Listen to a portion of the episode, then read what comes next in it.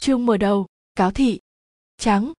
Lúc hắn đem màng bọc ni lông dán lên bức tường nhà vệ sinh, trong đầu chỉ còn lại một ý nghĩ sao lại trắng như vậy.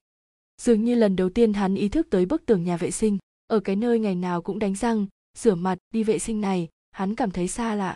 Đương nhiên, hắn có lý do để cảm thấy xa lạ, vì mấy cái khan, đồ dùng đánh răng và các loại sản phẩm dầu gội, dưỡng da đều bị gom vào một thùng giấy, trên bồn rửa tay trống trơ, đến cả cái gương cũng bị bọc bởi một lớp màng ni lông thi thoảng, hắn lại ngẩng đầu nhìn mình trong gương, nhìn nửa khuôn mặt ướt đẫm mồ hôi dưới lớp gương trong suốt, rồi liền quay đầu đi.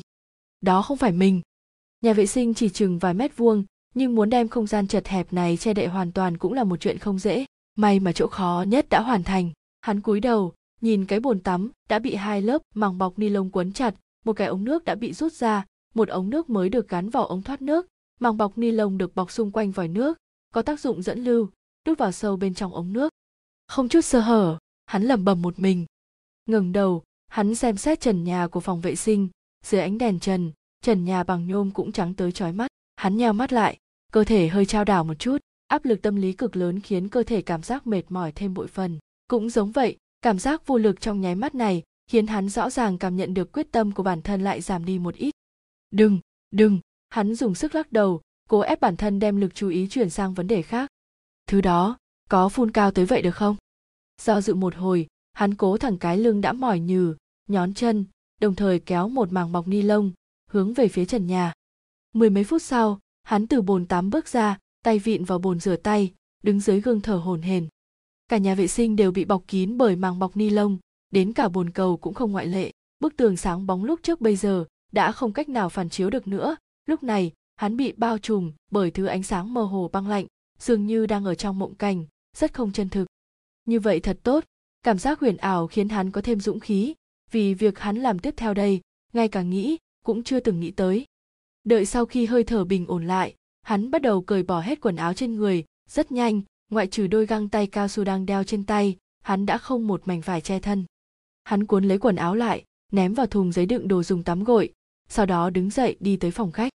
Trên sofa cũng bị bọc bởi một lớp màng ni lông bên trên là một người phụ nữ không một mảnh vải che thân, tay chân, bị quấn băng keo. Người phụ nữ bất động, nhìn tựa hồ không chút hơi thở.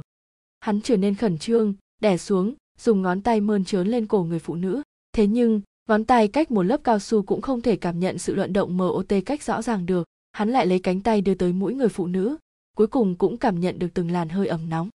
Hắn vừa vui vừa sợ, vui vì hắn muốn người phụ nữ này phải còn sống, vì hắn phải hoàn thành mọi thứ trong kế hoạch.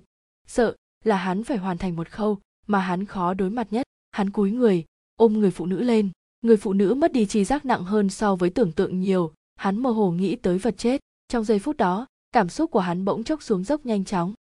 Mãi tới giờ phút này, hắn mới thực sự ý thức được bản thân đang làm gì. Cùng một việc, cùng là đêm tối, hắn đang nhớ lại cảm nhận và tâm trạng của một năm trước. Thử xem, hắn ôm trong lòng không phải là một cơ thể người đang run rẩy, không có nhiệt độ, huyết quản xương và thịt, không phải là con gái, vợ hay mẹ của bất kỳ người nào, mà là một thứ đồ chơi có thể tùy ý chơi, một thứ đồ chơi có thể tháo rỡ. Nghĩ tới những thứ này, đường nét trên khóe môi hắn bỗng trở nên lạnh lùng. Và lúc này, chính là như vậy, không sai.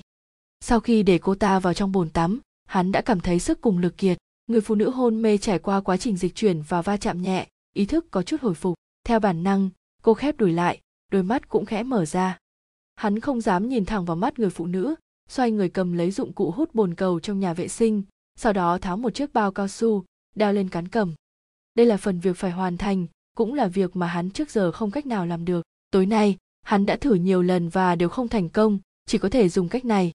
Người phụ nữ đã tỉnh lại, đang hoảng sợ nhìn hoàn cảnh xung quanh, đồng thời cũng ra sức dãy giụa, thử đứng dậy, tay chân bất lực bị trói, dùng hết sức cũng chỉ có thể khiến mình có quắp lại một góc bồn tắm đặc biệt là lúc nhìn thấy hắn cầm dụng cụ hút bồn cầu đi về phía mình, người phụ nữ vừa hoảng sợ vừa nghi hoặc cô ta ra sức lắc đầu, đôi mắt tràn ngập nước mắt, miệng bị băng keo dán chặt phát ra tiếng ư không rõ. Hắn cầm dụng cụ hút bồn cầu, ngồi xổm trước người phụ nữ, trong nhất thời có chút luống cuống. Trong lòng đầu tiên nghĩ tới sẽ an ủi người phụ nữ đang vô cùng sợ hãi này. Xin lỗi hắn hơi cúi đầu, dường như cũng đang an ủi chính mình, sẽ không làm cô quá khó chịu đâu người phụ nữ hoàn toàn không thể hiểu được những từ ngữ này, ra sức lùi ra sau, để tránh. Tiếng ư trong miệng đã biến thành tiếng kêu đứt quãng mà trầm thấp. Cùng lúc ra sức đá về phía trước, định ngăn hắn tới gần. Đôi chân của người phụ nữ thon dài, trắng muốt, có thể thấy từng đường gân xanh, móng chân được sơn màu tím. Hắn nhắm mắt lại, cố áp chế trái tim bỗng đập mãnh liệt của hắn. Thế nhưng, huyệt thái dương vẫn giật giật, dường như muốn thứ gì đó chui ra khỏi đầu. Vô số cảnh tượng trộn lẫn vào nhau các loại mùi vị khiến người ta run rẩy và nghẹt thở. Đại não cẩu hắn như phần mềm quá tải của một cái máy tính, sau cùng chỉ có thể ra được một lệnh cho hắn. Xin lỗi. Hắn mở mắt, đưa tay nắm lấy đầu gối người phụ nữ, dùng sức tách ra. Xin lỗi. Sau nửa đêm, nhiệt độ bỗng xuống thấp. Ở thành phố phía bắc này, ngập tràn mùi vị cuối thu, la khô rơi là tả, không khí mát lạnh, trộn lẫn chút mùi mục nát và mùi thơm của da dự trữ cho mùa đông. Người đi đường cũng thừa thớt đặc biệt vào lúc này, hắn toàn thân cứng đờ, ngồi trong buồng lái, mắt nhìn về phía trước, tay đặt trên vô lăng, máy thu âm trong xe đang phát chương trình khúc ca vàng mỗi ngày, bài hát vẫn cứ yêu em của trần bách cường. Hắn muốn để âm nhạc lấp đầy không gian buồng lái chật hẹp này, cái gì cũng được, chỉ cần có thể tạm thời lấp đầy lỗ tai hắn, nếu không sẽ phải nghe thấy những thanh âm phát ra từ trong túi ni lông đen ở thùng xe phía sau. Tiếng xẻ ra, tiếng máu tươi phun trào tiếng xương cốt bị cưa đứt và tiếng kêu kéo dài cuối cùng phát ra từ cổ họng của người phụ nữ. Trong đám cỏ gần công viên thành kiến, khúc sông nam vận, hồ nhân tao trong công viên bắc hồ, trung tâm vành đai xanh của thành phố đông giang, phố bắc nam kinh và thùng rác chỗ giao nhau giữa hai cây cầu. Xử lý mấy cái túi ni lông màu đen xong, đã là 4 giờ sáng, nhiệt độ ngày càng xuống thấp, cả thành phố này không chút dấu hiệu thức dậy. Tại một nơi tối tăm hẻo lánh, hắn dừng xe, cầm đen pin kiểm tra thùng xe phía sau lần nữa. Rất tốt không để lại bất kỳ vết máu hay dấu vết nào. Xem ra đối với chuyện dùng mấy túi ni lông đó gói lại chặt chẽ cũng rất có ý nghĩa. Nhưng mùi vị đó vẫn không tan, dù đã trong âm độ, nhưng vẫn có thể phân biệt rõ ràng. Hắn đưa đầu vào thùng xe phía sau, cẩn thận ngửi. Đột nhiên nôn khan bụng miệng, loạng choạng chạy tới bên đường, vịn vào cột điện nôn thốc nôn tháo. Hắn tựa hồ cả ngày rồi vẫn chưa ăn gì, nôn ra chỉ là dịch vị và tàn tích thức ăn đêm hôm trước. Nhưng cho tới khi trong bụng không còn gì hắn vẫn không ngăn được cảm giác cuộn trào trong cổ họng. Sau cùng hắn nửa quỳ dưới cột điện, khóe miệng còn mang theo một dây nước miếng, thở hồn hển như một con chó.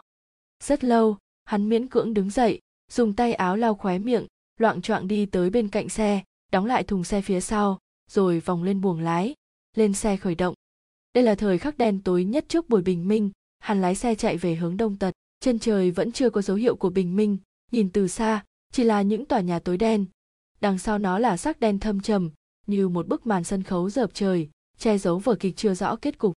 Từ xa hắn nhìn thấy một ngọn đèn đỏ nho nhỏ, đột ngột sáng lên trong đêm đen vô tận, trong lòng hắn chợt lo lắng, giảm tốc độ lại. Đó là hai cánh cửa gỗ màu nâu sẫm, dưới ánh sáng của đèn đỏ, rõ ràng nhận ra dòng chữ đồn công án phố sông hoài. Bên cạnh cửa chính là một cửa sổ còn sáng đèn, trên mặt kính đầy hơi nước, một bóng người lấp ló trước chiếc bàn. Hắn nhà chân ga chiếc xe tựa hồ đang chậm chậm lướt qua cửa khẩu đồn công an. Cảnh sát trực ban ở đồn phố sông hoài đang canh điện thoại, gục xuống bàn ngủ gà ngủ gật. Anh ta không biết sáng hôm sau sẽ xảy ra vụ án mạng kinh động toàn thành phố. Anh ta càng không biết, lúc này đang có một chiếc xe màu đen vừa chạy qua cửa khẩu. Người lái xe lặng lẽ nhìn chằm chằm vào bóng dáng anh ta. Trong miệng nó thầm, bắt tao đi. Chương một, âm hai, lần đầu gặp mặt. Thân xe chấn động một lúc, dừng lại. Ngụy huỳnh mở mắt ra, gỡ tai nghe xuống đưa tay cầm lấy ba lô của mình. Những người khác cũng lũ lượt hành động, chỉnh lại y phục, vươn vai. Trong nhất thời, trước mắt ngụy huỳnh đều là những thân người đang động đậy. Anh chỉ hơi vươn người, rồi ở lại chỗ ngồi, đợi xe trống hơn một nửa, mới theo sau đội ngũ, từ từ xuống xe. Mọi người tập trung trên một mảnh đất trống, vừa cười nói, vừa tò mò đánh giá xung quanh. Một cậu thanh niên dáng người cao cao lấy từ trong ba lô một tấm vải đỏ được xếp lại, mở ra, là cái băng rôn dài bên trên có in dòng chữ đội phục vụ tình nguyện đại học sư phạm hồng trúc thành phố c. Một cô gái giọng nói lảnh lót, cổ tóc đuôi ngựa, cầm máy ảnh, gọi các tình nguyện viên xếp hàng. Nhích vào giữa một chút, ai cao thì đứng ở giữa, băng rôn đừng để kéo xuống đất. Bạn kia ơi, nhìn vào đây này. Ngụy huỳnh đứng ở ngoài cùng, đang quay đầu nhìn căn nhà ba tầng phía sau.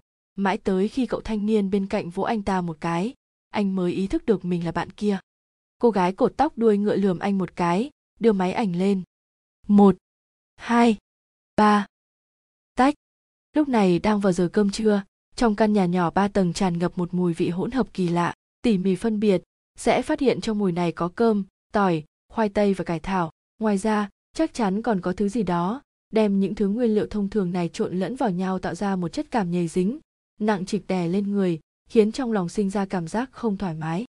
Ngụy huỳnh không biết nó là gì, nhưng có thể cảm nhận rõ ràng trọng lượng của nó dù trong tay chỉ có một túi khăn giấy, nhưng anh vẫn cảm thấy tay chân đang dần dần tê mỏi. Cô gái buộc tóc đuôi ngựa đang cho một bà cụ ăn cơm. Bà cụ có lẽ là mắc bệnh parkinson, đầu lắc không ngừng.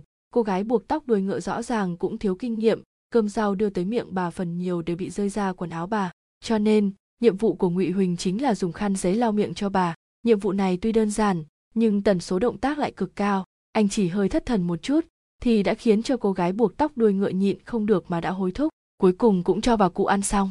Khăn giấy trong tay ngụy huỳnh đã gần như hết sạch. Cô gái buộc tóc đuôi ngựa đối với biểu hiện của mình rất hài lòng. Cô để cái bát không qua một bên, nói với bà cụ rõ ràng vẫn còn chưa no. Dì ơi, uống chút nước đi anh còn ngẩn ra làm gì?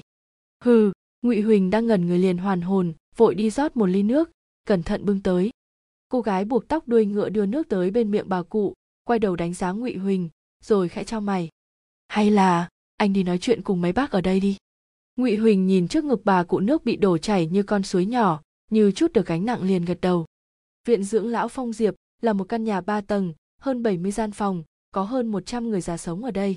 Giờ cơm trưa là thời gian bận rộn nhất trong viện dưỡng lão, vì các tình nguyện viên tới đây, điều dưỡng đều rất vui vẻ rảnh rỗi, tụ năm tụ ba tán gẫu. Các tình nguyện viên rất tích cực, mỗi căn phòng đều có một hai thanh niên, vừa quét dọn vừa trò chuyện cùng mấy cụ già.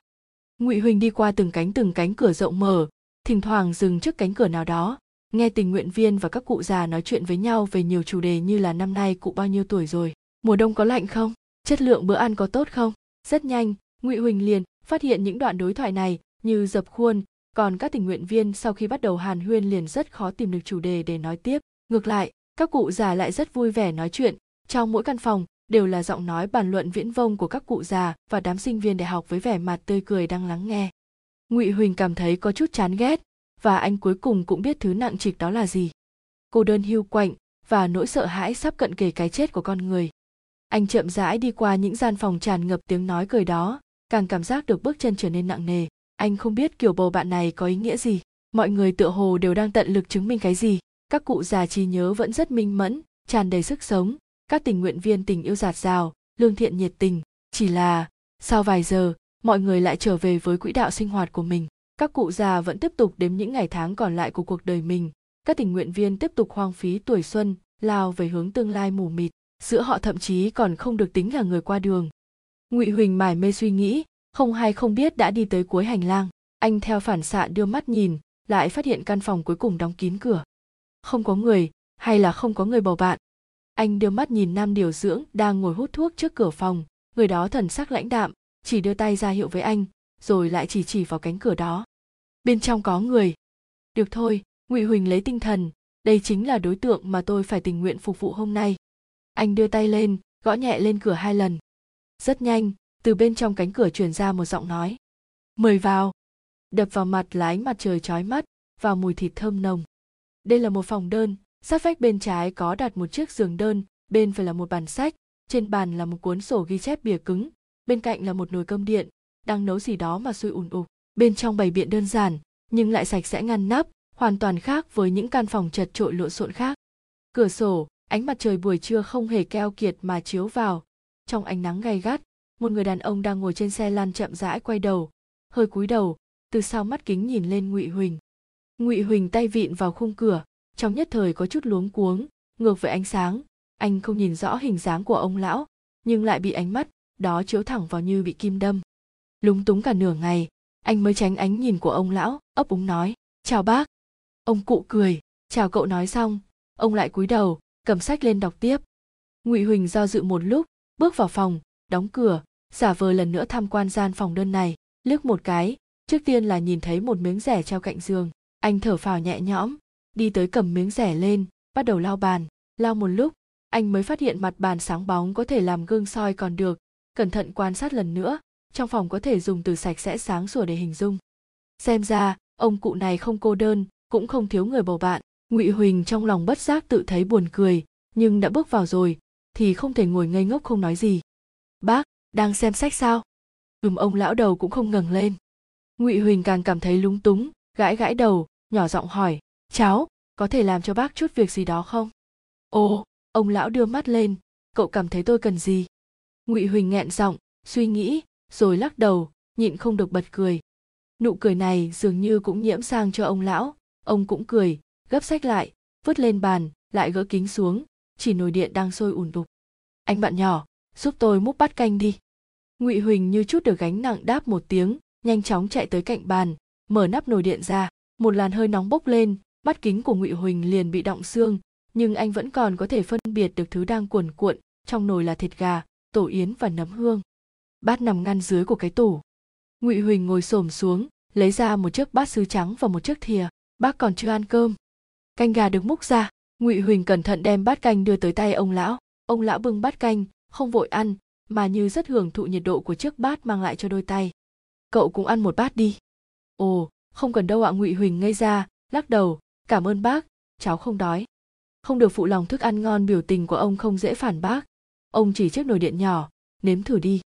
Vài phút sau, hai người đàn ông một già một trẻ, trong căn phòng tràn ngập ánh mặt trời, mỗi người đều bưng một bát canh gào húp từng ngụm nhỏ. Mùi vị thế nào? Có lẽ là do canh nóng, sắc mặt của ông trở nên hồng nhuận, trong đôi mắt tựa hồ ngập tràn hơi nước, ánh mắt dịu dàng hơn nhiều. Ngon lắm ạ, trên mặt ngụy huỳnh cũng ra mồ hôi, men theo mắt kính dọc theo sóng mũi rơi xuống tay nghề của ông thật không tệ. Mãi tới lúc này ngụy huỳnh mới có thể cẩn thận đánh giá ông lão. Tuổi tầm 60, mặt chữ điền đường nét gương mặt mạnh mẽ hai gò má đã có đổi mồi mày rậm đôi mắt có thần tóc hoa dâm chảy ra sau khô không mượt nhưng rất gọn gàng. Trên người là chiếc áo khoác lông cừu màu xám bên trong là chiếc áo cổ tròn màu đen. Không nhìn thấy hai chân bên dưới được một tấm thảm màu nâu đắp lên. Thịt gà không được ngon rõ ràng là gà công nghiệp ông cụ hướng ra cửa nói to trương hải sinh lão già này, đưa ông tiền mua gà thả vườn. Ông lại đưa thứ này cho tôi. Ờ ở đây có thể tự mình làm cơm sao? Đưa tiền là xong thôi, ông lão đặt chén canh xuống, chỉ lên trước giường của mình, dưới gối. Ngụy huỳnh làm theo, lúc dở gối lên, liền ngây ra là bao thuốc lá. Viện dưỡng lão được phép hút thuốc sao? Ta ở trong phòng mình, không ảnh hưởng tới người khác, ông thành thục lấy một điếu, bật lửa, rồi đưa bao thuốc cho ngụy huỳnh, cậu hút không?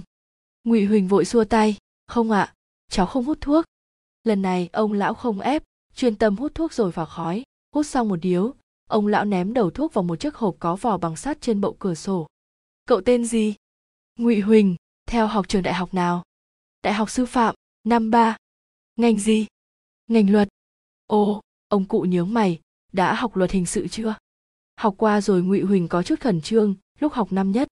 Ông cụ gật gật đầu suy nghĩ một lúc mở miệng hỏi cậu có thể giải thích cho tôi một chút không? Cái gì gọi là thời hiệu truy tố? Thời hiệu truy tố? Ngụy huỳnh cảm thấy khó hiểu. Sao lại hỏi vấn đề này? Đừng sợ, không phải là khảo bài cậu đâu, ông cười hờ hờ. Tôi chỉ muốn tìm hiểu một chút. Ngụy huỳnh nghiêm túc nhớ lại một chút, phát hiện thật sự không thể thuộc lầu nguyên văn của luật hình sự, liền giải thích ý nghĩa của thời hiệu truy tố cho ông lão nghe. Ông lão rất chuyên tâm nghe, nhìn anh chằm chằm, như sợ bỏ sót một chữ nào đó. Ngụy huỳnh bất giác nhớ lại mình trước khi thi, cuối kỳ nghe thầy chủ nhiệm quy định phạm vi kiểm tra. Nhưng nghe ngụy huỳnh nói xong, tâm tình của ông lão phút chốc trở nên nặng nề, ánh mắt từ từ tối lại. Ông lặng lẽ ngồi một lúc, lại rút ra một điếu thuốc. Lẽ nào nói, giết người rồi? Ông cụ như đang trầm tư nhìn làn khói phiêu diêu trước mắt 20 năm sau thì không bị gì nữa sao? Không phải vậy, ngụy huỳnh vội xua tay, hình như có thế tiếp tục truy tố, là lên tòa án tối cao, hay là viện kiểm sát tối cao gì đó. Ừm vẻ mặt ông cụ có chút hòa hoãn, cậu nhóc, không chuyên tâm học à? Ngụy huỳnh liền đỏ mặt, thấy vẻ cuộn bách của anh, ông lại cười. Không sao không sao, ông lão cười tới nỗi ho luôn, lần sau tới nói với tôi nhé. Nói tới đây, ông lão đột nhiên nghĩ tới chuyện gì đó, liền hỏi, sao cậu lại tới đây, tình nguyện viên? Vâng ạ, ngụy huỳnh do dự một lúc, ngoài ra, đây cũng là một phần của tiết học xã hội thực tiễn, xã hội thực tiễn 10 giờ đồng hồ. Ông nhìn đồng hồ đeo tay, vậy thì, lần này các cậu khoảng 3 giờ đồng hồ ngụy huỳnh nhầm tính một lúc, cháu ít nhất tới đây hai lần nữa. Được ông lão cười, lần sau lúc cậu tới, có thể nhờ cậu một việc không? Bác cứ nói. Ông lão không vội lên tiếng, từ trong túi áo lấy ra sấp tiền tờ 100 tệ, rút ra ba tờ đưa cho ngụy huỳnh. Giúp tôi mang một bao thuốc lá thơm hiệu ken ông nhìn vào mắt ngụy huỳnh, bỏ vào ba lô, đừng để điều dưỡng thấy. Ngụy huỳnh cầm lấy tiền, nó hình dạng thế nào? Hộp màu trắng, thương hiệu là ken ông giơ hộp thuốc trong tay lên hồng tháp sơn tôi hút không quen. Được được ạ, ngụy huỳnh bỏ tiền vào túi áo, tiền dư cháu sẽ mang tới cho bác. Không cần đâu, ông xua tay, cũng không biết ken bây giờ có giá thế nào rồi. Nếu còn dư, cứ coi như là phí vất vả của cậu. Ngụy huỳnh vội khước từ, ông lão lại kiên quyết. Cậu giúp tôi mua đồ, tôi trả phí, chuyện này rất bình thường. Ngụy huỳnh còn muốn nói gì đó, liền nghe thấy cửa bị đẩy ra. Một nam sinh vội vội vàng vàng xông vào, vẫy tay với ngụy huỳnh. Bạn à tập hợp rồi. Ngụy huỳnh đáp một tiếng đứng dậy cầm ba lô lên. Vậy cháu đi trước đây anh cúi người chào ông bác nghỉ ngơi sớm nhé. Ừm ông lão bình tĩnh nhìn anh đừng quên thời hiệu truy tố và hàng của tôi. Ngụy huỳnh cười ngại ngùng cúi người chào lần nữa liền đi ra cửa. Lúc mở cửa anh đột nhiên nhớ tới một chuyện. Đúng rồi. Tôi họ kỳ kỳ càn khôn sắc mặt của ông lão vẫn bình thản như trước cậu gọi tôi lão kỳ là được. Chương 2, lão cảnh sát tiểu khu Tây Viên quận được khởi công xây dựng vào khoảng năm 1991, khi đó là một trong số ít khu nhà có kiến trúc cao tầng của thành phố C. Mười mấy năm qua đi, theo sự phát triển không ngừng, từng tòa cao tầng mọc lên, Tây Viên quận đã mất đi vị trí nổi bật giữa đám đông của nó. Ở nơi mà ngơi một tí đều là những tòa kiến trúc mấy chục tầng lầu, Tây Viên quận 15 tầng lầu rõ ràng bị lu mờ. Sau năm 2007, vì phí bất động sản ở đây thu về quá thấp, công ty bất động sản Tây Viên quận bị buộc phải tháo rỡ. Nơi đây thật sự trở thành tiểu khu không ai quản lý. Vứt bỏ hai chữ này có thể nói là rất phù hợp với quang cảnh của khu này. Con đường nhựa gồ ghề, vỉa hè vỡ vụn, thùng rác ngập tràn rác thải, xe cộ để ngổn ngang, vì lâu rồi không được cắt tỉa, cỏ đã cao ngang người. Bị vứt bỏ còn có cư dân của tiểu khu ở đây, những hộ có điều kiện cải thiện chỗ ở sớm đã dọn đi rồi, nhà ở ban đầu nếu không bán thì cũng cho người ta thuê, thêm vào đó chỗ gần tiểu khu là khu chợ bán xỉ các mặt hàng nhu yếu phẩm, rất nhiều thương hộ đều thuê chỗ này làm nhà kho. Điều này khiến cho thành phần cư dân sống trong tiểu khu tương đối phức tạp, người từ nơi khác đến và người sống trôi nổi chiếm tỷ lệ tương đối cao. Nhiều năm nay, các vấn đề trị an và các vụ án hình sự xảy ra rất nhiều. Đỗ Thành trầm mặc nhìn tòa lầu trước mặt, phiền não nhả ra một ngụm khói. Đã vào giữa đông, tầm 7 giờ tối, sắc trời đã hoàn toàn tối xuống. Tuy con đường lớn cách một bức tường đã lên đèn sáng trưng, nhưng trong tiểu khu Tây Viên quận vẫn là dáng vẻ nặng mùi chết chóc. Đèn đường trong khu viên phần lớn đều đã bị hư, chỉ có ánh đèn của mấy hộ sống ở đấy len qua cửa sổ miễn cưỡng soi sáng đoạn vỉa hè phía trước. Những ánh sáng thưa thớt này khiến khu viên không bị tối đen, ngược lại còn khiến bầu không khí thêm phần tự nhiên. Đỗ Thành ném đầu thuốc đi, dập tắt, quay đầu hỏi một thanh niên bên cạnh, "Tiểu Cao, xác định là chỗ này chứ?" Không sai, Cao Lượng lấy điếu thuốc trên miếng xuống, chỉ tay về phía một trong những tầng lầu, tòa lầu 4, ban 2, có thể chi tiết hơn chút nữa không?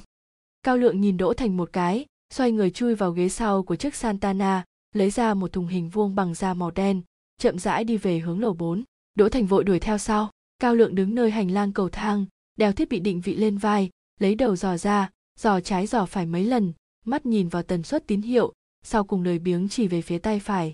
Số 3, số 3 Đỗ Thành lại hỏi lầu mấy. Cái đó thì không biết Cao Lượng cụp mí mắt nhìn xuống, cất đầu dò vào trong hộp, không việc gì nữa rồi chứ. Tôi đi trước đây. Có A Đỗ Thành có chút khẩn trương 15 tầng, tôi không thể lục soát hết được à. Vậy phải làm sao? Cao Lượng không kiên nhẫn, thiết bị định vị chỉ có thể bắt tín hiệu theo phương thẳng đứng. Thôi đừng đùa anh nữa Đỗ Thành đổi sang bộ mặt tươi cười, ông chỉ vào đèn báo tần suất tín hiệu của thiết bị định vị, nếu gần nguồn phát ra tín hiệu, nó sẽ chớp nhanh hơn. Tôi kháo, Cao Lượng chừng to mắt, đừng nói ông muốn tôi phải lục soát từng tầng một đấy chứ, 15 tầng đấy. Hai chúng ta ngồi thắng máy lên trên, lục soát từ đỉnh lầu trở xuống Đỗ Thành vỗ vỗ vai Cao Lượng, tiện tay nhét nửa bao thuốc lá thơm vào túi áo của đối phương. Anh đây lên cùng cậu, lỡ như thằng nhóc đó trốn ở tầng 15, thì cũng không mệt được cậu mà miệng đang nói. Nhưng Đỗ Thành đã dỗ Cao Lượng đẩy vào thang máy. Cao Lượng mặt không vui chút nào, cửa thang máy vừa khép lại, liền không nhịn được mà phàn nàn. Anh nhiều tuổi vậy rồi, còn liều mạng vậy sao? Đỗ Thành ấn số 15, xoay người cười hì hì. Anh đây cũng chỉ làm thêm vài năm nữa thôi mà, coi như giúp lần này đi. Cao Lượng nhìn Đỗ Thành, lão cảnh sát này đã làm cảnh sát hơn 30 năm, cơ thể đã hơi béo áo giác két cũ kỹ ôm sát người vòng eo nhô ra nửa vòng tròn đáng yêu tóc hoa râm rối bù trên gương mặt đầy nếp nhăn là bộ dạng đang lấy lòng cũng không đành lòng lầu bầu vài câu cũng không nói gì nữa. Đỗ thành đứng thẳng người không rời mắt khỏi những con số đang không ngừng biến hóa trên màn hình lcd thang máy lên tới tầng 15, hai người lần lượt ra khỏi thang máy. Cao lượng lấy đầu dò của thiết bị định vị ra vừa muốn bắt đầu kiểm tra đỗ thành liền ngăn anh lại đưa tay tắt đi âm thanh của thiết bị định vị cao lượng bất giác bật cười, nhỏ giọng nói, lão hồ ly nhà ông. Đỗ thành cười không thành tiếng, ra hiệu cho cao lượng đi phía trước, còn mình thì theo sau, nhìn vào tần suất của đèn tín hiệu, hai người nhẹ tay nhẹ chân, trong hành lang cầu thang tối đen chậm rãi tiến về phía trước, nên xi măng sớm đã bị hư hại nghiêm trọng, lộ ra cắt bên trong, dẫm lên sẽ phát ra tiếng động. Hai người cố gắng làm động tác nhẹ nhàng, sau khi thăm chắc ba nhà, tần suất đèn tín hiệu cũng không có biến hóa rõ ràng. Đỗ thành giật giật tay áo của cao lượng xoay người đi theo lối thoát hiểm, xuống liên tiếp 5 tầng, vẫn chưa tiếp cận được nguồn tín hiệu. Đỗ thành có chút thở gấp, trên trán cũng lấm tấm mồ hôi. Cao lượng nghe tiếng hít thở có chút dị thường của ông, xoay người nhỏ giọng nói, lão đỗ, có cần nghỉ chút không? Đỗ thành xua xua tay, chỉ lối cầu thang nhìn không thấy đáy nói, không cần đâu, tiếp tục thôi. Cao lượng khẽ thở dài, lão già nhà anh nghỉ chút đi, định vị xong tôi sẽ nói với anh. Vậy thì ngại lắm, bớt trò này đi. Cao lượng đã cầm thiết bị định vị đi xuống cầu thang lúc về mời tôi ăn cơm đi, đỗ thành cười, dựa lưng vào tường, đưa tay vào túi áo lấy thuốc lá. Thấy trống chân mới nhớ lúc nãy đã đem nửa gói còn lại cho tiểu cao rồi. Ông đành chép miệng giơ tay áo lên lau chán, cảm thấy sau lưng ướt đẫm mồ hôi, áo trong mắt lạnh dính vào người rất không thoải mái. Mẹ kiếp tên khốn này đỗ thành nhỏ giọng mắng, bắt được tuyệt đối sẽ không tha cho mày. Hai ngày trước, lúc đại đội hình cảnh của phân cục tiến hành đột kích kiểm tra trung tâm một nhà tắm, tại hiện trường bắt được mấy tên tụ tập chơi ma túy đá. Qua điều tra một con nghiện nói hàng mà hắn chơi đều do một người tên là lão tứ bán cho hắn. Phía cảnh sát cho rằng, tên lão tứ này rất có thể là người sản xuất và buôn bán ma túy đá. Thông qua tín hiệu điện thoại thu được bước đầu xác định vị trí là trong tiểu khu tây viên quận. Địa điểm, buộc phải chuẩn xác, nếu không khó mà bắt được cả người và tăng vật. Đỗ thành chậm rãi điều chỉnh hô hấp, thả lỏng cơ thể, bụng lại bắt đầu đau lâm dâm. Ông để tay lên bụng xoa xoa, cảm giác đau, dường như cũng giảm đi một chút. Già rồi, linh kiện cũng không dùng được nữa nhưng mà, tối nay mày đừng thêm phiền phức cho tao nữa. Đang suy nghĩ, đỗ thành liền nghe thấy dưới cầu thang truyền tới tiếng suỵt suỵt rất nhỏ. Ông theo âm thanh đó mà nhìn sang, một bóng đen từ sau cửa phòng cháy lộ ra nửa người, đang giơ tay vẫy mình. Lão đỗ, nhanh tới đây. Lầu tám. Không sai, lầu tám phòng ba biểu tình của cao lượng cũng trở nên chăm chú. Anh chỉ vào thiết bị định vị, đèn tần suất tín hiệu đang nhấp nháy liên hồi. Đỗ thành ra hiệu cao lượng đừng lên tiếng, nhẹ tay nhẹ chân đi tới trước cửa phòng ba dán sát tai lên cửa. Một lúc sau, ông lắc đầu, xem xét xung quanh, ánh mắt ông dừng lại chỗ hai túi rác trước cửa. Đỗ thành lấy di động ra, mở chức năng đèn pin, đồng thời dùng tay che lên điện thoại, cố gắng không để phạm vi ánh sáng khuếch tán quá lớn.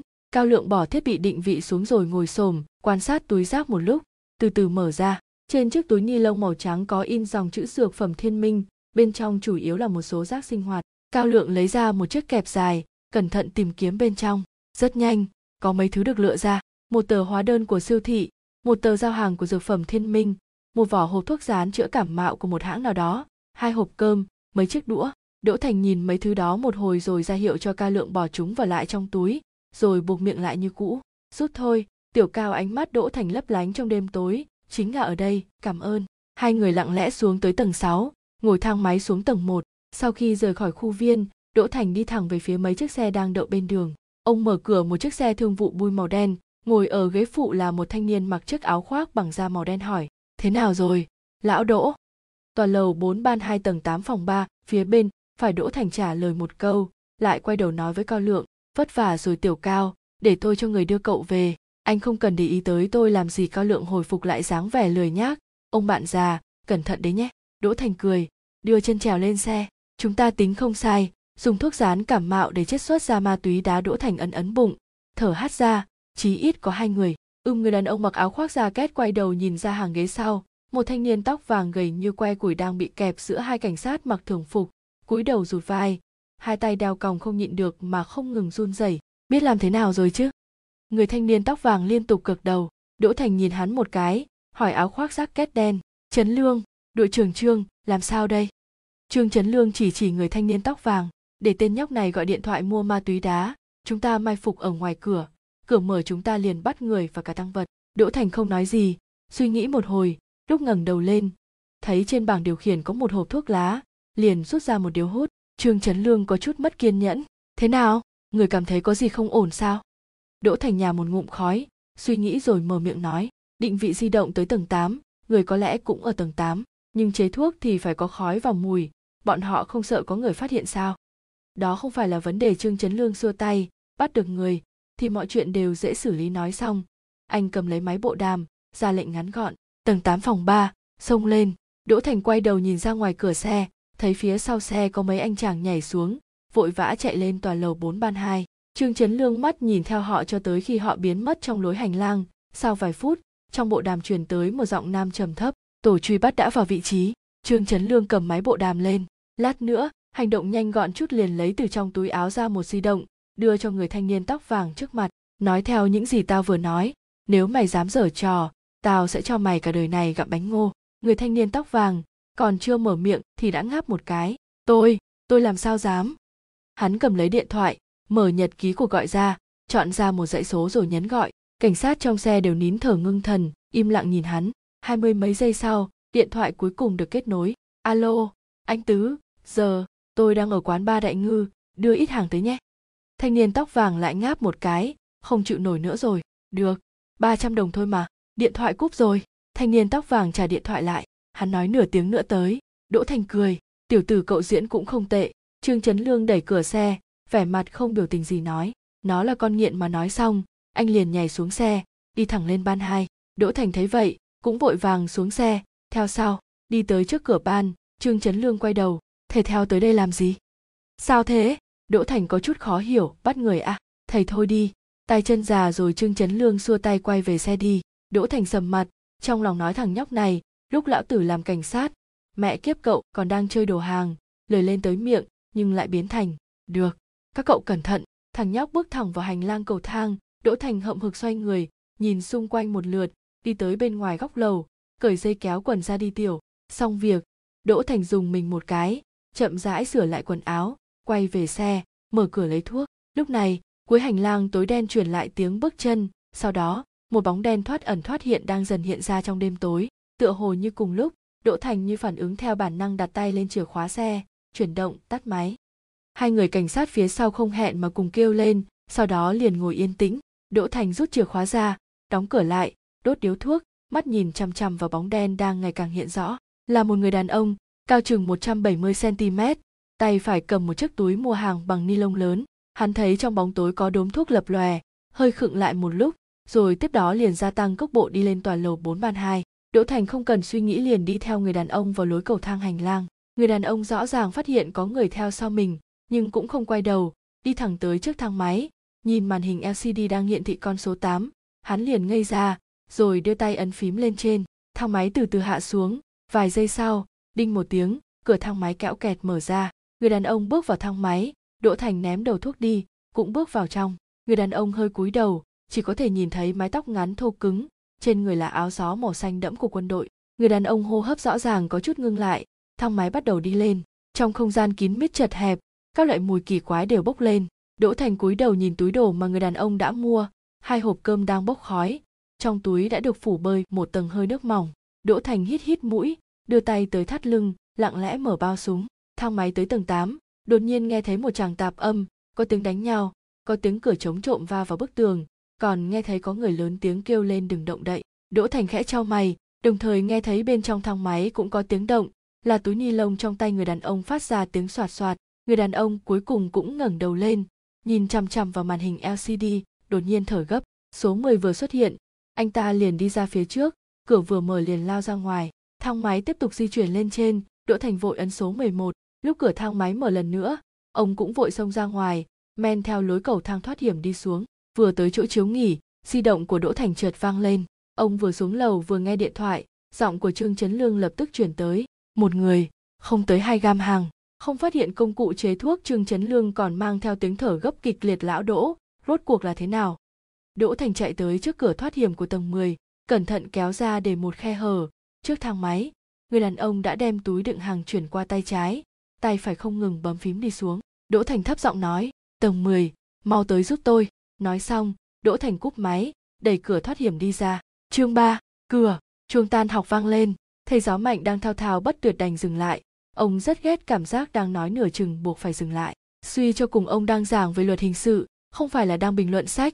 Nếu biết tiếp theo thế nào hồi sau sẽ rõ cái cảm giác hồi hộp mong chờ này là vô dụng càng khiến ông không vui chính là sinh viên đã bắt đầu thu dọn dụng cụ sách vở học tập bộ dạng như không thể chờ được nữa.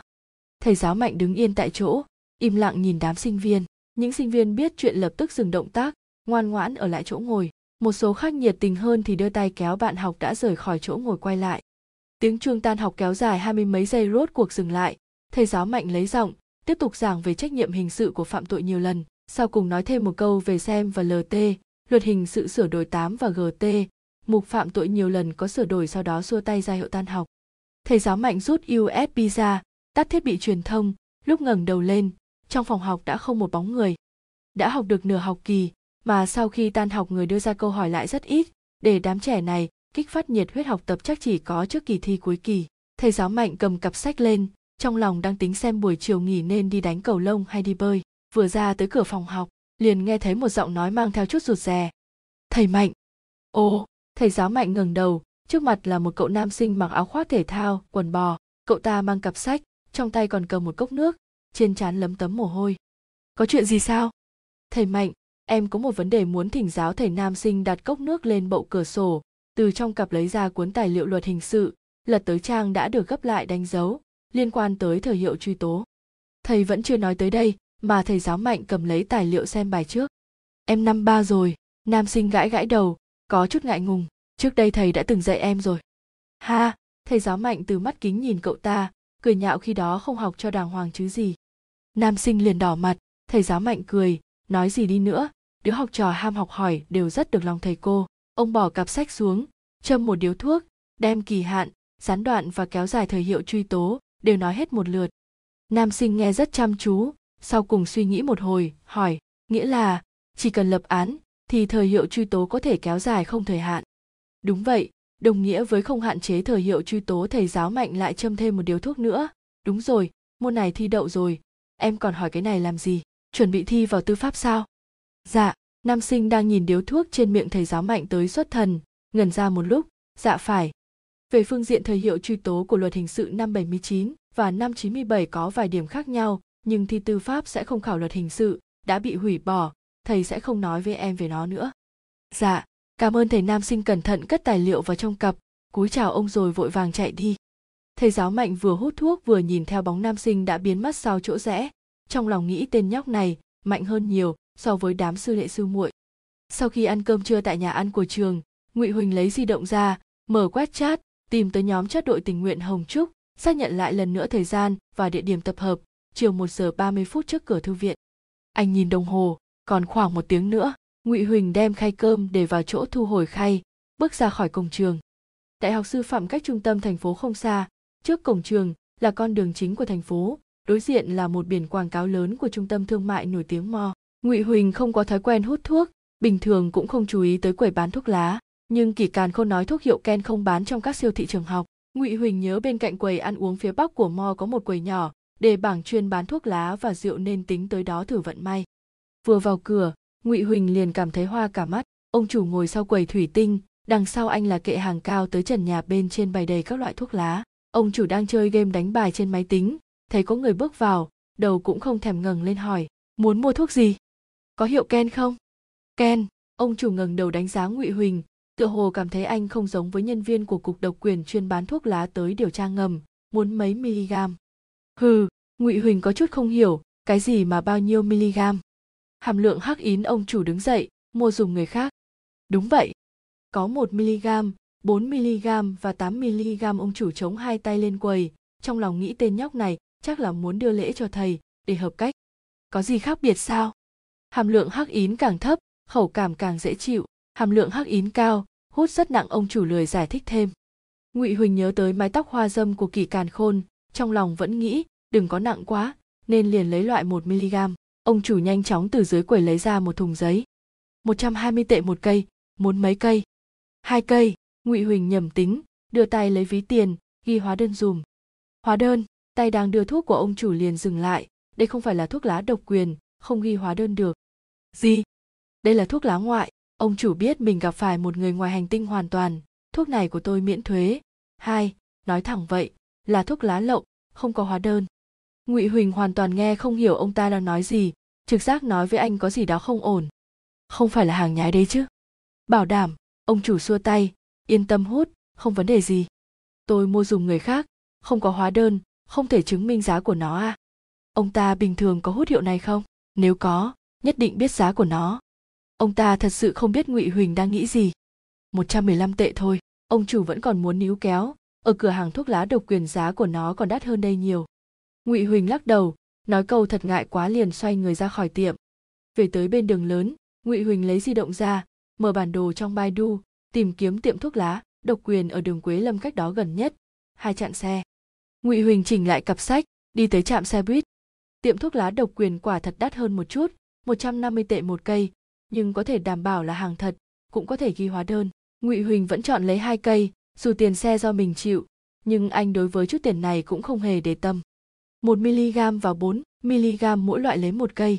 Ông lão có thể chọn lựa theo sở thích của mình, nhưng thể tích cả cây thuốc lá lớn hơn so với anh tưởng, không cách nào nhét vào cặp được. Ngụy Huỳnh lại mua một túi mua hàng màu đen, sau khi cẩn thận gói lại, rồi xách túi mua hàng màu đen đó ra khỏi tiệm.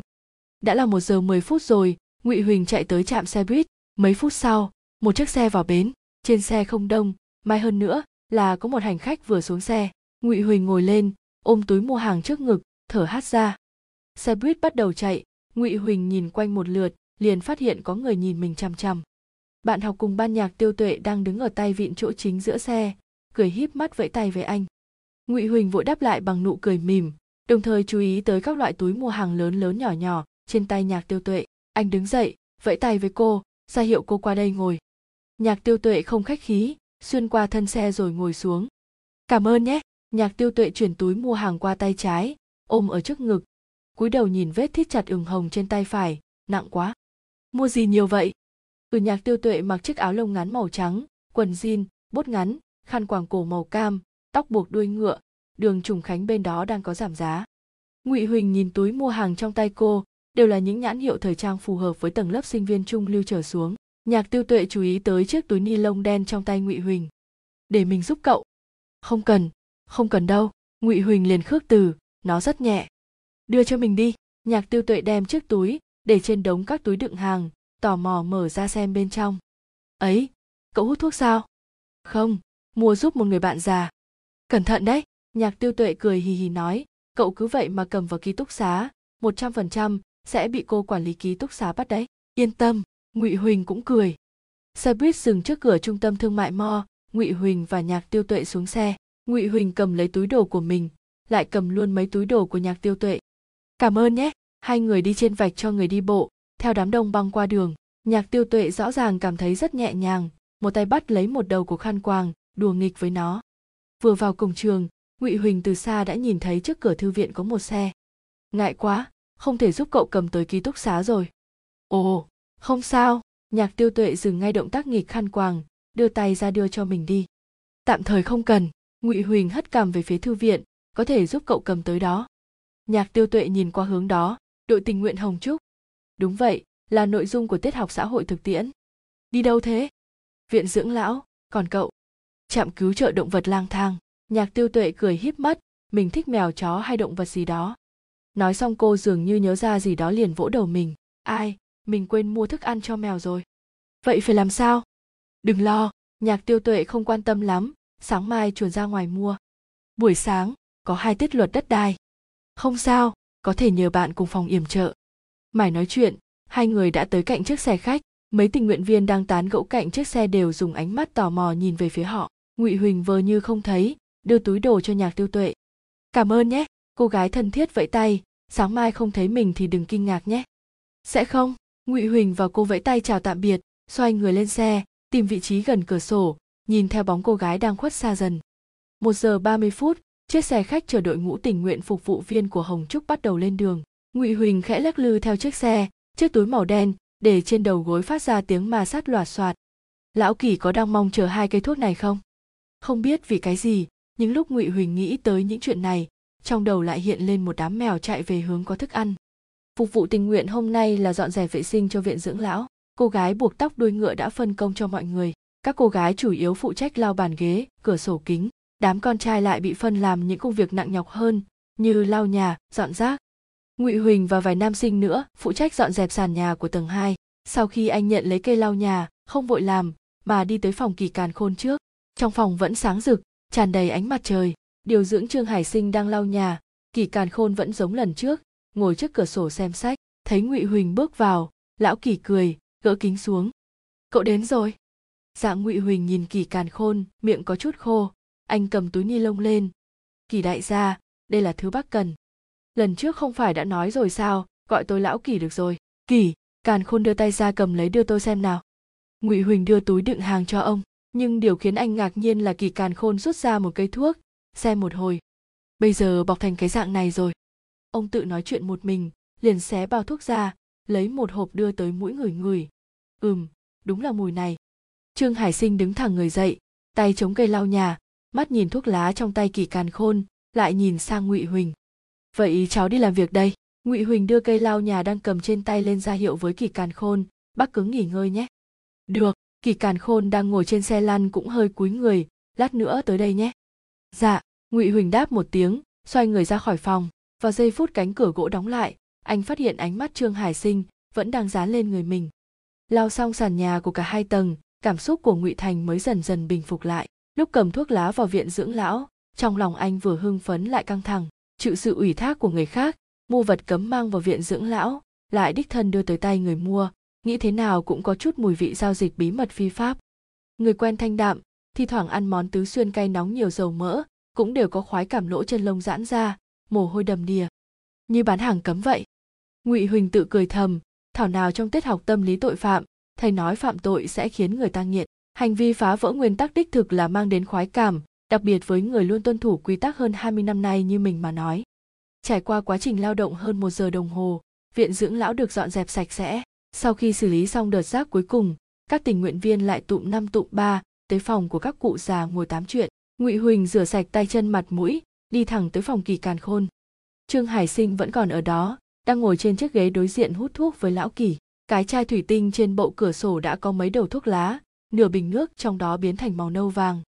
Kỳ càn khôn gọi ngụy huỳnh ngồi xuống. Trương hải sinh nhìn anh một cái. Trong mày, dập đi nửa điếu thuốc. Lão kỳ thuốc này cũng đâu có ngon, không mạnh. Kỳ càn khôn mỉm cười, không trả lời. Trong ấm có hồng trà, vừa pha xong, ông quay sang ngụy huỳnh, chỉ vào hộc tủ, bên trong có cốc giấy, tự mình rót đi. Ngụy huỳnh chép chép miệng, cảm giác có chút khát, liền nói cảm ơn, từ hộc tủ lấy ra chiếc ly giấy, ngẫm nghĩ lại lấy chiếc ly trống trơn trong tay kỳ càn khôn rồi rót đầy vào đấy Chương 4, phần 8, điều 77, Kỳ Càn Khôn cẩn thận cầm lấy di động, đưa sát vào mắt, lại tháo kính xuống, đưa thẳng tay ra, để điện thoại ra xa, nhưng vẫn không nhìn rõ được những dòng chữ trên đó. Để cháu, Ngụy Huỳnh cầm lấy di động điều 77, Tòa án Nhân dân, Viện Kiểm sát Nhân dân, Cơ quan Công an. Ồ, điều này đích thực bị sửa đổi. Sau khi thi hành cưỡng chế, trốn điều tra hoặc thẩm phán, thì bị giới hạn bởi thời hiệu truy tố. Ừm, Kỳ Càn Khôn liền phát hiện luật năm 79 là sau khi thi hành cưỡng chế, còn năm 97 là sau khi thụ án, đúng không? Dạ vâng. Nếu vụ án xảy ra, ví dụ như án giết người xảy ra trước năm 97, Kỳ Càn Khôn vừa suy nghĩ vừa nói chậm rãi, cậu cảm thấy sẽ áp dụng luật của năm 79 hay của năm 97. Ngụy Huỳnh sững người, cái này là vấn đề hồi tố của luật hình sự rồi. Đúng vậy Kỳ Càn Khôn trả lời nhanh gọn, trong ánh mắt tràn đầy mong chờ. Cái này tính thế nào? ngụy huỳnh cười khổ trong lòng tình nguyện viên phục vụ trở thành khảo thí luật hình sự hay là kiểm tra miệng về vấn đề hồi tố trong luật hình sự trung quốc dùng nguyên tắc áp dụng cái cũ hơn và áp dụng cái nhẹ hơn ngụy huỳnh cố nhớ theo cái cũ vậy có lẽ là áp dụng luật năm 79. Nếu theo cái nhẹ thì sao? Cái này. Ngụy Huỳnh suy nghĩ, theo luật năm 79, người phạm tội bị thi hành cưỡng chế sau đó mới bị giới hạn bởi thời hiệu truy tố, còn luật 97, chỉ cần sau khi cơ quan tư pháp thụ lý vụ án, thì không bị giới hạn truy tố, so sánh một hồi, luật năm 79 đối với người phạm tội có lợi hơn. Kỳ Càn Khôn suy nghĩ một lúc, chậm rãi gật đầu, có lẽ là vậy. Vậy chắc là sẽ áp dụng luật năm 79. Bị thi hành cưỡng chế. Sắc mặt Kỳ Càn Khôn lần nữa trở nên âm trầm, ánh mắt xa xăm mơ màn, miệng lào bầu, nếu như không bắt được hắn thì sao? Vậy thì có giới hạn thôi Ngụy Huỳnh nhớ tới ví dụ ông vừa nhắc, án giết người, sau 20 năm thì không truy tố nữa. Không phải còn có viện kiểm sát nhân dân tối cao sao? Kỳ càn khôn liền truy hỏi. Hả? Đúng đúng đúng. Mặt ngụy huỳnh đỏ lên, vội sửa lại. Viện kiểm sát tối cao, nếu cho rằng cần phải truy tố, vậy thì vẫn có thể tiếp tục truy tố. Chắc chắn có, kỳ càn khôn buộc miệng nói. Giọng điệu rất cao. Ngụy huỳnh bị giật mình, kinh ngạc nhìn kỳ càn khôn. Giết người mà. Kỳ càn khôn lập tức ý thức được mình vừa nói hớ, là chuyện lớn mà. Cậu nói phải không? Ngụy huỳnh mù mờ gật đầu. Hờ hờ kỳ càn khôn cười bắt đầu lãng sang chuyện khác. Vừa nãy cậu dùng di động để lên mạng. Dạ vâng. Khoa học kỹ thuật bây giờ phát triển thật lại tiện lợi như vậy. Kỳ càn khôn chép chép miệng tôi không theo kịp thời đại nữa rồi. Điện thoại thông minh nào cũng có thể làm được. Ngụy huỳnh hoàn hồn lại giống một chiếc máy tính nhỏ vậy. Ừm. Kỳ càn khôn quay đầu nhìn ra ngoài cửa sổ cậu cỡ mấy giờ phải đi? Ngụy huỳnh nhìn đồng hồ khoảng 4 giờ 30 phút ồ, còn một lúc nữa, kỳ càn khôn cười với ngụy huỳnh hôm nay ánh mặt trời không tồi, đẩy tôi ra ngoài dạo được không? Khu vườn của viện dưỡng lão không lớn, phần lớn đều là đất, trong vườn trồng vài cái cây, vì lá đã rụng hết, không phân biệt được là cây gì, có thể đẩy xe lan chỉ có mấy con đường lát gạch đỏ giao nhau. Dù chỉ có vậy, kỳ càn khôn vẫn rất vui, ông được ngụy huỳnh giúp, mặc xong áo lông, đội mũ và quấn khăn quàng, bên dưới còn đê áp một tấm thảm lông, ấm áp rồi ra khỏi cửa ngụy huỳnh lần đầu tiên đẩy xe lăn. Thêm vào đó, con đường gạch đỏ lồi lõm. Đoạn đường đầu tiên có thể nói là chấn động lòng người. Có vài lần, anh suýt chút đẩy lão kỳ xuống đất. Khác với ngụy huỳnh kinh hồn bạt vía, kỳ càn khôn ngực lại cảm thấy rất hài lòng. Lúc này mặt trời đã về tây, xung quanh viện dưỡng lão không có các tòa cao tầng, nên trong vườn vẫn đầy ắp ánh mặt trời. Kỳ càn khôn híp mắt nhìn ánh mặt trời rực rỡ, hít vào bầu không khí khô hanh, biểu tình đang say sưa. Lâu rồi chưa được ra ngoài. Vậy sao? Xe lăn được đẩy tới một ngõ cụt của con đường, ngụy huỳnh tốn sức để xe lăn đổi hướng, bắt đầu quay về. Bác ở đây bao lâu rồi? 18 năm. Có quen không? Cũng tạm kỳ càn khôn nhìn cái cây bên cạnh, đó là cây đào. Mùa xuân nở đầy hoa, rất đẹp. Có thể chấp nhận được, thì nhịn vậy. Còn không chấp nhận được, thì tự làm theo cách của mình. Ngụy huỳnh nhớ tới nồi cơm điện nhỏ và thuốc lá trong phòng ông liền cười. Người nhà bác, thường tới thăm bác không? Tôi không có người nhà kỳ càn khôn trả lời nhanh gọn, không con cái, vợ thì sớm đã qua đời. Ồ, ngụy huỳnh dừng chân, rồi lại tiếp tục đẩy xe lăn về phía trước, xin lỗi. Không có gì phải xin lỗi cả. Kỳ càn khôn cười tôi không cảm thấy mình và người khác có gì khác nhau. Cũng phải, ngụy huỳnh suy nghĩ một hồi, nhưng cũng sẽ cô đơn chứ ạ. Chỉ có người từng trải qua sự náo nhiệt mới cảm thấy cô đơn. Kỳ càn khôn nhìn các cụ già, hoặc tụ tập nói chuyện, hoặc chấp tay sau lưng một mình đi dạo. Tôi từ rất lâu đã sống một mình sớm đã quen rồi, lại nói. Tầm nhìn của ông rời khỏi đám cụ già đó, bọn họ làm sao biết cô đơn là gì chứ?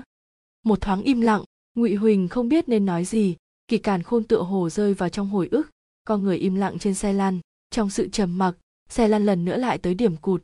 Lúc ngụy huỳnh tính quay lại con đường cũ, kỳ càn khôn lại lên tiếng đẩy tôi tới trước cổng đi. Ngụy huỳnh gật đầu đồng ý, để ông đi lên con đường thẳng tới cổng chính của viện dưỡng lão trước cổng viện dưỡng lão là một con đường nhỏ, tuy hẹp, nhưng người và xe cộ qua lại đông đúc, rất náo nhiệt, tiếng giao của người bán hàng, tiếng cười nói của người đi đường, tiếng còi xe chói tai, và cả mùi thơm của thịt nướng, khoai nướng và bắp luộc, trái ngược hoàn toàn với viện dưỡng lão đằng sau cánh cửa sắt, ở đây mới giống cảnh nhân gian hơn. Ngụy huỳnh đẩy chiếc xe lăn tới trước cánh cổng sắt hoen dỉ đưa tay kéo then cửa, lập tức bàn tay cảm nhận được sự lạnh lẽo, vừa kéo được nửa then cài, liền nghe thấy tiếng ngăn lại này, cậu làm gì thế? Ngụy huỳnh nhìn về hướng có giọng nói. Trong phòng trực ban bên cạnh, một người đàn ông trung niên mặc đồng phục bảo vệ ló nửa người ra, vẻ mặt cảnh giác nhìn anh chằm chằm. Hả, tôi dẫn ông ấy, đi ra ngoài dạo. Không được, người đàn ông trung niên cầm ly trà lớn, miệng ly bốc khói nghi ngút, họ không được tùy tiện ra ngoài. Dù là trước cổng cũng không được sao? Không được, người đàn ông trung niên tựa hồ có chút lạnh, dùng mình một cái, xảy ra chuyện gì ai chịu trách nhiệm, quay về đi. Kỳ càn khôn nãy giờ im lặng liền mở miệng. Thôi vậy, ở đây được rồi. Người đàn ông trung niên quay lại phòng trực ban. Ngụy huỳnh vịn tay đẩy của xe lăn, đứng sau kỳ càn khôn, im lặng nhìn con phố cách cái cổng. Lão kỳ bất động, tầm nhìn cũng không di động theo người hay vật gì. Ông chỉ nhìn về phía trước, thì thoảng hít hít mũi. Ngụy huỳnh theo tầm nhìn của ông nhìn về phía trước, cũng không cảm thấy thùng rác chất đầy mấy túi ni lông, ngâm trong nước có gì đặc biệt. Chỉ là một loại mùi già yếu, chán nản thậm chí là thối rửa đang từ trên người kỳ càn khôn dần dần tản phát ra. Một lão kỳ ngồi trong ánh mặt trời, ánh mắt sắc bén, khéo nói, giỏi hút thuốc, hầm canh ngon tựa hồ đang hồi phục lại sáng vẻ vốn có, cả người như co thành một khối nhỏ. Ngụy huỳnh đứng đó, nhìn xuống chiếc mũ len màu xám nhạt đang đội trên đầu kỳ càn khôn, cảm nhận rõ ràng một thứ gì đó tựa như nước đang chảy ra khỏi cơ thể ông.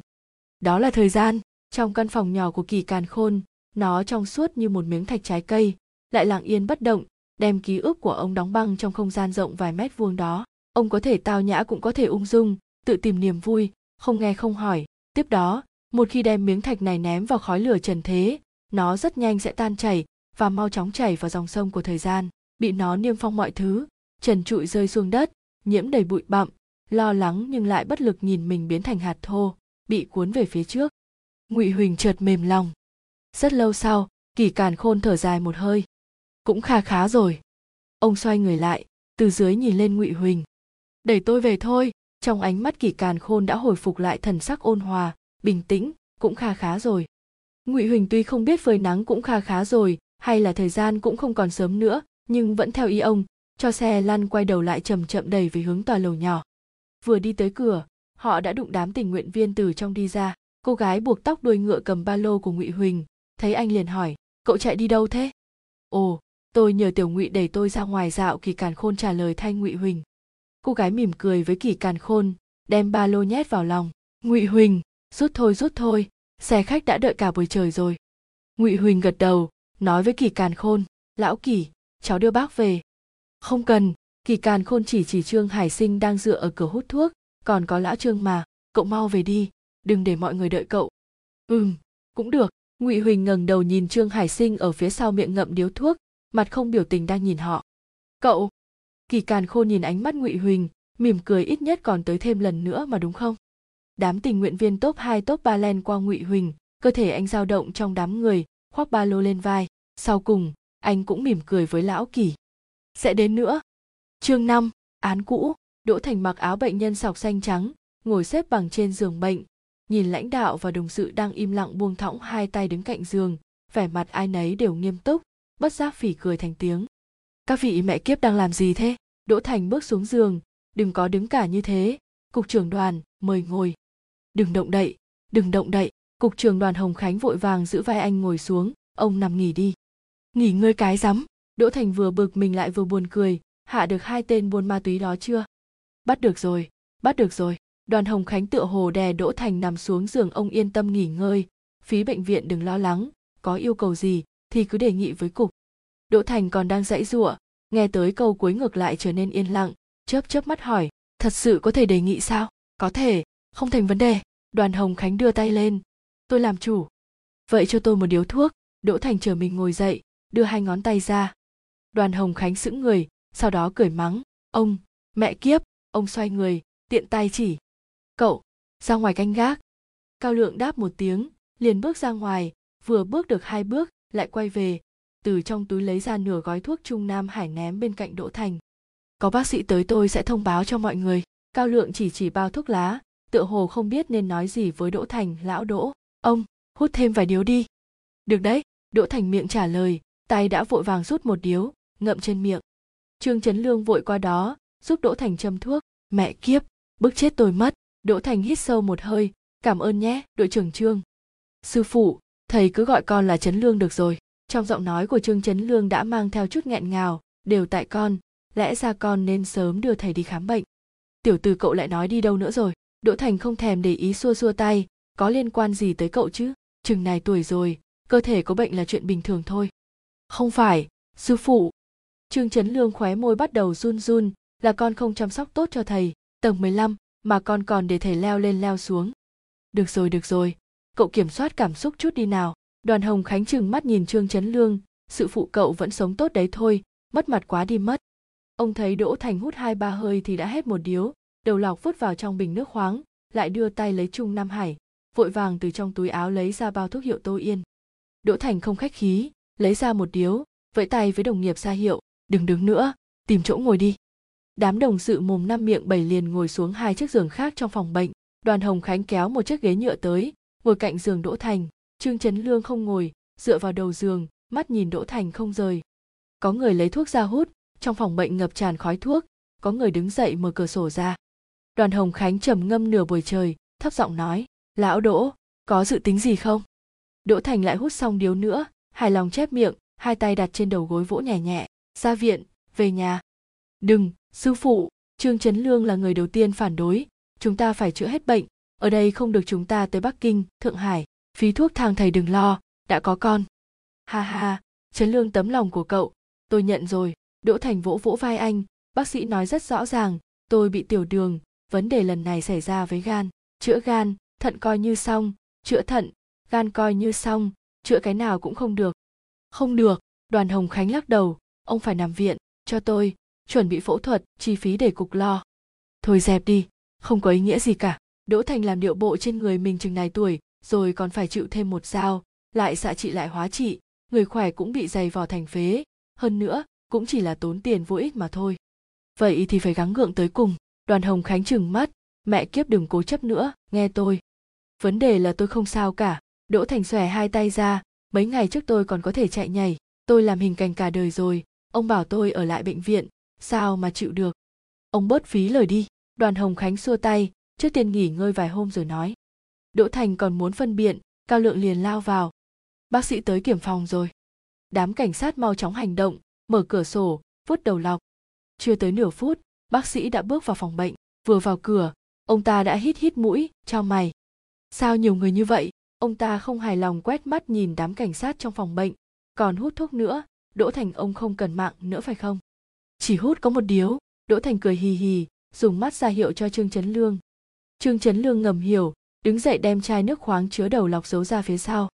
Ra ngoài hết đi, bác sĩ bực bội xua xua tay. Đoàn hồng khánh đứng dậy, cười với bác sĩ bác sĩ, nhọc lòng ông rồi.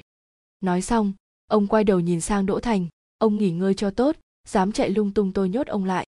Đỗ thành sắn tay áo lên, chuẩn bị để y tá đo huyết áp, tôi ở bệnh viện so với bị giam có khác nhau sao? Đoàn hồng khánh không nói gì, đưa tay chỉ chỉ đỗ thành, có ý cảnh cáo. Được được được, đỗ thành đành chịu tôi nghe lời, được chứ gì? Sắc mặt đoàn hồng khánh mới hòa hoãn đôi chút, xoay người lại ra hiệu mọi người ra ngoài. Đám cảnh sát mồm năm miệng bảy nói tạm biệt với đỗ thành. Trương trấn lương chạy tới. Sư phụ, ngày mai con lại tới thăm thầy. Không cần tới nữa đâu. Đỗ thành phủi phủi tay, xử lý xong vụ án rồi hẳn nói, cút đi nào. Trương trấn lương vỗ vỗ vai ông, rồi theo đoàn hồng khánh ra ngoài. Đỗ thành nằm xuống giường bệnh, ngoan ngoãn để bác sĩ khám. Đo huyết áp và nhiệt độ xong, bắt đầu chuyển dịch bác sĩ lại căn dặn vài câu, đỗ thành không tập trung nghe, thi thoảng ngừ một tiếng. Sau khi bác sĩ và y tá đi xong, trong phòng bệnh rộng lớn chỉ còn lại một mình đỗ thành, ông cuộn mình trong chăn, nhìn chằm chằm vào ống truyền dịch đang nhỏ từng giọt từng giọt dịch. Nằm cả nửa ngày, ông mới cảm giác được bên dưới vai phải có một vật cứng, lấy ra xem, thì ra là nửa gói trung nam hải. Đỗ thành nhớ người nhìn ra cửa châm một điếu thuốc. Từng làn khói lượn lờ, đỗ thành khép nửa mắt, nhìn khói thuốc xanh lam đang cuộn tròn trước mắt rồi tan biến. Sắp chết rồi. Tin này quá đột ngột nhưng cũng không khiến ông sợ hãi. Làm cảnh sát hơn 30 năm rồi đối mặt với thời khắc sinh tử cũng không phải chỉ mới một hai lần. 1988 lúc xử lý vụ bạo lực gia đình ông chồng bạo lực đột nhiên đốt xăng. 1997 vây bắt xảo huyệt tổ chức xã hội đen của thành phố, bị chúng năm phát bắn tỉa liên tiếp. 2002 truy bắt một tội phạm cấp súng, bị kẻ tình nghi ôm ngã xuống cầu. 2007 giải cứu con tin trong một ngân hàng thương nghiệp nào đó, đối mặt với bọn cướp toàn thân cuốn thuốc nổ. Lần này tránh không được nữa. Khóe miệng Đỗ Thành khẽ cong lên, chết, không đáng sợ, ông 23 năm trước đã chết rồi. Đối với ông mà nói, đó là con đường về mà ông mong đợi đã lâu bước vào giảng đường ngụy huỳnh chọn một vị trí không mấy bắt mắt lén lấy ra ly sữa đậu nành vẫn còn ấm rồi uống vừa qua 8 giờ cô giáo vừa mập vừa lùn tóc ngắn ngang tai đi lên bục giảng ngụy huỳnh ngậm ống hút, lấy từ trong ba lô ra giáo trình luật đất đai, lúc vừa nhìn thấy cái phong bì, anh chợt nhớ tới một chuyện. Anh nhìn khắp phòng một lượt, quả thật không thấy nhạc tiêu tuệ. Trốn học thật, ngụy huỳnh cười thầm, giáo sư vương dạy về luật đất đai bị học sinh gọi là thổ địa bà bà, là người đứng đầu danh bộ trong học viện luật, không chỉ ra tay tàn độc khiến sinh viên không vượt qua nổi môn này, mà mỗi tiết còn phải điểm danh, sinh viên vắng mặt ba lần là bị hủy tư cách thi. Quả thật không sai thổ địa bà bà uống xong ngụm trà, liền chậm rãi lấy sổ ra, bắt đầu điểm danh. Tiếng trả lời nối tiếp nhau vang khắp giảng đường, ngụy huỳnh chợt cảm thấy khẩn trương kỳ lạ. Nhạc tiêu tuệ từng nói, để bạn cùng phòng giúp điểm hộ, cũng không biết điểm hộ này nên làm thế nào. Rất nhanh, thổ địa bà bà gọi tới tên nhạc tiêu tuệ, một giọng buồn bực từ dãy sau vang lên có. Ngụy huỳnh kinh ngạc, nhìn theo giọng nói đó, một nữ sinh tóc dài giấu mặt sau cuốn tài liệu đã được mở, vừa buông cánh tay lúc nãy bịt mũi xuống thổ địa bà bà ngẩng đầu, tựa hồ có chút do dự. Nhạc tiêu tuệ đứng lên, cô gái tóc dài không dám lên tiếng, cúi đầu không nói gì. Trong giảng đường vang lên tiếng cười nho nhỏ. Thổ địa bà bà đanh mặt lại, vừa nãy là ai báo danh giúp? Nhạc tiêu tuệ. Cô gái tóc dài vẻ mặt như vô tội, cùng bạn học xung quanh nhìn tứ phía. Ngụy huỳnh cố gắng không nhìn sang cô ta, trong lòng nói, đây gọi là yểm hộ gì chứ, tệ hại. Thổ địa bà bà thấy không ai ra tự thú, cũng không muốn truy tới. Cùng lấy bút mực ra đánh dấu vào bên cạnh tên của nhạc tiêu tuệ. Nhạc tiêu tuệ, trốn học một lần, thổ địa bà bà từ sau cặp kính chừng mắt nhìn, còn giúp điểm danh lần nữa, coi như là đồng phạm. Điểm danh xong, bắt đầu lên tiết, luật đất đai vốn khô khan, thổ địa bà bà tựa hồ là đang đọc tài liệu, càng khiến người ta khó có hứng thú. Ngụy huỳnh miễn cưỡng nghe được mười mấy phút, liền bắt đầu không tập trung. Đầu tiên là nghĩ tới nhạc tiêu tuệ nghỉ học, cũng không biết cô bị thổ địa bà bà bắt được mấy lần, rồi còn tư cách thi nữa không? Sau đó nghĩ nhạc tiêu tuệ, không tiếc trốn học cũng muốn đi mua thức ăn cho mèo và cả những con chó con mèo trong viện cứu trợ động vật. Dù là tiết học xã hội thực tiễn của mình, tiếp nữa là nghĩ tới căn nhà ba tầng lầu và cả lão kỳ. Nghĩ tới lão kỳ, ngụy huỳnh tay chống cầm tay còn lại nghịch bút bi, nhìn ra ngoài cửa sổ. Thời tiết hôm nay có chút u ám, không có mặt trời, mọi thứ ngoài phòng học cũng mất đi màu sắc của nó, tựa như một bức hình đen trắng. Những cái cây rụng trụi lá và cả tòa nhà ảm đạm của trường đều bị bao trùm bởi một lớp xương mỏng, nhìn vào nó không chút sinh khí. Nghe nói, đối với người già mà nói, thời gian khó vượt qua nhất chính là mùa đông, một là thời tiết phù hợp cho các bệnh huyết áp, hai là trong mắt đâu đâu cũng là cảnh thê lương, đều khiến tâm người ta sinh ra cảm giác bước vào những ngày tháng cuối đời, đi tới điểm cùng của sinh mệnh. Đến cả người trẻ tuổi như ngụy huỳnh cũng không phấn chấn nổi, càng huống hồ là những người già không nơi nương tựa như kỳ càn khôn. Không biết trong căn phòng nhỏ của lão kỳ vào lúc này cũng ảm đàm nặng nề như vậy không? Ngụy huỳnh khẽ thở dài, quay đầu, nhìn lên bục giảng thổ địa bà bà đang cầm giáo trình đọc lầu lầu, dòng suy nghĩ không thu lại được.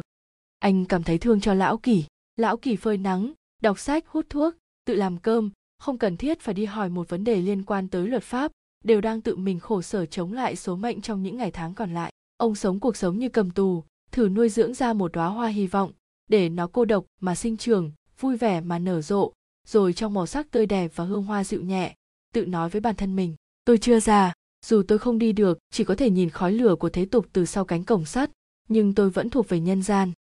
Nhạc tiêu tuệ mất tích cả ngày trời, mãi tới giờ cơm tối, ngụy huỳnh mới gặp cô ở nhà ăn. Tuy cơ thể mệt mỏi, nhưng tinh thần nhạc tiêu tuệ nhìn không tệ. Lúc xếp hàng lấy cơm, cô nhìn thấy ngụy huỳnh, cười híp mắt vẫy tay với anh. Vài phút sau, nhạc tiêu tuệ cầm lấy mấy túi ni lông đựng hàng chạy tới đặt mông ngồi đối diện ngụy huỳnh. Mệt chết được. Đi chăm sóc mấy chú chó mèo sao? Ngụy huỳnh ngẩng đầu, nhìn nhạc tiêu tuệ mở một chai hồng trà lạnh, tu ngực hết nửa chai.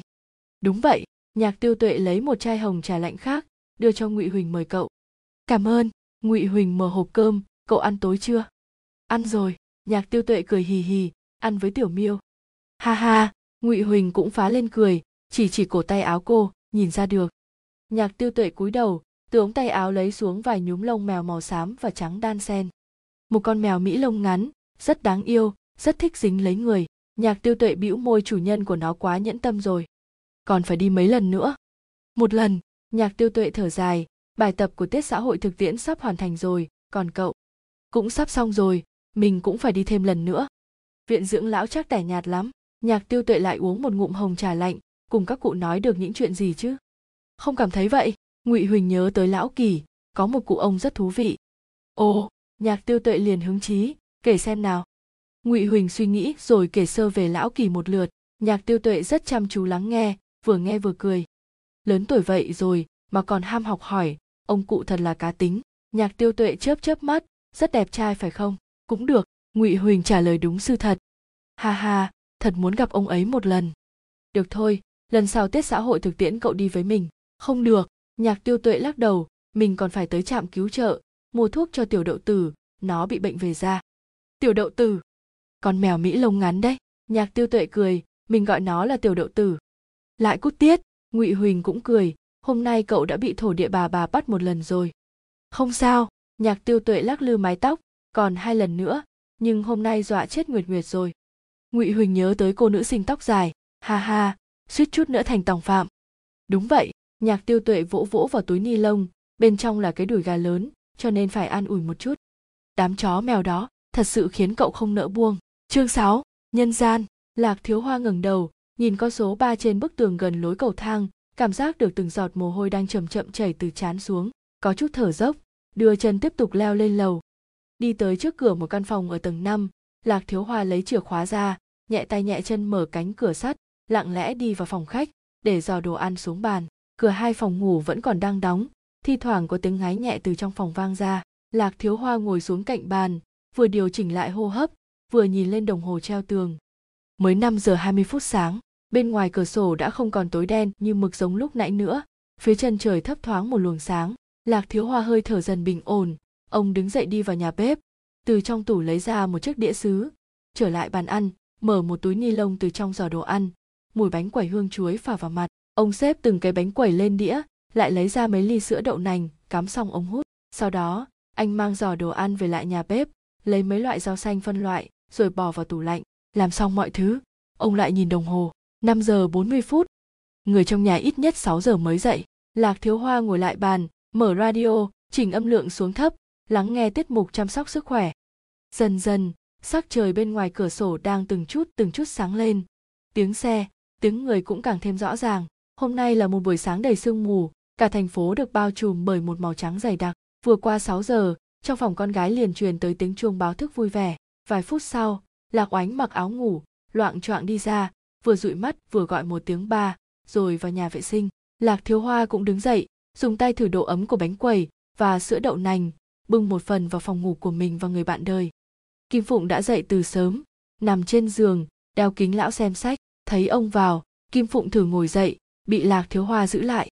Nằm đi nằm đi, Lạc Thiếu Hoa để bữa sáng lên trước tủ đầu giường, đưa tay sờ chán người bạn đời, sữa đậu nành không được nóng lắm, có cần hâm lại chút không? Không cần đâu, Kim Phụng uống một ngụm, dậy sớm vậy sao? Ừm, ngủ không được, Lạc Thiếu Hoa ngồi xuống cạnh giường, đem bánh quẩy xé thành miếng nhỏ. Lại thấy ác mộng sao? Kim Phụng nắm lấy tay Lạc Thiếu Hoa. Lạc Thiếu Hoa không trả lời, khẽ gật đầu. Lần sau, nếu ra ngoài sớm như vậy thì gọi tôi một tiếng. Kim Phụng nhẹ xoa lên mu bàn tay của Lạc Thiếu Hoa, mở mắt không nhìn thấy ông, trong lòng có cảm giác trống rỗng kỳ lạ. Lạc Thiếu Hoa đáp một tiếng rồi cười với Kim Phụng, mau ăn đi, tôi đi xem các con. Rất nhanh, trong căn nhà hai phòng kiểu cũ nhỏ bé bắt đầu ngập tràn các loại thanh âm, bản tin buổi sáng, tiếng vỗ nước rửa mặt, tiếng uống sữa đậu nành, tiếng máy sấy, tiếng rội toilet, tiếng lạc anh hối thúc con trai hướng Xuân Huy. Lạc Thiếu Hoa bận rộn trong nhà bếp và phòng ăn, ánh mắt vẫn luôn đặt lên người con gái và cháu ngoại. Từ sau khi con gái ly hôn, Lạc Thiếu Hoa ngoài việc phải chăm sóc vợ, thì chuyện ăn uống sinh hoạt của Lạc Oánh và Hướng Xuân Huy đều đặt lên người ông. Ông không cảm thấy đó là một gánh nặng, ngược lại còn thấy vui. Làm cảnh sát hơn 30 năm, sau khi nghỉ hưu, còn có thể bù đắp một chút những thiếu sót cho hai mẹ con Kim Phụng. Đồng hồ chỉ 7 giờ, con gái và cháu ngoại đã ăn sáng xong, vệ sinh xong, bận rộn cả buổi sáng giờ mới xong xuôi, Lạc Thiếu Hoa ngồi bên bàn ăn, cầm một cái bánh quẩy, vừa cắn một miếng, liền nghe điện thoại mình vang lên một tiếng đinh. Lạc Thiếu Hoa lau ngón tay, cầm di động lên xem tin nhắn, nhìn lướt qua một cái, ông liền ngừng nhai, ngây người. Tiếp đó, ông gọi Lạc Oánh đang thay giày ở cửa. Oánh oánh, hôm nay bắt xe đưa cháu đi học nhé. Lạc Thiếu Hoa miễn cưỡng nuốt miếng bánh quẩy trong miệng xuống ba cần dùng xe. Dạ, Lạc Oánh có chút kinh ngạc quay đầu lại để con đưa ba đi nhé. Không cần đâu, giọng Lạc Thiếu Hoa kiên định quả quyết. Lạc Oánh nhìn ông, khẽ thở ra một hơi, đây mới là hình tượng người cha mà cô quen thuộc, kiệm lời ít nói, đối với những chuyện liên quan tới công việc thì lại miệng kín như bưng. Ông lão ánh mắt hiền từ, lời nói dịu dàng, thậm chí có chút rông dài của một tiếng trước bây giờ đã bị cách tuyệt dưới lớp vỏ của một loại kiên định nào đó. Cô đối với màu sắc, mùi vị, tính chất của chiếc vỏ này rõ như lòng bàn tay, cũng biết rõ bản thân không cách nào kéo cha ra được. Chính vì như vậy, Lạc Hoánh không tiếp tục hỏi, chỉ lấy chìa khóa xe ra để trên bàn, sau đó liền dẫn con trai ra khỏi nhà. Lạc Thiếu Hoa ngồi bất động, sau khi nghe tiếng cửa sắt đóng lại, tiếng khóa cửa vang lên. Ông lại cầm lấy di động, xem lại vài lần, sau đó chậm rãi ăn xong bữa sáng. Rửa chén đũa xong, Lạc Thiếu Hoa đổ đầy nước bình thủy, cho Kim Phụng uống thuốc, rồi nhìn bà ngủ xong, sau đó liền mặc áo khoác ra khỏi nhà. Dù đã lâu không đụng vào vô lăng, nhưng động tác lại thuần thục như bản năng, vẫn khiến Lạc Thiếu Hoa có chút hưng phấn vào giây phút khởi động xe. Khi chiếc Santana màu xanh thẫm hòa vào dòng xe cộ đông đúc của buổi sáng, Lạc Thiếu Hoa thậm chí theo thói quen sờ vào thắt lưng, muốn kiểm tra xem súng đã được cài chắc chắn chưa. Trống không như thường, Lạc Thiếu Hoa tựa hồ cũng hoàn hồn, lòng ông nặng trĩu, chỗ muốn tới là nơi ông không muốn gắn kết sự nghiệp cuộc đời mình cùng với nhau. Chỉ là, rất nhiều chuyện, không phải là muốn hay không muốn, là có thể dễ dàng tách ra được. Lạc Thiếu Hoa âm thầm cắn răng, bước chân hơi dùng sức, trong màn sương mù lao về hướng Tây. Bệnh viện An Khang nằm ở ngoại ô thành phố này, đã có lịch sử 30 năm. Khác với những bệnh viện lớn được trang hoàng khí thế trong nội thành, bệnh viện An Khang nhìn giống một trường tiểu học tồi tàn ở thôn quê. Lạc Thiếu Hoa đỗ xe bên cạnh một con đường đất, từ xa nhìn về hành lang sắt màu xanh đậm loang lỗ vết hoen gỉ của bệnh viện lúc này mặt trời đã lên cao sương mù vẫn chưa hoàn toàn tan biến trong bệnh viện an khang có lẽ đang là thời gian của bữa sáng tầng hơi nước đang phiêu diêu trong vườn hòa trong đám sương mù khiến người và vật đều mờ mờ ảo ảo. Lạc thiếu hoa hạ cửa xe xuống một nửa, châm một điếu thuốc, lặng lẽ nhìn bệnh viện đang bị bao trùm bởi một màn sương mù. Hơn 20 năm nay, lạc thiếu hoa tựa hồ mỗi tháng đều tới bệnh viện an khang một lần. Nhưng, ông vẫn không hiểu, rõ ràng là nơi nhận điều trị những bệnh nhân tâm thần sao còn gọi là bệnh viện an khang. An khang, nếu những bệnh nhân này đều an khang thì tốt rồi. Lạc thiếu hoa sập thuốc, nhìn đồng hồ 8 giờ 20 phút, ông hạ cửa xe xuống hết để không khí lạnh tràn vào trong buồng lái. Sau khi dùng mình vài cái, lạc thiếu hoa hoàn toàn lấy lại tinh thần. Ông ngồi chỗ ghế lái, chăm chú nhìn về phía cổng bệnh viện an khang. Mười mấy phút sau, trong màn sương mù đằng sau cánh cửa sắt truyền tới tường hồi chuông đinh đinh giang giang sau đó, một bóng người xuất hiện trong màn sương mù. Hắn đi rất chậm, bước chân có chút loạn choạng, tựa hồ đầy vẻ sợ hãi, lại do dự không quyết. Lạc thiếu hoa ngồi thẳng người dậy, mở to mắt nhìn hắn ta. Dần dần ở chỗ hành lang trong màn sương mù xuất hiện một bóng người ngày càng rõ nét là một người đàn ông cao khoảng 1 m 75, tầm 50 tuổi, gầy, tóc thô cứng, rối bù, mặc một chiếc áo bông nhìn không ra màu sắc gì, trên vai phải là một chiếc túi du lịch lớn màu đen, tay phải cầm một túi lưới, trong đó là một chậu rửa mặt bằng sứ, vài thứ như đồ dùng đánh răng, xà phòng va đập vào nhau tạo ra tiếng đinh giang. Lạc thiếu hoa cảm giác cổ họng nhất thời bị nghẹn lại, là hắn, không sai. Người đàn ông chạy tới cánh cổng, tựa hồ đối với cánh cửa bằng song sắt như bó tay hết cách. Rất nhanh, trong phòng trực ban một người bảo vệ lùn béo chạy ra, nhìn thấy bảo vệ, người đàn ông lùi sau vài bước, cả người đều rụt lại, dường như bất cứ lúc nào cũng có thể ôm đầu ngồi xổm xuống. Người bảo vệ chạy tới trước mặt ông ta, mở miệng hỏi câu gì đó. Người đàn ông ngơ ngác nhìn người bảo vệ mấy giây, sau đó bó túi du lịch xuống, từ trong túi áo lấy ra một mẩu giấy. Người bảo vệ cầm lấy mẩu giấy, xem qua một lượt, sau đó xoay người mở cổng. Người đàn ông nhìn chằm chằm vào chỗ cổng sắt vừa được mở một lối nhỏ, im lặng bất động. Mãi tới khi người bảo vệ mất nhẫn nại liền xua xua tay, hắn mới cứng ngắc từng bước từng bước đi ra ngoài. Cổng sắt khép lại phía sau hắn, lần nữa được khóa lại. Người đàn ông đứng trước cánh cổng, đầu tiên là chậm rãi quét mắt một vòng, tựa hồ đối với mọi thứ trước mắt đều cảm thấy vô cùng xa lạ. Sau 5 phút, hắn mới bước đi, có chút loạn choạng đi tới trạm xe buýt bên đường. Trong đầu lạc, thiếu hoa trống rỗng, tầm nhìn dán theo người đàn ông đang máy móc di chuyển, thấy hắn ta ngẩng cổ, chăm chú nhìn vào biển, báo chỉ dẫn ở trạm xe. Rất nhanh, người đàn ông tựa hồ đã chọn được điểm đến, đứng yên tại trạm đợi xe buýt tới. Lúc này, sương mù đã tan, hình dáng người đàn ông đã được hiện rõ. Lạc Thiếu Hoa đưa bàn tay đã đông cứng ra, kéo cửa sổ xe lên, cách một lớp kính quan sát người đàn ông cách đó mười mấy mét. Hắn ta ốm đi nhiều, mái tóc bù xù thô cứng đã bạc hơn nửa, đường nét trên mặt góc cạnh rõ ràng như được dao cắt gọt, trong đôi mắt đó từ khí nặng nề, không có tình cảm, không có linh hồn. Lạc Thiếu Hoa âm thầm siết chặt nắm đấm, cảm giác như từng cơn từng cơn lạnh đang xâm nhập vào toàn thân. Rất nhanh, một chiếc xe buýt kiểu cũ dừng lại bên đường, người đàn ông cầm túi du lịch bước lên xe, ống xả xe buýt thả ra khói đen ngòm, ì ạch ạch rời khỏi trạm.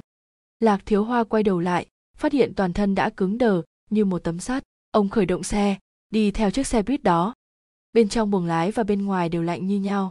Lạc Thiếu Hoa run lẩy bẩy, miễn cưỡng nắm chặt lấy vô lăng, nhìn đăm đăm chiếc xe buýt phía trước. Đột nhiên, ông đưa tay lên nhìn đồng hồ. Ngày mùng 7 tháng 1 9 giờ 1 phút am, ác quỷ trở lại nhân gian. Chiếc xe buýt chạy về hướng nội thành, người đàn ông xuống xe ở siêu thị sách Tân Hoa, lại đón một chiếc xe buýt khác. Hắn ta dường như cũng không chú ý tới sự theo dõi của Lạc Thiếu Hoa, chỉ ngồi bên cạnh cửa sổ, lặng lẽ ngắm cảnh phố phường. Nửa tiếng sau, người đàn ông lần nữa xuống xe ở phố Hưng Hoa Bắc, rồi đi bộ về hướng đông khoảng 700 mét sau đó đi vào cổng lớn của xưởng bột ngọt Lục Trúc. Lạc Thiếu Hoa dừng xe cách cổng lớn không xa, ngồi trong buồng lái nhìn nhất cử nhất động của hắn. Trong phòng trực ban, người đàn ông trò chuyện vài câu với bảo vệ. Người bảo vệ tuổi sấp xỉ bằng hắn ta rõ ràng đầy nghi vấn đối với thân phận của người đàn ông này, nhưng cũng làm theo yêu cầu của ông ta gọi một cuộc điện thoại. Trong quá trình này, người đàn ông từ đầu tới cuối đều đứng thẳng người, trên mặt không chút biểu tình. Vài phút sau, một người thanh niên mặc áo lông màu xanh dương nhạt vội vàng chạy tới, cùng người đàn ông trò chuyện một lúc, dẫn hắn ta rời khỏi phòng trực ban. Lần này đi, là cả hai tiếng, Lạc Thiếu Hoa không nôn nóng, ông đã đoán được mục đích lần này người đàn ông đến đây, cũng biết người đàn ông tiếp theo sẽ đi đâu. Điều này khiến ông có đủ thời gian lên kế hoạch cho hành động tiếp theo. Nhưng dù là vậy, Lạc Thiếu Hoa lòng vẫn rối bời, ông không ngờ người đàn ông sẽ ra viện vào lúc này, vốn cho rằng người đàn ông này và sự việc kia có thể vĩnh viễn bị phong kín trong bệnh viện an khang vốn cho rằng mình đã có thể thành công giải nghệ an nhàn dưỡng già, nhưng hắn đột nhiên xuất hiện, đã đem tương lai mà lạc thiếu hoa tưởng tượng ra đập vỡ tan tành. Lần đầu tiên ông lĩnh hội được cảm giác bất lực sau khi cởi bỏ đồ cảnh sát. Đang suy nghĩ lung tung, cánh cổng xưởng bột ngọt lục trúc đột nhiên mở ra, một chiếc xe khách nhỏ màu xám lao ra ngoài. Lạc thiếu hoa ngẩng đầu nhìn, chợt phát hiện người đàn ông đang ngồi giữa hàng ghế sau. Lạc thiếu hoa ném đầu thuốc, vội vội vàng vàng khởi động xe, bám theo sau. Chiếc xe khách chạy khoảng 5 phút thì dừng lại trước tòa trung cư thuộc tiểu khu lục trúc uyển lạc thiếu hoa không theo sát nữa vì ông đối với nơi này rõ như lòng bàn tay càng biết vào lúc này cán bộ hậu cần của xưởng bột ngọt lục trúc đang dẫn người đàn ông tới tòa nhà 22 ban 4 phòng 501. Đây là căn nhà năm đó cha hắn được xưởng bột ngọt chia theo phúc lợi, cũng là di sản duy nhất cha mẹ để lại cho hắn. Trong thời gian hắn vào viện điều trị, căn nhà này vẫn luôn do xưởng bột ngọt bảo quản thay. Tầm nửa tiếng sau, chiếc xe khách ra khỏi tiểu khu, hắn đã không còn trên xe. Lạc Thiếu Hoa khởi động xe, chậm rãi tiến vào tiểu khu Lục Trúc Quyền, chạy thẳng tới dưới tòa nhà 22.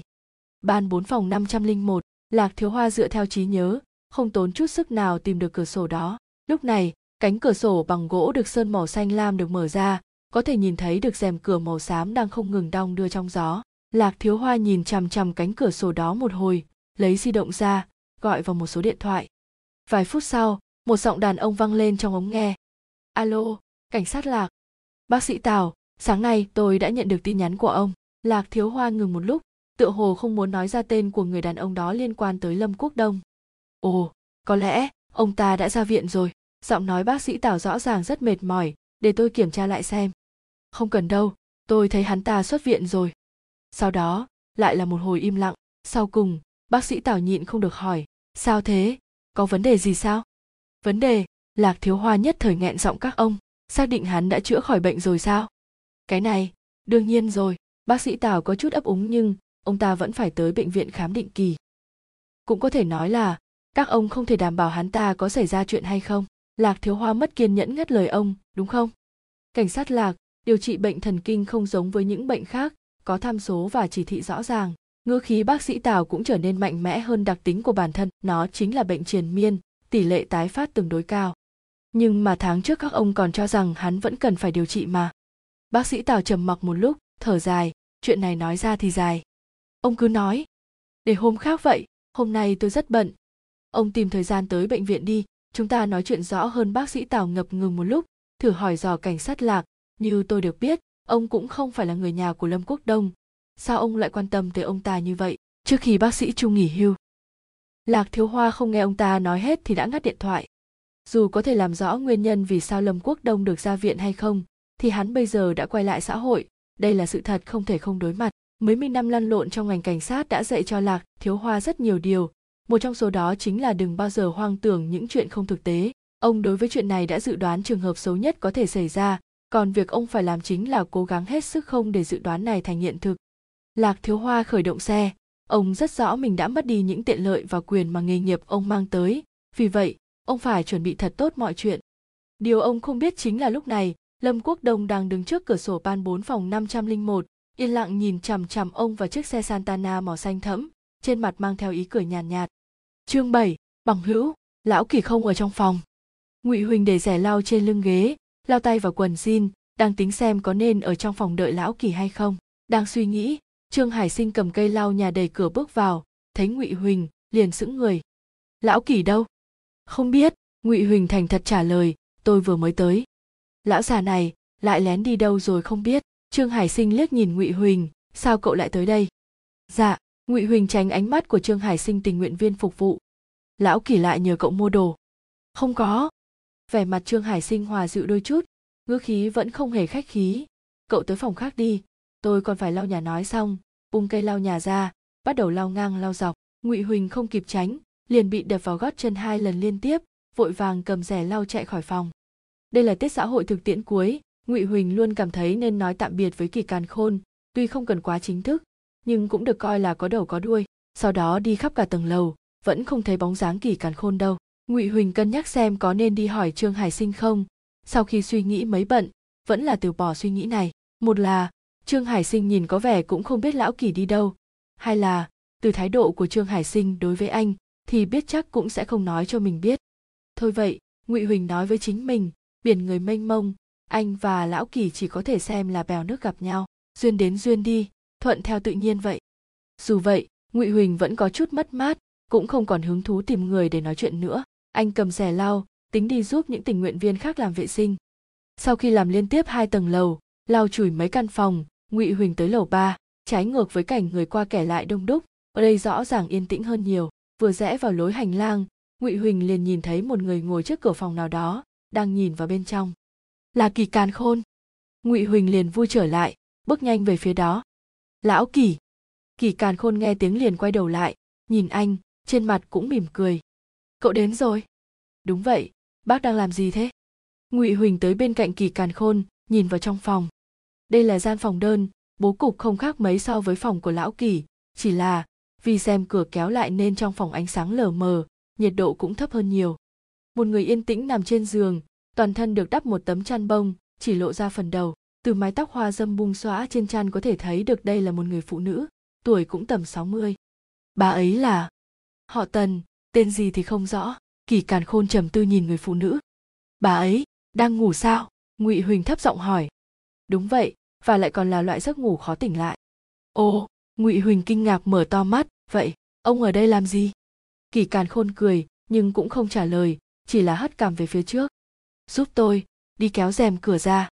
Ngụy Huỳnh do dự một lúc, tuy người phụ nữ đang ngủ say, nhưng dù sao đây cũng là không gian riêng của bà ấy nhưng chỉ là kéo rèm thôi mà chắc không được tính là xâm phạm quyền riêng tư chứ nghĩ tới đây ngụy huỳnh nhìn trái nhìn phải dãy hành lang rồi đưa chân bước vào phòng vừa vào phòng ngụy huỳnh liền ngửi thấy một mùi kỳ lạ anh hít hít mũi đi tới cửa sổ, kéo rèm ra. Ánh trời chiều liền chiếu vào, gương mặt người phụ nữ cũng trở nên rõ ràng hơn. Có thể nhìn ra được lúc bà còn trẻ có lẽ là một mỹ nữ, gương mặt tròn mịn, mi mắt đoan chính, da rẻ mềm mại. Ngụy huỳnh quay đầu nhìn kỳ càn khôn, phát hiện ra người phía sau cũng đang nhìn anh. Cậu cũng ngửi thấy rồi. Ừm, ngụy huỳnh trao mày, mùi này không khiến người ta cảm thấy vui vẻ được, hỗn hợp dầu mè hay của thứ gì đó, khiến người ta liên tưởng tới một loại cảm xúc tả ác kỳ càn khôn di chuyển xe lăn, từ từ vào trong phòng. Ông đánh giá bày biện trong căn phòng, thỉnh thoảng động đậy cánh mũi. Sau đó, ông hướng tầm mắt về người phụ nữ đang ngủ say. Ngụy huỳnh cũng đang tìm nguồn gốc của mùi hương đó, nhưng trong căn phòng bé tí nhìn là thấy hết, cũng không có những thứ đại loại như thức ăn thừa. Sau cùng, anh và kỳ càn khôn nhìn nhau. Kỳ càn khôn cười, di chuyển xe lăn tới bên giường, nghiêng người ngửi. Sau đó, sắc mặt ông liền khó coi. Không sai, ông chỉ vào người phụ nữ đang ngủ say là mùi trên người bà ấy. Ngụy huỳnh có chút khó hiểu, loại trị liệu nào đó cần tới dầu mè sao? Nào, lấy giúp tôi chiếc ly đó tới đây. Ngụy huỳnh nhìn theo hướng ngón tay kỳ càn khôn, trên chiếc bàn gỗ đối diện chiếc giường, có đặt một ly thủy tinh, bên trong còn chừng nửa ly nước đục ngầu. Ngụy huỳnh đưa ly nước tới cho ông, kỳ càn khôn cầm ly nước trong tay. Đầu tiên là đưa ly nước có dung dịch vần đục soi dưới ánh mặt trời, sau đó lại đưa mũi lên miệng ly ngửi ngửi. Sau cùng ông dùng ngón tay út chấm lấy một chút nước, đưa vào miệng thử một lúc rồi quay đầu nhổ đi. Được rồi, ông từ trong túi áo lấy ra một chiếc khăn tay, đem chiếc ly lau vài lần, rồi dùng khăn tay gói chiếc ly lại, đưa cho ngụy huỳnh. Để lại chỗ cũ. Ngụy huỳnh làm theo lời ông, thắc mắc trong lòng ngày càng lớn. Lão kỳ, bác đây là? Không sao, kỳ càn khôn đột nhiên ngẩng đầu cười, trong mắt lại thoáng lộ ra chút tức giận, đưa tôi về. Ngụy huỳnh đẩy kỳ càn khôn chậm rãi đi trong dãy hành lang yên tĩnh ngụy huỳnh nhìn những cánh cửa, hoặc được che đậy, hoặc được mở ra, thấp giọng hỏi, những người ở chỗ này là người thế nào? Hừ kỳ càn khôn như đang suy nghĩ chuyện trong lòng, nằm liệt giường, họ không cần thường xuyên ra ngoài, nên được sắp xếp ở lầu ba. Ngụy huỳnh ồ một tiếng, nhìn xuống chiếc xe lăn mình đang đẩy, đột nhiên nhớ tới một chuyện. Vậy, sao bác có thể lên đây được? Nghĩ cách thôi kỳ càn khôn trả lời qua loa. Dường như ông không muốn nói nhiều, ngụy huỳnh cũng thức thời liền ngậm miệng lại đi tới lối cầu thang, ngụy huỳnh dừng lại, đánh giá một lượt, tính xem làm thế nào mới có thể đưa kỳ càn khôn xuống lầu một. Kỳ càn khôn nhìn ra được vẻ không biết phải làm thế nào của anh, liền cười nói, cậu cõng tôi xuống trước. Xem ra chỉ còn cách này, ngụy huỳnh xoay người, ngồi xổm xuống đưa lưng tới chỗ kỳ càn khôn. Kỳ càn khôn ôm lấy cổ anh, ngụy huỳnh đưa hai tay ra sau, giữ lấy đùi của kỳ càn khôn, dùng sức đứng dậy. Lão kỳ nặng hơn so với tưởng tượng, ngụy huỳnh đi xuống lầu một cảm giác được thắt lưng và đầu gối chịu áp lực rất lớn, rất nhanh, chán anh xuất hiện tầng mồ hôi, hô hấp cũng trở nên nặng nhọc. Mệt rồi thì để tôi xuống, giọng nói kỳ càn khôn vang lên bên tai nghỉ một lúc rồi đi tiếp. Không sao, ngụy huỳnh có chút xấu hổ đối với thể lực tệ hại của mình, cắn cắn răng, từng bước từng bước đi xuống, tới lầu một. Anh lại gặp khó khăn, phải để lão kỳ ở đâu đây? Dù sao cũng không thể để ông ngồi trên nền đất lạnh chứ. Để tôi xuống chỗ tay vịn cầu thang. Ngụy huỳnh làm theo kỳ càn khôn nghiêng người ôm lấy tay vịn cầu thang hai tay nắm chặt lan can sát, hai chân mềm nhũn đặt xuống đất.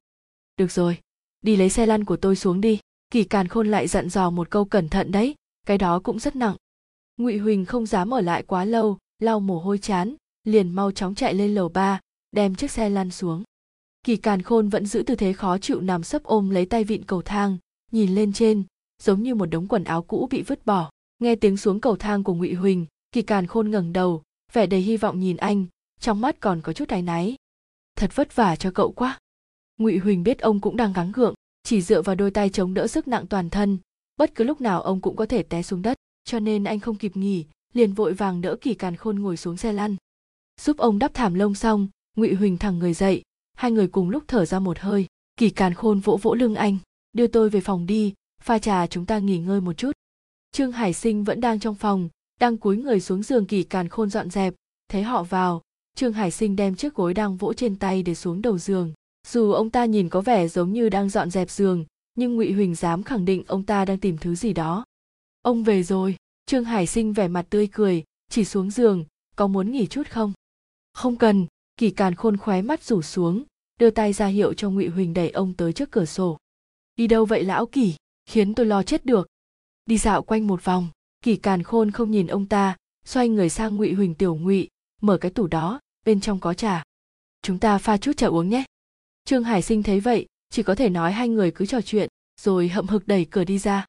Trà hôm nay là chè xanh lục an, hương thơm thanh cao, mùi vị tươi mới nguyên chất, một cốc trà nóng xuống bụng, hơi thở hai người cũng dần được điều hòa lại, mồ hôi trên người ngụy huỳnh cũng đỡ đi một nửa, thoải mái dựa cạnh bàn, nhấp từng ngụm trà nhỏ. Kỳ càn khôn lấy thuốc ken ra hút rất nhanh trong phòng mù mịt khói thuốc, lẫn với mùi trà, khiến người ta lười biếng. Ngụy huỳnh hít hít mũi, đột nhiên nhớ tới người phụ nữ trên lầu ba. Bác gái đó. Ngụy huỳnh thử hỏi, là bạn của bác sao? Không được tính là bạn, kỳ càn khôn lắc đầu, tôi chỉ biết bà ấy họ tần. Vậy bác? Sau này sẽ từ từ kể cậu nghe, kỳ càn khôn cười, hôm nay mấy giờ về? Cũng sắp rồi. Ngụy huỳnh nhìn đồng hồ lúc nữa phải đến phòng viện trưởng viết lời bình gì đó nữa. Lời bình? Dạ phải, ngụy huỳnh bỏ tách trà xuống, đứng thẳng người dậy, nhìn thẳng vào mắt kỳ càn khôn đây là tiết xã hội thực tiễn cuối của cháu rồi. Cũng có nghĩa là kỳ càn khôn ngừng lại một chút, đưa ánh nhìn sang chỗ khác cậu sẽ không đến nữa. Chưa chắc ạ. Ngụy huỳnh nhìn ra vẻ vô cùng thất vọng từ trên gương mặt ông, liền mềm lòng lúc không có tiết, cháu sẽ tới thăm bác. Hai, không cần đâu.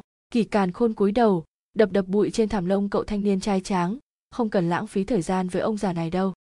Không mà lão kỳ ngụy huỳnh có chút ngượng ngùng gãi đầu bác rất thú vị cháu cũng rất thích trò chuyện với bác. Thú vị ha ha ha kỳ càn khôn kinh ngạc chừng to mắt sau đó liền ồ lên cười tôi sống hơn nửa đời người lần này xem như tôi được đánh giá cao nhất rồi đấy. Thật đấy ạ à, cháu cảm thấy bác không giống với những cụ già khác. Hờ hờ không biết vì sao thần sắc kỳ càn khôn có chút ảm đạm đương nhiên không giống rồi.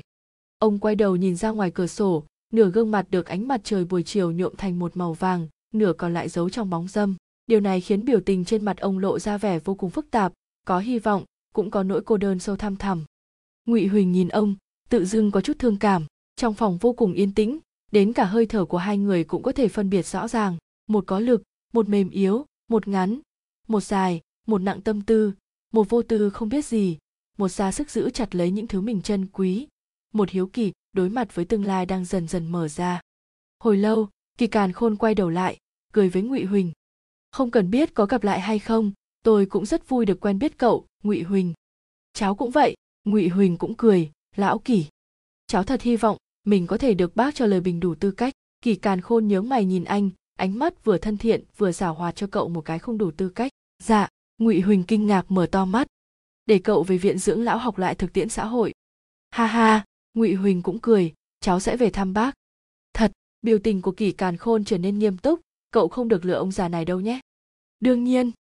Nói thật thì tôi vẫn còn chuyện muốn cậu giúp. Dạ bác cứ nói.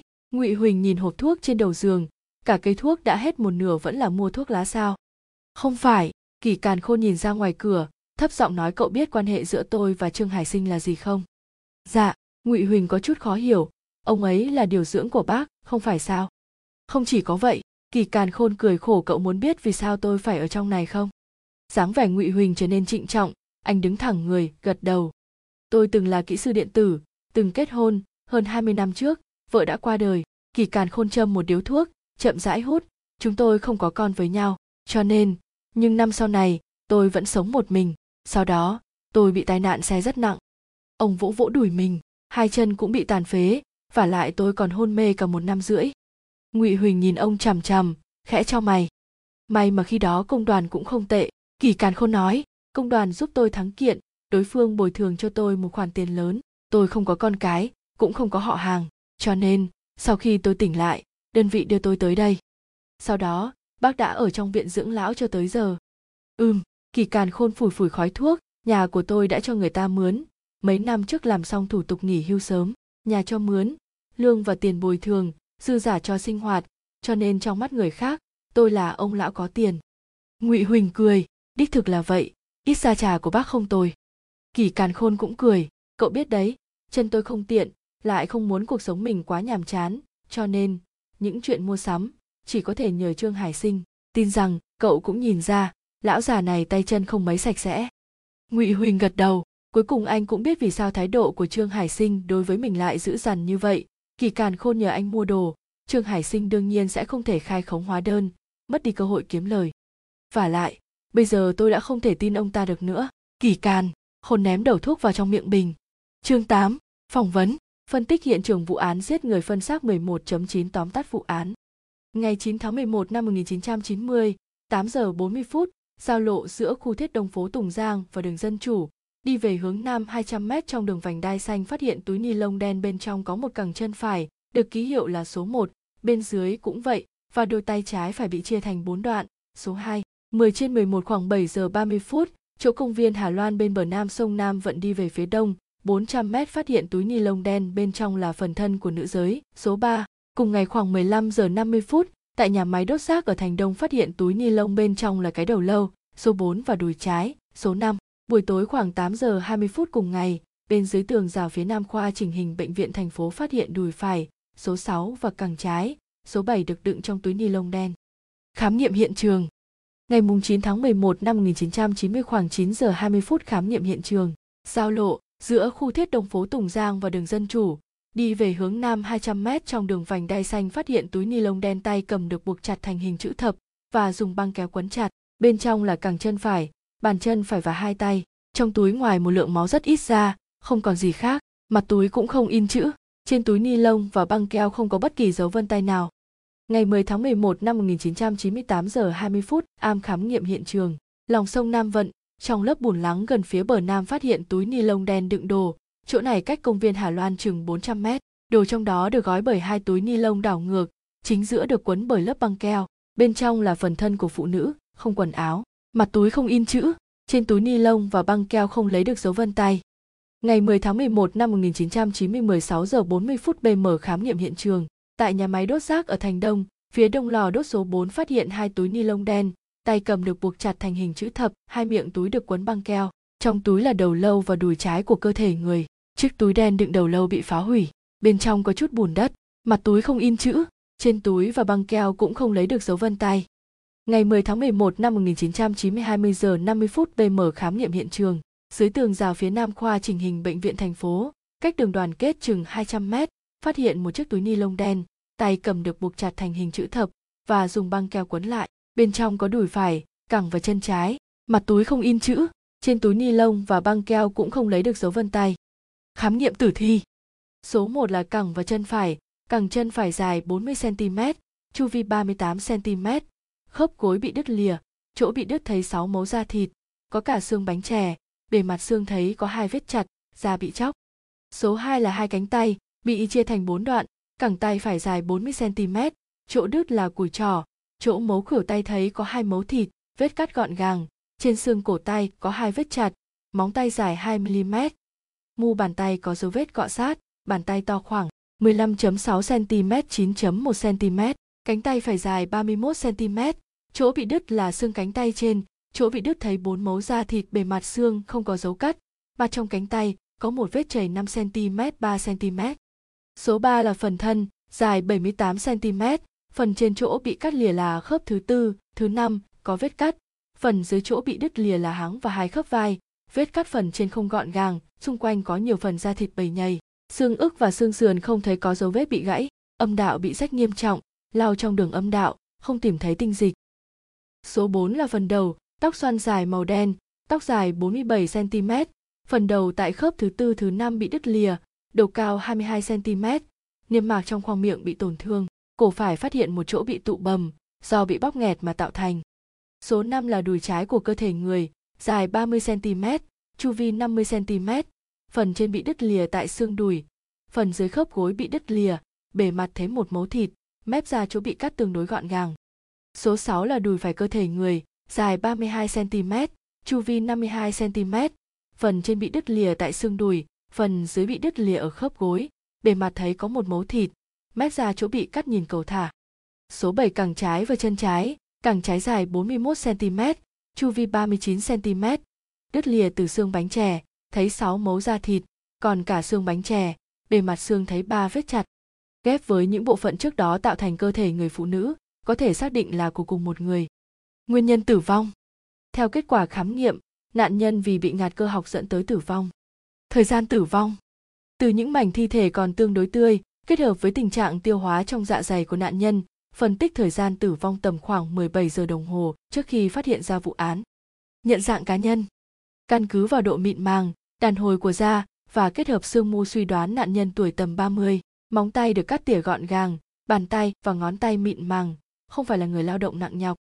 Vật gây thương tích Căn cứ khám nghiệm pháp y, mép các vết cắt của bộ phận cơ thể đều rất gọn gàng, trơn tru, trong khoang vết thương không thấy cầu nối giữa các tổ chức. Dấu cắt trên cơ thể là vết dao, không tìm thấy dấu vết phản kháng, phù hợp với dạng dùng vật sắc nhọn cắt xẻ thi thể sau khi chết. Số người gây án Các mảnh thi thể cho thấy đều cùng một loại chấn thương, đặc điểm phân bố và vết thương do hung khí sắc nhọn có thể thấy là từ một loại hung khí tạo thành, thủ pháp cắt rời cơ thể cũng không được điều luyện, đủ để giải thích là do một người hoàn thành từ việc sát hại cho tới quá trình cắt rời cơ thể, có thể là lần đầu gây án. Từ việc phân tích hiện trường vứt xác, kẻ tình nghi có thể có phương tiện giao thông riêng để thực hiện việc vứt xác. Mỗi một bộ phận của thi thể đều có trọng lượng nhất định, có thể do một người thực hiện, nhưng cũng không loại trừ khả năng hai người trở lên. Phân tích vật chứng hiện trường Vật gói các mảnh thi thể đều là túi ni lông đen cùng loại và dùng băng keo quấn chặt, trên mặt túi cũng không in chữ, không thể điều tra được nguồn gốc. Từ kích thước có thể thấy chiếc túi chừng 47 cm 35 cm, trên người nạn nhân không có quần áo hay vật gì để chứng minh được thân phận. Phác họa kẻ tội phạm tình nghi. Kẻ tình nghi dùng dao để cắt rời cơ thể, lúc tiến hành cắt rời bắt đầu từ các khớp lớn, nhưng thủ pháp không được điêu luyện, có thể nói lên kẻ tình nghi có kiến thức nhất định về giải phẫu, nhưng là lần đầu gây án. Tất cả các mảnh thi thể đều được bọc kỹ như nhau và cũng không phát hiện được vân tay hay tóc trong cơ thể nạn nhân, cũng không lấy được vật chứng sống nào. Điều này nói lên kẻ tình nghi là người cẩn thận, có kinh nghiệm tránh bị điều tra nhất định, khả năng sống một mình là tương đối cao. Địa điểm vứt xác tương đối giải rác, điều này nói lên kẻ tình nghi có phương tiện giao thông, có đủ kỹ năng lái xe. Mỗi phần thi thể đều có trọng lượng nhất định, và lại trên người nạn nhân chỉ có rất ít dấu vết phản kháng. Kẻ tình nghi có thể là nam thanh niên cường tráng, trong thời gian tương đối ngắn đã có thể khống chế được nạn nhân và thực hiện được quá trình cưỡng hiếp và giết người. Tiến triển công việc Ngày thứ hai sau khi phát lệnh nhận xác, ngày 12 tháng 11 năm 1990 10 giờ 30 phút am, Ôn Kiến Lương một người dân trong thành phố đã tìm tới cục, xác định nạn nhân là vợ anh, tên Trương Lam, nữ, 33 tuổi, sống ở khu nhà công nhân xưởng cơ giới phòng 443 lầu 48 số 87 đường Bình Giang khu Thiết Đông. Có một con trai. Nạn nhân Trương Lam vào tối mùng 7 tháng 11, sau giờ tan ca tới tham gia buổi họp lớp, sau đó đi đâu không rõ. Sáng mùng 8 tháng 11 chồng nạn nhân ôn kiến lương tới khu quản lý địa phương báo án. Cảnh sát xử lý là Mã Kiện, Lạc Thiếu Hoa, Đỗ Thành.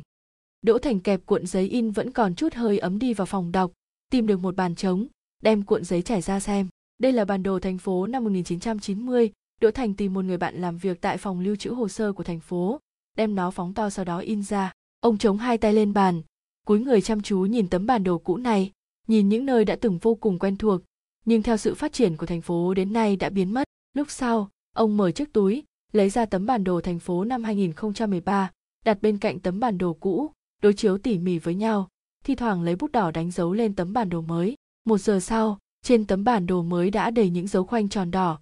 Bên cạnh còn ghi chú dòng chữ đại loại như là 119. Đỗ Thành đứng thẳng người lên, cái eo sớm đã mỏi nhừ, nhìn đồng hồ, đưa tay vào trong túi lấy ra một hộp thuốc, đổ ra hai viên ngậm trong miệng, lúc lục lọi, mới phát hiện mình không mang theo nước. Ông chửi thầm một tiếng, vội vàng thu dọn đồ, bước nhanh khỏi phòng lưu trữ hồ sơ. Ông tới một siêu thị nhỏ bên ngoài phòng lưu trữ mua một chai nước, một hơi uống hết nửa chai, thuốc trong miệng đã tan ra làm trong miệng đắng ngắt. Đỗ Thành trong mày xúc miệng, đang muốn nhổ ra, nghĩ sao đó rồi lại nuốt xuống.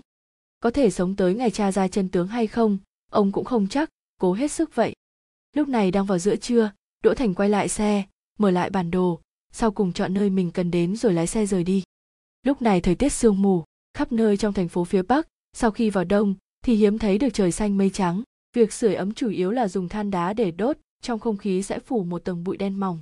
Xe chạy trên đường không nhiều, Đỗ Thành nhìn bầu trời mờ ảo và những tòa kiến trúc đơn điệu cùng dòng người, mặt không biểu tình gì rẽ qua con phố khác. Chạy vào đường công nhân, bên phải cửa xe xuất hiện một vệt trắng sáng. Đỗ Thành theo phản xạ, nhìn qua đó, phát hiện đó là sông Nam Vận của thành phố. Trong lòng ông chợt rung động, chân hơi dùng sức, lái xe dọc bờ sông. Rất nhanh, một khoảng đất trống của bờ phía nam sông Nam vận hiện ra trước mắt Đỗ Thành, nơi này trước đây gọi là công viên Hà Loan. Năm 2012, công viên bị tháo dở, một ngôi chùa được xây dựng trên nền đất cũ, cho nên bây giờ nơi đây được gọi là khu du lịch chùa Kim Đình. Đỗ Thành đem xe đỗ ở bên đường, men theo bậc đá đi xuống dưới, cẩn thận xuyên qua đám cỏ khô động đầy xương, xuôi theo sườn dốc đi xuống bờ sông. Cầu đá, đình nghỉ mát, lối hành lang đầy rêu, đã không còn nhưng cái cây cổ thụ vẫn còn đó. Đỗ Thành có chút thở dốc, tay ông vịn vào thân cây sần sùi, cúi đầu nhìn lòng sông dưới chân mình. Bây giờ đang là mùa khô, lượng nước không dồi dào như mùa hè, nước sông Nam vận cạn đi nhiều, có thể thấy được lớp bùn dưới đáy sông và đám lục bình lững lờ trôi trên mặt nước. Có một vài chỗ đóng thành lớp băng mỏng, phần chưa kết đông đang lẻ loi, dưới ánh mặt trời khẽ bốc hơi. Tầm nhìn của Đỗ Thành dừng lại trên mặt nước nhìn đi nhìn lại mấy lần, sau cùng dừng lại trong đám bùn. Đó chính là chỗ phát hiện mảnh thi thể số 3 trong vụ án giết người phân xác 11.9. Cho tới giờ, Đỗ Thành vẫn nhớ như in, giây phút trước túi ni lông đen bám đầy bùn được mở ra, Mã Kiện buộc miệng mắng một câu a hi hi. Khi đó mọi người đều mặc áo màu xanh của lính, đều còn rất trẻ, đều có thể uống rượu, hút nhiều thuốc, có thể thức cả đêm, mà tinh thần vẫn phấn chấn chấp hành nhiệm vụ truy bắt. Ở trước mặt những cảnh sát già thầm không phục, xem cảnh sát mới là con nít miệng còn hôi sữa, mong được mang theo súng lái xe mô tô chạy vòng khắp nơi. Đối với phần tử phạm tội đều vô cùng căm hận. Đỗ Thành cảm thấy ấm lòng đôi chút, ông 23 năm sau ở cùng một nơi nhớ về đám đồng nghiệp thời trẻ và vụ án lớn mà họ cùng đối mặt năm đó. Nhưng chút ấm áp này biến mất trong nháy mắt, Đỗ Thành nhìn chằm chằm vào đám bùn đen, dường như lại nhìn thấy cảnh lạc, thiếu hoa tháo giày, săn ống quần, từng chút, từng chút đem chiếc túi ni lông đen đó lên bờ. Thật ra, khi ông nhìn thấy phần thân của cơ thể phụ nữ, phản ứng đầu tiên không phải là sợ hãi hay buồn nôn. Phần thân mất đi đầu và tứ chi cũng không có quá nhiều đặc trưng của cơ thể loài người. Ông thậm chí ngẩn mất vài giây mới ý thức được đó là gì. Tiếp đó là tức giận. Một người, rốt cuộc đang trong tình trạng thế nào mà đem một người phụ nữ cắt thành bảy tám mảnh. Nếu hắn ta lúc đó ở trước mắt mình, Đỗ Thành nhất định sẽ moi não hắn ra xem bên trong rốt cuộc có gì. Và lại ông tin, khi đó, mọi người đều có cùng suy nghĩ như mình. Dù sau cùng họ vì vụ án này mà trở mặt thành thù. Đỗ Thành trâm một điếu thuốc, khẽ nhắm mắt, cố gắng để bản thân thả lòng. Nơi đây đã từng là chỗ vứt phần thân của một người phụ nữ. Do vậy, dù đã qua bao lâu, nhất định cũng có một loại khí tức nào đó còn lưu lại. Ông phải nắm bắt được loại khí tức này, sau đó đi tìm nguồn gốc, về lại buổi tối của 23 năm trước, nhìn rõ mặt hắn, bắt được tay hắn, đeo còng vào tay hắn. Ấy, vị đồng chí này. Đỗ Thành mở mắt ra, quay đầu lại, thấy một bác mặc đồng phục công nhân môi trường, tay cầm sọc rác đang nghiêm túc nhìn ông. Ở đây không được phép tiểu tiện. Nửa giờ sau, Đỗ Thành đậu xe trước cửa quảng trường Vạn Đạt khu Thiết Đông, nhíu mắt đánh giá tòa nhà thương mại 4 tầng này, sau cùng, ở lối ra vào nhìn thấy biển số nhà số 87 đường Bình Giang. Ông lấy chiếc túi đang để trên ghế lái phụ, lấy ra tấm bản đồ năm 1990, tìm vị trí số 87 đường Bình Giang khu nhà dành cho công nhân xưởng xe máy, dùng bút đỏ đánh dấu lên đó, rồi lái xe rời đi. 2 giờ 15 phút BM, Đỗ Thành đã ngồi trong phòng nhân sự của xưởng cơ giới, giờ đã đổi tên thành tập đoàn chế tạo cơ giới Bắc Phương. Sau khi nhân viên tìm thấy dữ liệu, đã đưa ông tới văn phòng nghỉ hưu. Tại phòng nghỉ hưu, Đỗ Thành được biết chồng của nạn nhân. Trương Lam trong vụ án giết người phân xác 11.9 là ôn kiến.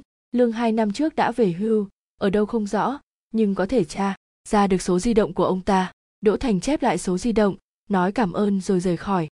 Tại một quầy hàng ven đường ở trước cửa nhà máy, Đỗ Thành mua một chiếc bánh ăn nhanh. Ông ngồi vào trong xe, vừa ăn ngốn nghiến, vừa gọi vào số của ôn kiến lương. Vài giây sau, một giọng nam trầm thấp từ ống nghe truyền tới. Alo. Chào ông, Đỗ Thành nuốt miếng bánh trong miệng xuống.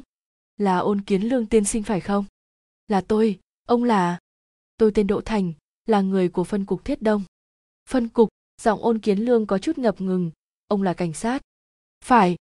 Ông, có chuyện gì sao? Tôi muốn tìm ông để tìm hiểu chút tình hình. Tình hình gì? Ôn kiến lương lại hỏi một câu, về phương diện nào? Không phải là công việc, là bản thân tôi muốn tìm ông nói chuyện. Vậy không cần đâu, ôn kiến lương lập tức từ chối, tôi không quen ông, không có gì đáng nói cả. Liên quan tới vụ án của vợ ông, Đỗ Thành ngừng một lúc, tôi là một trong những người thụ lý vụ án năm đó. Hả, ôn kiến lương rõ ràng cảm thấy rất ngạc nhiên, ông muốn nói chuyện gì? Có thể gặp nhau không? Ôn kiến lương do dự hồi lâu, sau cùng nói, thôi được.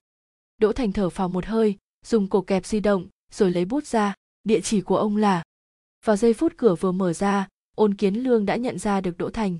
Tôi nhận ra ông. Khi đó ông nhìn cường tráng hơn giờ, tóc cũng nhiều hơn một chút. Đỗ Thành cười, đã hơn 20 năm rồi, giờ tôi đã là một ông già. Ôn kiến lương cũng già đi nhiều, vốn tóc rẻ mái ba bảy, giờ đều trải hết ra sau, áo len màu xám căng ra cái bụng mỡ, bên dưới là chiếc quần len màu xanh đậm, chân mang dép lê bằng vải bông, một hình tượng ông già nghỉ hưu ở nhà, dưỡng già. Ôn kiến lương dẫn Đỗ Thành vào phòng khách, mời ông ngồi xuống sofa, nhân lúc đợi ông ta đi pha trà, Đỗ Thành đứng dậy loanh quanh một lượt căn nhà ba phòng hai sảnh này, có thể thấy được, ôn kiến lương sống cùng con trai, gia cảnh được xem là sung túc. Trên sân thượng có treo một lồng chim, ở góc đông nam của phòng khách có một chiếc bàn dài, bên trên bầy bút mực giấy nghiêng, có lẽ là thú tiêu khiển của ông ta sau khi. Chương 9, theo dõi, Lạc Thiếu Hoa từ xa, nhìn thấy Lâm Quốc Đông đi từ cửa tòa lầu, vội bỏ ống nhòm xuống, cố thu mình trên ghế lái, chỉ lộ ra nửa đỉnh đầu, theo dõi động hướng của hắn. Lâm Quốc Đông vẫn mặc bộ quần áo ra viện hôm đó, tay cầm một chiếc túi ni lông đen, hắn chậm rãi đi tới bên đường, đem túi ni lông ném vào thùng rác, sau đó, hắn để hai tay vào túi áo, tự do không mục đích nhìn xung quanh một lượt, vài phút sau, hắn gãi gãi má, đi về hướng cổng khu vườn. Lạc Thiếu Hoa ngồi ngay lại, đem ống nhòm nhét vào ba lô màu đen đang đặt ở ghế phụ, chiếc ba lô căng phồng, miệng túi lộ ra nào là bình nước và nửa khúc bánh mì, còn có một cây rùi cui đen thui. Lạc Thiếu Hoa nhìn cây rùi cui, đó là một cây rùi cui kiểu của cảnh sát có thể kéo dài được. Hy vọng không cần dùng tới nó. Lạc Thiếu Hoa ngẩng đầu lên, vừa hay thấy Lâm Quốc Đông biến mất ở cổng khu vườn. Ông khởi động xe, chậm rãi đi theo. Lạc Thiếu Hoa không thể khẳng định Lâm Quốc Đông có nhớ ra mình hay không, cho nên ông không dám mạo hiểm, chỉ là từ xa theo đuôi hắn. Sau khi Lâm Quốc Đông ra khỏi khu vườn, rẽ phải đi vài trăm mét, rồi rẽ vào một con đường nhỏ. Lạc Thiếu Hoa liếc mắt nhìn tên phố, thầm mắng một câu, rồi đem xe đỗ bên đường. Đó là chợ sáng đường Xuân Huy, xe hơi không thể chạy vào được. Lạc Thiếu Hoa vừa khóa cửa xe, vừa suy nghĩ xem có phải Lâm Quốc Đông đã phát hiện ra mình. Ông vội chạy vào chợ sáng, lại phát hiện Lâm Quốc Đông cũng không hề biến mất trong đám người, mà cách phía trước không xa, thong thả đi dạo chợ. Hắn giống như một ông chồng nội trợ thất nghiệp đã lâu, phải dựa vào vợ nuôi sống cả gia đình, nhẫn nại đi qua từng quầy bán rau, nghiêm túc xem xét từng mặt hàng, kiên nhẫn hỏi giá, cầm một hộp khoai sọ hoặc một cân rau nõn xem đi xem lại, tựa hồ đối với mọi thứ đều rất hiếu kỳ. Lạc Thiếu Hoa cố gắng nấp sau đám người, để ý quan sát nhất cử nhất động của hắn. Lúc đầu, ông đối với những cử chỉ kỳ lạ của Lâm Quốc Đông có chút khó hiểu, nhưng rất nhanh ông đã hiểu ra, đối với một người ở bệnh viện tâm thần hơn 20 năm mà nói, với những thứ bên ngoài sớm đã cảm thấy xa lạ. Một cảm giác khoái trá dâng lên trong lòng Lạc Thiếu Hoa, cái người cách đó không xa, bị súng điện và đồ bó tra tấn nửa đời người, bây giờ biến thành một tên phế nhân đến cả rau nõn còn không biết. Nhưng Lạc Thiếu Hoa rất nhanh ý thức được, cho nên vừa nãy cảm thấy hắn ta quái dị, là vì ông xem Lâm Quốc Đông và mình giống nhau. Giống mình, nhìn bình minh lên, hoàng hôn xuống, trải qua đông lạnh, rồi mưa mùa hè, xuân qua thu tới, chứng kiến sự phát triển nhanh chóng của thành phố này, từ những bãi đất trống biến thành các tòa cao ốc, thầm vui vì lương được lên, lo vì vật giá leo thang.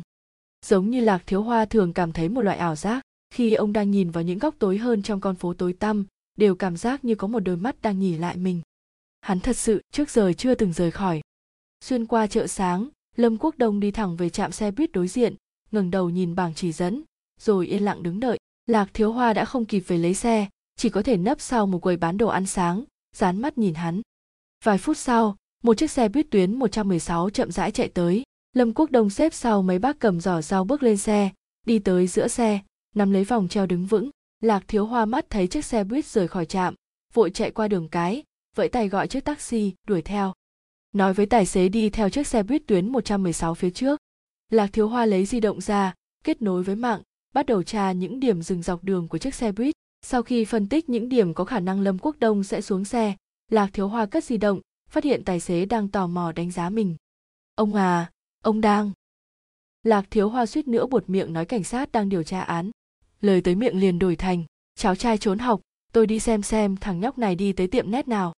Do chúng đài của tài xế rồi, nói từ chuyện giáo dục tới chuyện trình đốn lại quán nét lạc thiếu hoa không có lòng dạ nào trò chuyện với anh ta, hờ hững đáp vài câu đôi mắt nhìn chằm chằm vào chiếc xe buýt phía trước. Qua bốn trạm lâm quốc đông xuống xe ở trạm phố trường giang.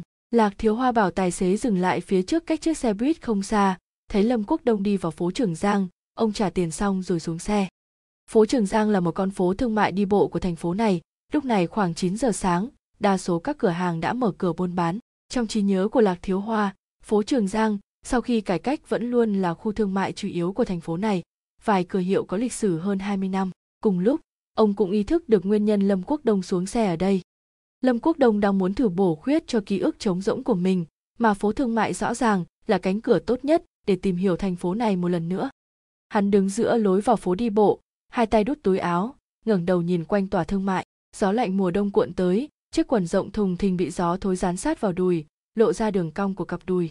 Lúc này trên phố đi bộ hãy còn vắng vẻ, người đi lại không nhiều, và lại ai nấy dáng vẻ đều vội vàng không ai chú ý tới một lão già ăn mặc lỗi thời, vẻ mặt hiếu kỳ. Lâm quốc đông đứng yên nhìn một lúc, bước vào một cửa hiệu gần nhất. Hắn đi rất chậm, nhìn xung quanh, tựa hồ đối với những thứ bên cạnh đều tràn ngập hứng thú. Vài phút sau, hắn bị hấp dẫn bởi cái máy bán hàng tự động đặt ở đại sảnh của cửa hiệu. Nghiên cứu hồi lâu, sau khi đọc kỹ hướng dẫn sử dụng, lâm quốc đông lấy ra một sấp tiền mặt, rút một tờ năm tệ, bỏ vào khe để tiền. Sau đó, hắn chọn đi chọn lại một hồi trong mấy dãy chai lọ sau cùng ấn vào nút bên dưới chỗ để coca. Đinh một tiếng, một lon coca rớt vào khe ra hàng. Hắn giật mình, tựa hồ không biết thanh âm này từ đâu mà đến. Đi quanh máy bán hàng tự động mấy vòng, trên mặt vẫn là vẻ không hiểu ra làm sao. Cô gái ở quầy nấu món quan đông bên cạnh che miệng cười, chỉ khe ra hàng bên dưới máy tự động. Lâm quốc đông mới bừng tỉnh, lấy lon coca. Hắn cầm cái lon đỏ đó, xoay đi xoay lại nhìn kỹ, rồi lại nhìn chiếc máy bán hàng tự động, vẻ mặt thích thú như một đứa trẻ xếp được tứ mặt của trò chơi Cube Rubik. Tiếp theo, hắn mở lon coca, cẩn thận uống một ngụm, đầu tiên là khẽ cho mày, sau đó chép chép miệng, tựa hồ rất hài lòng với mùi vị đó. Sau đó, Lâm Quốc Đông cầm lon coca, bắt đầu chậm rãi dạo trong khu mua sắm, thi thoảng nhấp một ngụm coca. Tầng một của khu thương mại chủ yếu là các quầy kinh doanh đá quý, đồng hồ nổi tiếng. Lâm Quốc Đông nhớ qua từng quầy hàng, thỉnh thoảng dừng lại nghe khách hàng và nhân viên bán hàng trò chuyện, trên mặt vẫn là nụ cười thân thiện. Có lẽ, vì quá tập trung nghe, hắn đã thu hút sự chú ý của đôi nam nữ đang chọn nhẫn kim cưỡng. Chàng trai thi thoảng cảnh giác đánh giá hắn, cô gái xoay túi sách lại ôm trước ngực. Lâm quốc đông không thèm để ý, cười cười, rồi cầm lon coca thong thả rời khỏi. Lúc lên lầu, lâm quốc đông lại gặp chút rắc rối. Hắn nhìn thang máy tự động không ngừng di chuyển lên trên, sau cùng đứng qua một bên, nhìn những người khách khác lần lướt bước lên cầu thang. Sau một hồi đắn đo, hắn cẩn thận bước lên vào giây phút thang máy đi lên, lâm quốc đông mất thăng bằng, trên bậc thang chật hẹp khoa tay múa chân một hồi. Hắn mới miễn cưỡng bắt chặt tay vịn đứng vững. Thang máy lên tới lầu hai, hắn nín thở tập trung nhìn bậc thang đang tới điểm cuối. Khoa trương nhảy một cái, suýt nữa té ngã trên mặt đá cẩm thạch sáng bóng. Khiến người ta kinh ngạc là, lon coca đó vẫn luôn bị hắn nắm chặt trong tay, không rơi giọt nào. Lầu hai chủ yếu là đồ dùng phụ nữ. Lâm quốc đông vẫn là bộ dáng nhàn nhã đó, chậm rãi đi dạo. Lạc thiếu hoa theo dõi hắn từ xa dựa vào cột, quầy bán hàng và những người khách khác để ẩn mình. Sau hơn một giờ, ông bắt đầu mất kiên nhẫn, bắt đầu hoài nghi việc theo dõi của mình có cần thiết hay không. Lâm quốc đông bây giờ đích thực là một ông lão mới hết bệnh, ôn hòa, vụng về, gầy yếu, vô hại, thậm chí nhìn có chút đáng thương. Có chút đáng thương. Khi bốn chữ này xuất hiện trong đầu lạc thiếu hoa, ông lập tức nhắc nhở mình phải giữ tỉnh táo. Đừng bị che mờ, đừng xảy ra lần nữa, vì không còn thời gian 23 năm để có thể đi bù đắp và trả nợ lạc thiếu hoa lấy lại tinh thần từ sau tờ áp phích lớn thò đầu ra nhìn liền chừng to đôi mắt. Không thấy lâm quốc đông đâu nữa. Mồ hôi lạnh liền dịn đầy chán. Lạc thiếu hoa từ sau tấm áp phích vội vàng chạy ra nhìn xung quanh. Lúc này ông đang đứng giữa hai quầy hàng ở tầng 2, hai bên trái phải là thương hiệu thời trang nữ. Ông nhớ chỗ lần cuối cùng lâm quốc đông xuất hiện là ở phía trước bên phải quầy thời trang nữ ama.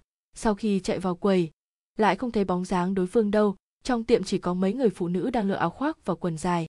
Phụ nữ, mẹ nó, phụ nữ. Bây giờ là ban ngày, lại ở khu thương mại đông người, hắn chắc sẽ không.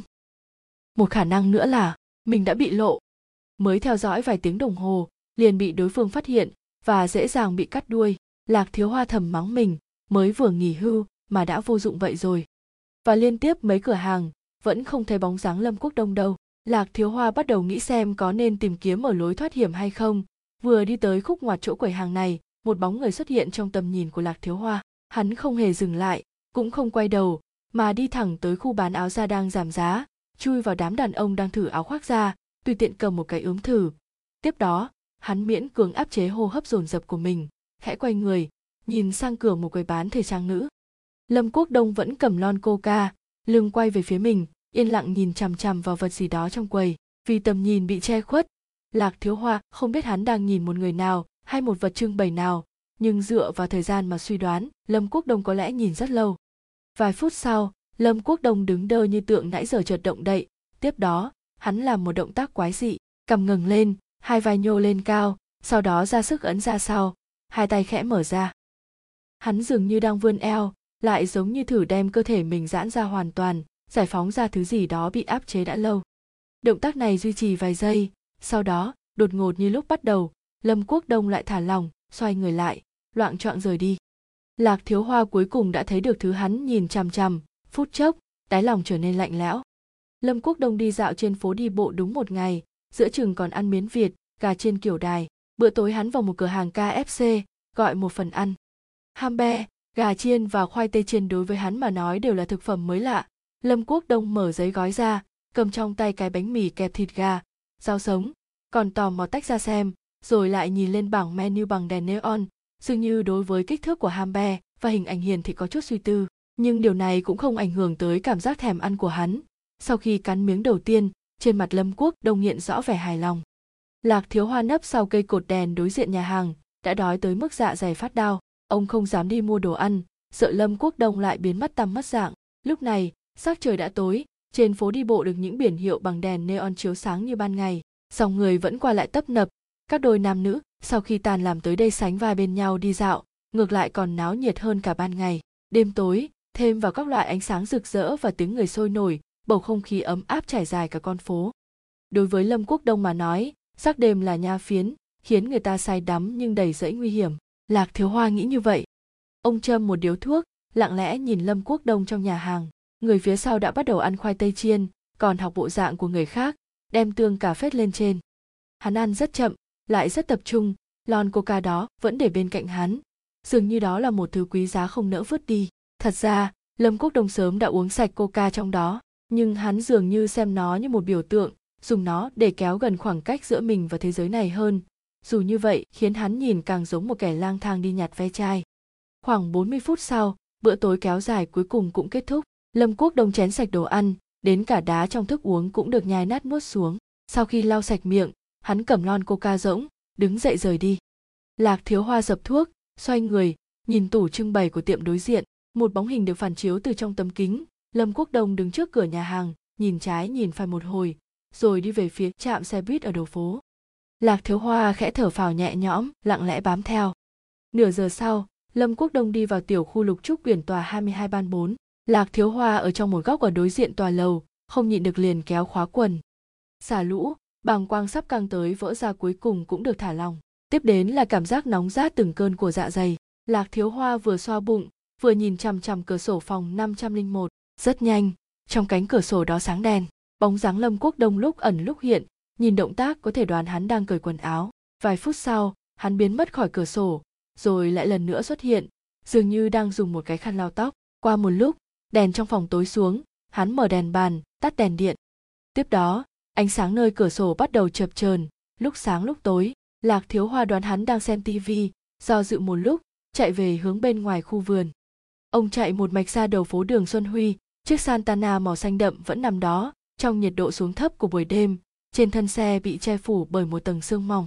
Lạc thiếu hoa lấy chìa khóa ra mở cửa xe, đồng thời phát hiện một tờ giấy phạt đỗ xe sai quy định được dán trên cửa xe ông thầm mắng một câu, xé giấy phạt xuống bỏ vào túi, thấp người ngồi vào ghế lái.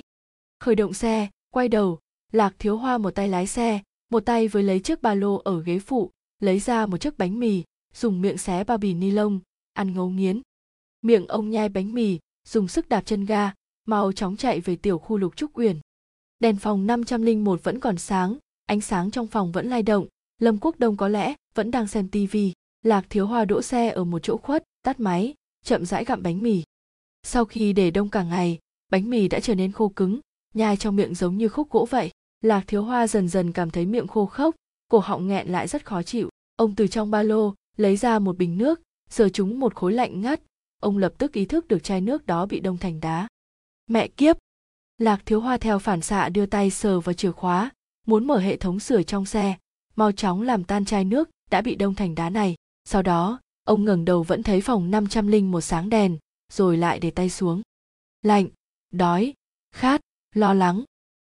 Đủ các loại cảm xúc không tốt đập tới, sau cùng gộp thành một ngọn lửa tức giận, lạc thiếu hoa hạ cửa xe xuống, đem chai nước ném ra ngoài. Chai nước cứng như đá đập lên tường, phát ra tiếng động cực lớn, đèn cảm ứng âm thanh trước cửa ban bốn bị kích hoạt. Ánh sáng đột ngột này ngược lại, khiến lạc thiếu hoa bình tĩnh lại.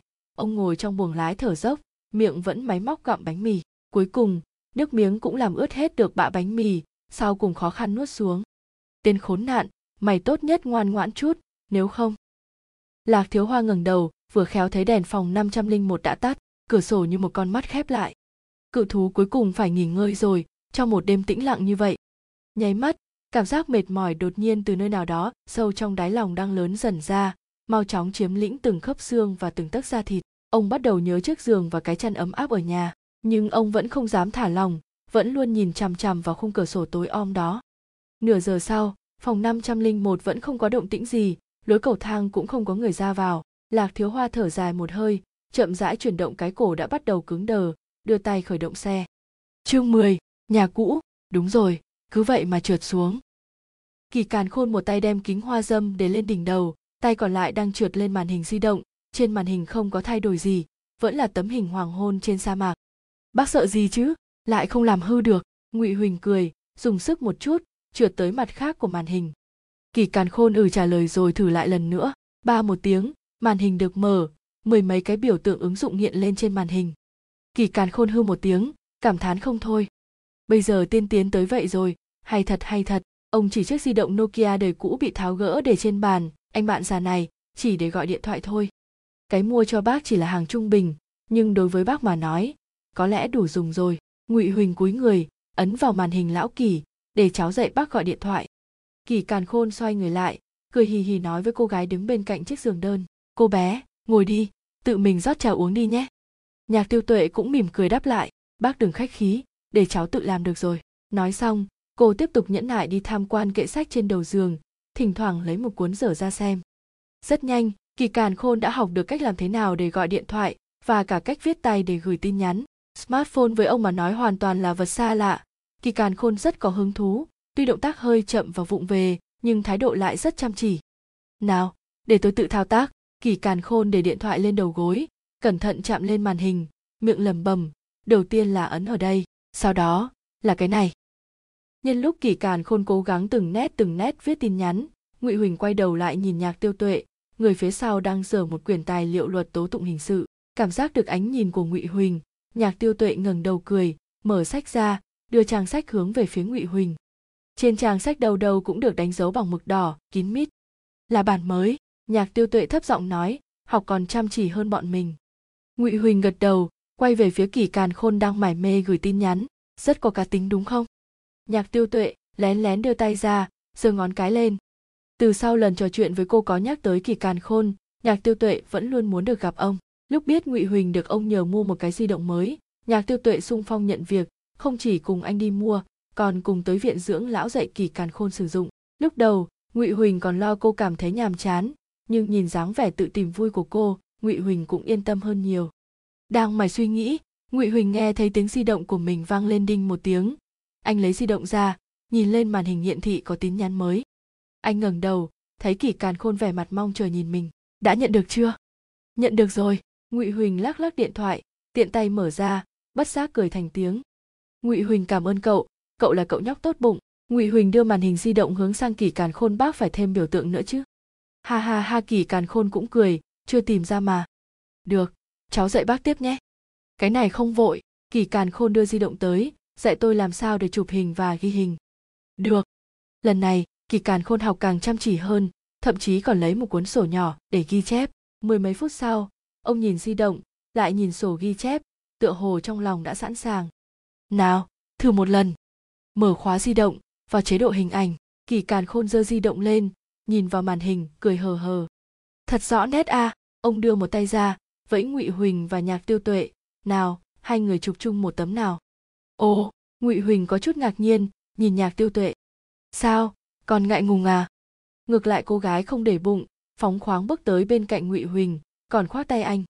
Ai, phải thể chứ, kỳ càn khôn dơ di động lên, cẩn thận lấy nét, tiểu tử cậu, còn không dũng cảm bằng cô nương nhà người ta, chụp nhé. Tách, một tiếng, đèn flash sáng lên. Ngụy huỳnh chạy tới, muốn xem hiệu quả chụp, kỳ càn khôn lại trao mày. Âm thanh lớn quá, ông cầm di động lên tỉ mỉ xem và lại, phải có đèn flash sao? Có thể tắt được, ngụy huỳnh cầm lấy di động, thao tác một hồi, ok rồi. Được kỳ càn khôn nhìn sổ ghi chép, rồi làm theo ấn màn hình, mở kho hình, ừm, không tệ không tệ. Ông đưa màn hình di động sang nhạc tiêu tuệ. Thế nào? Kỹ thuật của lão kỳ tôi đây không tồi phải không? Trong hình, ngụy huỳnh đứng thẳng đờ, mặt lộ nụ cười e thẹn, cánh tay trái bị nhạc tiêu tuệ khoác lấy vô cùng cứng ngắt. Ngược lại, cô gái bên cạnh lại tươi cười như hoa, đầu hơi nghiêng về bên phải, vẻ mặt hoạt bát. Ha ha, nhạc tiêu tuệ nhìn hình, không nhịn được cười nhìn cánh tay của cậu kia, như là tay giả vậy lão kỳ ơi, gửi cho cháu, gửi cho cháu. Buồn cười quá. Hừ, kỳ càn khôn ngây người. Gửi thế nào? Rửa ra sao? Dễ mà. Nhạc tiêu tuệ cầm lấy di động, mau chóng ấn màn hình. Vài phút sau, lại đưa cho ông. Lão kỳ, giúp bác tạo quét chat. Quét chat? Kỳ càn khôn càng thêm mơ hồ. Quét chat gì? Hết cả mười mấy phút, kỳ càn khôn mới hiểu quét chat là gì. Sau một hồi mân mê điện thoại, liền mừng quính. Đồ chơi này hay thật, giống máy bộ đàm kỳ càn khôn ngẩng đầu nhìn họ may nhờ có hai người, lão kỳ tôi cũng biết được công nghệ cao. Đương nhiên rồi, nhạc tiêu tuệ cười hì hì nói, bác thời thượng như vậy, sao không chơi cái này được? Ha ha ha, tiếng cười chưa dứt, di động kỳ càn khôn liền vang lên. Nhạc chuông vui tai đột nhiên vang lên khiến tay chân ông luống cuống. Adzo làm sao để nghe đây? Từ từ, để tôi. Kỳ càn khôn biểu tình khẩn trương, đưa tay trườn lên màn hình, điện thoại kết nối. Thao tác thành công kỳ càn khôn rất hài lòng với chính mình, vẻ mặt tươi cười nghe điện thoại, sau đó, nói vài câu, sắc mặt ông dần trở nên tối sầm. Ừ tôi biết rồi, bây giờ tôi sẽ qua đó. Cúp máy xong, kỳ càn khôn siết chặt di động trong tay, ngồi lặng yên một hồi, đầu mày khẽ trao lại, biểu tình nặng nề. Ngụy huỳnh và nhạc tiêu tuệ đưa mắt nhìn nhau, không biết đã xảy ra chuyện gì, cũng không dám hỏi. Cuối cùng, kỳ càn khôn ngẩng đầu lên, nặn ra một nụ cười. Nào, ngụy huỳnh mở tủ quần áo ra bên trong có một chiếc cặp da. Ngụy huỳnh ngoan ngoãn làm theo từ trong tủ quần áo lấy ra một cái cặp căng phồng màu đen kiểu cũ đưa cho kỳ càn khôn. Kỳ càn khôn mở cặp ra sau một hồi tìm kiếm lấy ra mấy tờ giấy in đã được đóng thành tập. Ngụy huỳnh chiều nay cậu có tiết không? Không ạ à, ngụy huỳnh lắc đầu sao thế? Ngại quá kỳ càn khôn đem mấy tờ giấy in đưa cho ngụy huỳnh biểu tình áy náy phải phiền cậu đi giúp tôi một chuyến rồi. Đỗ thành xoay vô lăng vừa rẽ vào tiểu khu tây viện quận liền thấy mấy chiếc xe cảnh sát dừng ở trước tòa 4. Có cảnh sát mặc đồng phục đang duy trì trật tự, ở bên ngoài là mấy chục người dân khu vực. Hiếu kỳ nhìn tòa lầu trước mặt. Đỗ Thành đỗ xe xong, nghĩ một hồi, lấy tập hồ sơ từ trong túi sách ra, mở xem vài trang, lắc đầu cười khổ. Xuống xe, khóa cửa, Đỗ Thành đi thẳng tới tòa 4 ban 2. Vừa xuyên qua đám người, một cảnh sát mặc đồng phục ngăn ông lại. Đỗ Thành đang muốn lấy thẻ ra, lại thấy Trương Trấn Lương đang đứng bên cạnh xe cảnh sát hút thuốc, vội gọi anh một tiếng. Trấn Lương. Trương Trấn Lương nghe gọi xoay người nhìn lại là Đỗ Thành, liền mau chóng bước qua đó. Sư phụ, Trương Trấn Lương xua xua tay, ra hiệu cho người cảnh sát mặc đồng phục cho qua, người của mình. Khám xét hiện trường còn phải cần người xác nhận, Đỗ Thành hỏi. Xác nhận, Trương Trấn Lương trả lời ngắn gọn, sao thể lại tới đây, chút chuyện nhỏ này bọn con tự mình xử lý là được điều tra vụ án khác đỗ thành bước về phía ban hai hai tên buôn hàng trắng đâu. Đang trên lầu, trương trấn lương cũng theo vào lối cầu thang, sư phụ, không phải trong cục đã cho người nghỉ ngơi sao? Sao thầy lại? Một vụ án cũ, không xử lý xong trong lòng không thoải mái, đỗ thành không muốn giải thích nhiều, bước nhanh tới trước cửa thang máy, ấn số 8. hai người đứng trong buồng thang máy, nhất thời im lặng. Đột nhiên, trương trấn lương nhẹ giọng nói, giết người phân xác. Đỗ thành sững người, theo phản xạ quay đầu lại phát hiện trương trấn lương đang nhìn bìa tập tài liệu bị lộ ra một nửa đang nằm trong túi sách. Là vụ án đó trương trấn lương nhìn đỗ thành nhẹ giọng hỏi đúng không? Đỗ thành suy nghĩ quyết định không giấu anh nữa đúng. Trong tòa lầu này một trong số đó. Đỗ thành nhìn lên trên bĩu bĩu môi phòng 803. a hi hi trương trấn lương há mồm không phải trùng hợp vậy chứ? Chính là trùng hợp như vậy đấy. Đỗ thành cười cười duyên phận. Thang máy dừng ở lầu 8, cửa thang máy dần dần mở ra đỗ thành bước ra khỏi thang máy nhìn cửa 803 mở toang một dây cảnh giới chắn ngang cửa hai cảnh sát mặc đồng phục đang đứng bên cạnh. Người đâu? Trương trấn lương hỏi. Lên tầng 15 rồi. Ừm. Trương trấn lương xoay người đối diện với đỗ thành có cần vào trong xem không? Đỗ thành gật đầu thấp người xuống chui qua dây cảnh giới lúc thằng người dậy đã ở trong phòng 803. Đây là căn nhà một phòng khách, một phòng ngủ, một phòng bếp, bố cục mang theo kiến trúc đặc trưng của thế kỷ 20. Phòng ngủ bày biện đơn giản, giường đôi, tủ quần áo, bàn học đều là những đồ dùng kiểu dáng cũ. Trong phút ngần ngơ, Đỗ Thành còn tưởng mình về lại những thập niên 90. Ông từ phòng ngủ đi ra phòng khách, nhà bếp, lại vòng một vòng ở toilet, nhìn vết nước đã khô trong bồn tắm lớn, xoay người hỏi Trương Trấn Lương chủ nhà đâu. Thông báo cho họ rồi, vẫn chưa thấy người tới. Trương Trấn Lương nhìn đồng hồ, có lẽ sắp rồi. Có phải họ kỳ không? Đúng, Trương Trấn Lương ngẩng đầu ông ta là là chồng của một trong những nạn nhân. Ồ Trương Chấn Lương nhìn quanh, nhẹ giọng hỏi có phát hiện gì không? Đỗ Thành lắc đầu, nhìn tình hình, chủ nhà đã rất lâu không ở đây rồi. Trương Trấn Lương liền tìm điện thoại con lập tức tìm ông ta. Tới. Còn chưa đợi anh bấm xong số, trước cửa đã chuyển tới một giọng nói rụt rè. Không cần đâu, tôi, tôi tới rồi. Đỗ Thành và Trương Trấn Lương cùng lúc quay người, nhưng lại nhìn thấy một anh chàng vẻ mặt khẩn trương đang đứng bên cửa. Cô gái bên cạnh thả lòng hơn nhiều, thỉnh thoảng hiếu kỳ nhìn vào trong nhà. Cậu là... Trương Trấn Lương kinh ngạc, chủ nhà. Không phải, chàng ta càng thêm khẩn trương, lão kỳ chân bất tiện, không tới được, cho nên ủy thác tôi. Nói rồi, anh đưa thẻ chứng minh nhân dân và mấy tờ giấy tới. Trương Trấn Lương nhận lấy, đầu tiên là quét mắt nhìn qua thẻ chứng minh. Kỳ can khôn, anh nhìn Đỗ Thành, đưa thẻ chứng cho ông. Đỗ Thành còn nhớ gương mặt này, chỉ là già hơn nhiều so với kỳ càn khôn trong ký ức. 23 năm trước, ông nhìn thấy người đàn ông này trong phòng giải phẫu ôm lấy phần cơ thể còn lại của vợ khóc tới ngất đi, cũng từng chứng kiến ông ngày này qua ngày nọ ngồi trên chiếc ghế dài của hành lang, phân cục, chụp lấy mỗi người cảnh sát đi qua đấy, hỏi tiến triển của vụ án. Nhớ cả cảnh tượng ông ở hiện trường tòa án vùng vẫy khỏi ba người cảnh sát tòa án, xông thẳng tới trước mặt bị cáo. Đỗ Thành nhìn thời gian cấp của thẻ chứng minh, năm 2001. Người gầy hơn, nếp nhăn cũng nhiều thêm, chỉ có vẻ đau khổ và thù hận trên nét mặt là không đổi. Trương Trấn Lương đã xem qua bản hợp đồng thuê nhà trong tay, quay đầu nói với Đỗ Thành, thời gian trùng khớp với nhau, hai tên buôn hàng cấm đó không nói dối, đích thực là từ năm 2013 mới bắt đầu ở đây chế hàng trắng. Ngoài ra, Kỳ Càn Khôn có lẽ không phải là đồng phạm của vụ án. Đỗ Thành gật đầu, xoay người sang cậu thanh niên, đánh giá anh một lượt, mở miệng hỏi, cậu tên gì? Dạ, chàng thanh niên có chút ngạc nhiên, tôi tên Ngụy Huỳnh. Cậu là gì của Kỳ Càn Khôn? Có thể xem là bạn bè. Cậu vừa nãy nói chân ông ta bất tiện, Đỗ Thành tiếp tục hỏi, ông ta bị sao thế? Bây giờ đang ở đâu? Ông ấy bị liệt rồi. Ngụy Huỳnh gãi gãi đầu, bây giờ đang ở trong một viện dưỡng lão.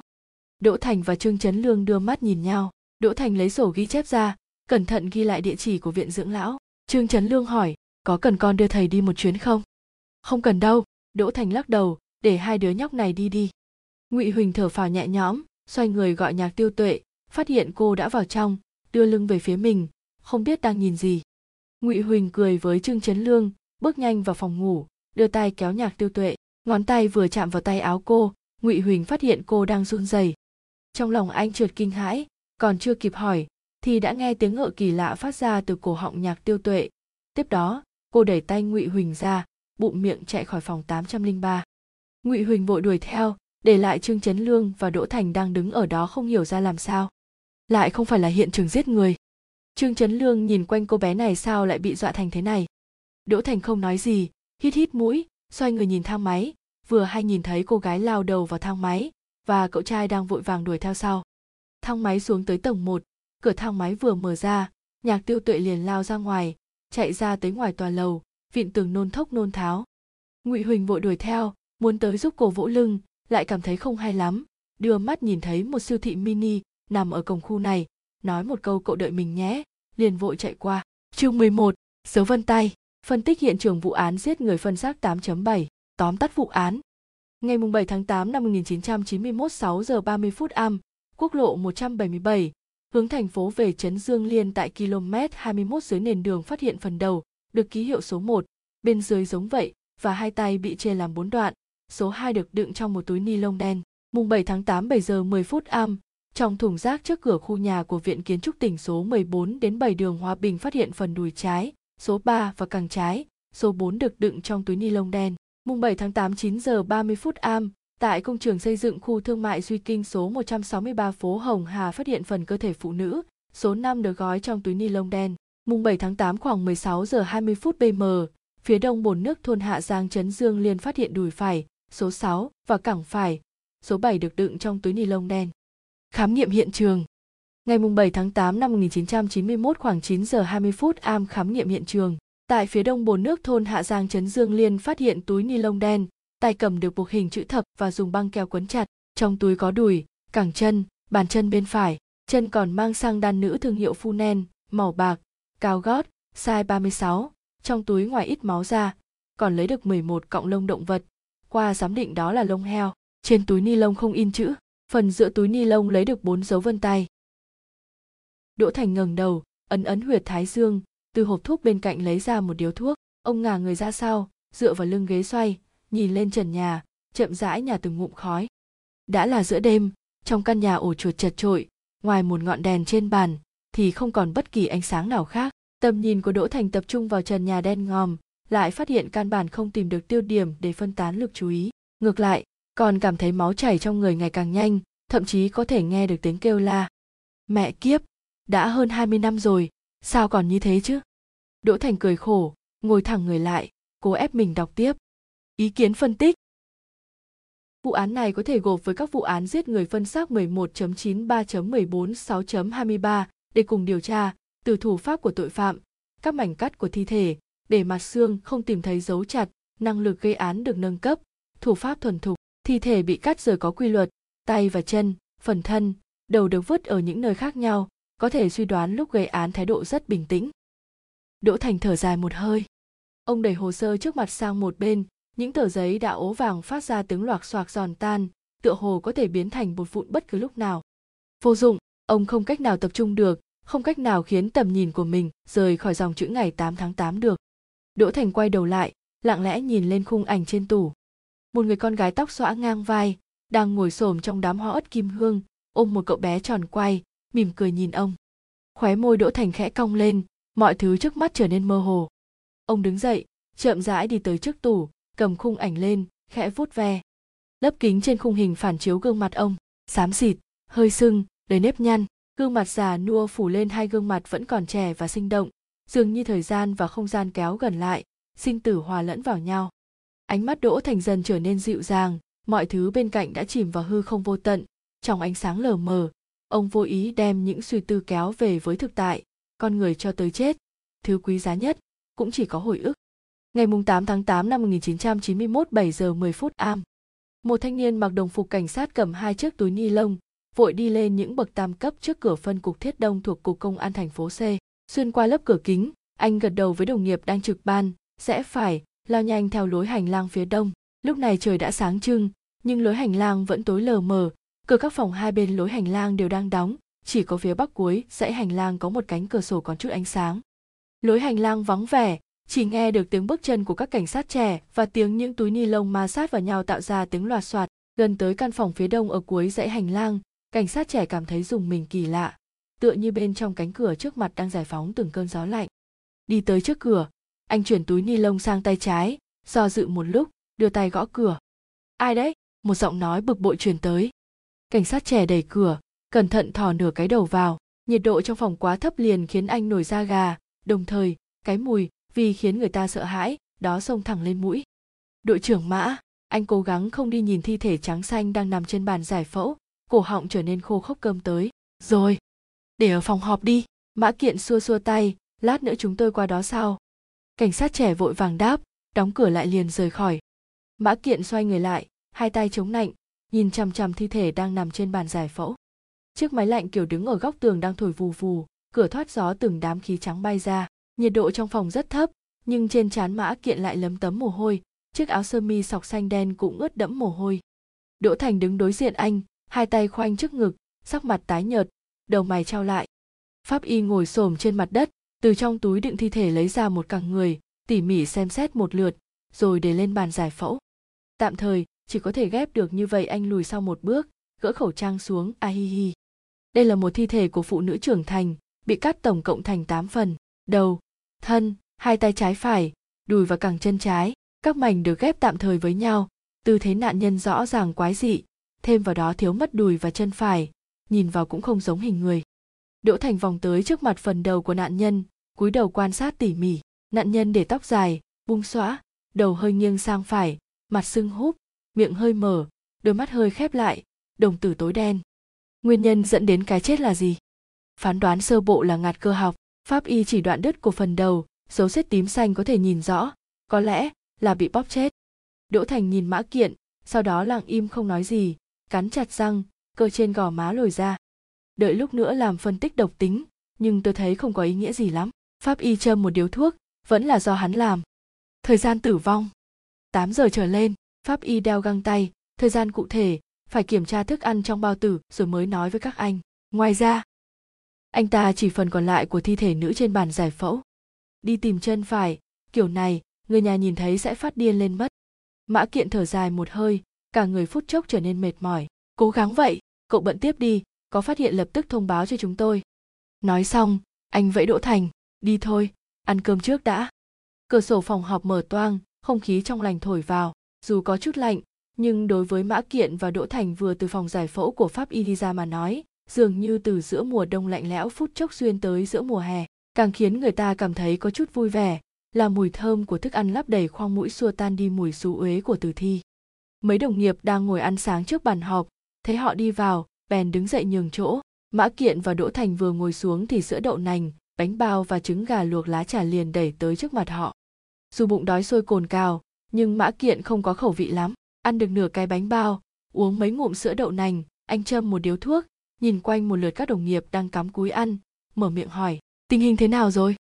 Một cảnh sát mặc chiếc áo sơ mi tay ngắn ướt sũng mồ hôi, đầu tóc rối, như tổ chim vội nuốt miếng bánh bao trong miệng xuống. Thân phận của nạn nhân đang trong quá trình điều tra, chiều qua có mấy người tới, đều là những người tới báo mất tích trong tháng này nhưng mà đều không phải. Anh cắn miếng bánh bao trong miệng sở tài liệu trong tay nói không rõ lời. Lần báo án gần đây nhất là ngày mùng 6 tháng 8, một người đàn ông họ kỳ nói vợ anh ta đã một đêm không về. Chúng tôi cảm thấy hình dạng đặc trưng tương đối giống. Đã thông báo cho anh ta rồi chắc lát nữa sẽ tới đây. Mã kiện gật đầu lại hỏi những cái khác thì sao? Một cảnh sát khác trả lời vẫn đang tiến hành điều tra hiện trường nhưng trước mắt cũng không có manh mối giá trị nào. Mã kiện trao mày búng tàn thuốc, suy nghĩ một hồi, bên khám nghiệm hiện trường thế nào rồi? Vẫn đang trong quá trình khám nghiệm. Bảo họ nhanh chút đi. Người cảnh sát đó đáp một tiếng, đứng dậy ra ngoài. Cùng lúc, một nữ cảnh sát vội vàng chạy vào, chạy thẳng tới trước mặt mã kiện, đội trưởng mã. Một người họ kỳ tới nhận xác. Mã kiện ừ một tiếng, quay đầu nói với đỗ thành thành, cậu đi xem xem. Đỗ thành gật đầu, ăn vội cái bánh ba trong tay, lau miệng, đứng dậy đi ra cửa. Mã kiện quay đầu lại nhìn nữ cảnh vẫn còn đang đứng trước mặt. Còn có việc gì sao? Dạ cục trưởng thông báo 20 phút nữa. Tại phòng họp số 3 lầu 4 họp phân tích tình hình vụ án cô dừng lại một lúc, có vẻ rất căng thẳng. Phó thị trưởng và thư ký ủy ban chính trị và pháp lý đều đã tới. Mã kiện nhìn cô chằm chằm cả vài giây, đột nhiên đứng dậy, vỗ vỗ tay, lớn tiếng nói, động tác mau lẹ nào 20 phút sau họp. Đám cảnh sát đáp một tiếng, gia tăng tốc độ nhồi thực phẩm. Người nào ăn xong trước? Đã bắt đầu chỉnh lý tài liệu, chuẩn bị làm báo cáo cho cuộc họp. Mã kiện hút liền hai điếu thuốc, bình tĩnh sắp xếp lại suy nghĩ, thỉnh thoảng dùng bút ghi lại những trọng điểm vào sổ ghi chép. Sau khi mọi thứ chuẩn bị xong, mã kiện dẫn thủ hạ đi tới phòng họp, men theo lối hành lang đi vào trong thang máy. Vừa vào đi được mấy bước, đột nhiên nghe thấy tiếng khóc xé nát tâm can từ sau chuyển tới. Đó chính là hướng phòng giải phẫu pháp y. Mã kiện dừng bước, cúi đầu, mắt hơi nhắm lại, hai tay nắm thành quyền các đồng nghiệp phía sau cũng dừng lại, nhìn dáng lưng hơi run rẩy của đội trưởng. Tiếng nghiến răng ken két nghe rõ mồn một. Lúc sau, mã kiện ngẩng đầu lên, bước tiếp, mau chóng đi về phía trước. Cuộc họp phân tích kéo dài hơn 2 giờ đồng hồ, sắc mặt của cục trưởng, phó thị trưởng và thư ký ủy ban chính trị pháp lý đều rất tệ, cũng khó trách. Bắt đầu từ tháng 11 năm ngoái, hung thủ đã liên tiếp cưỡng hiếp, giết hại bốn nạn nhân, cả thành phố đều rơi vào nỗi sợ hãi trước giờ chưa từng có nhưng theo manh mối mà phía cảnh sát có được và tiến triển điều tra, vẫn là chưa có đầu mối. Không khí cuộc họp nặng nề như buổi truy điệu. Dưới áp lực này, cục trường trước khi kết thúc cuộc họp đã ra một quân lệnh, phá án trong 20 ngày, nếu không tự mình từ chức tới canh kho trang bị. Cấp trên đã thể hiện thái độ, nhưng áp lực lại rơi lên đám người mã kiện bọn họ. Vừa tan họp, mã kiện dẫn đầu đám người về lại văn phòng. Mọi người ngồi trước bàn làm việc, nhất thời im lặng. Lâu sau đó, mã kiện chậm rãi mở miệng. Thiếu hoa đâu? Có người đáp đang trong phòng khám nghiệm vật chứng. Mã kiện ừ một tiếng, đứng dậy, vừa nãy trên cuộc họp, mọi người cũng nghe thấy rồi. 20 ngày, không cần tôi nói thêm nữa, thời gian rất cấp bách. Đột nhiên, cửa phòng làm việc bị đẩy mạnh, một người đàn ông cởi trần loạn choạng xông vào, ù một cái quỳ xuống đất khấu đầu như dã tỏi. Các anh, các đồng chí cảnh sát trên mặt người đàn ông ngập tràn mồ hôi và nước mắt các anh nhất định phải bắt được hắn. Người tôi yêu, cô ấy là người con gái tốt, cô ấy không nên theo sau là đỗ thành, anh kéo người đàn ông đứng dậy, không ngừng an ủi, lão kỳ, anh mau đứng dậy, đừng như vậy.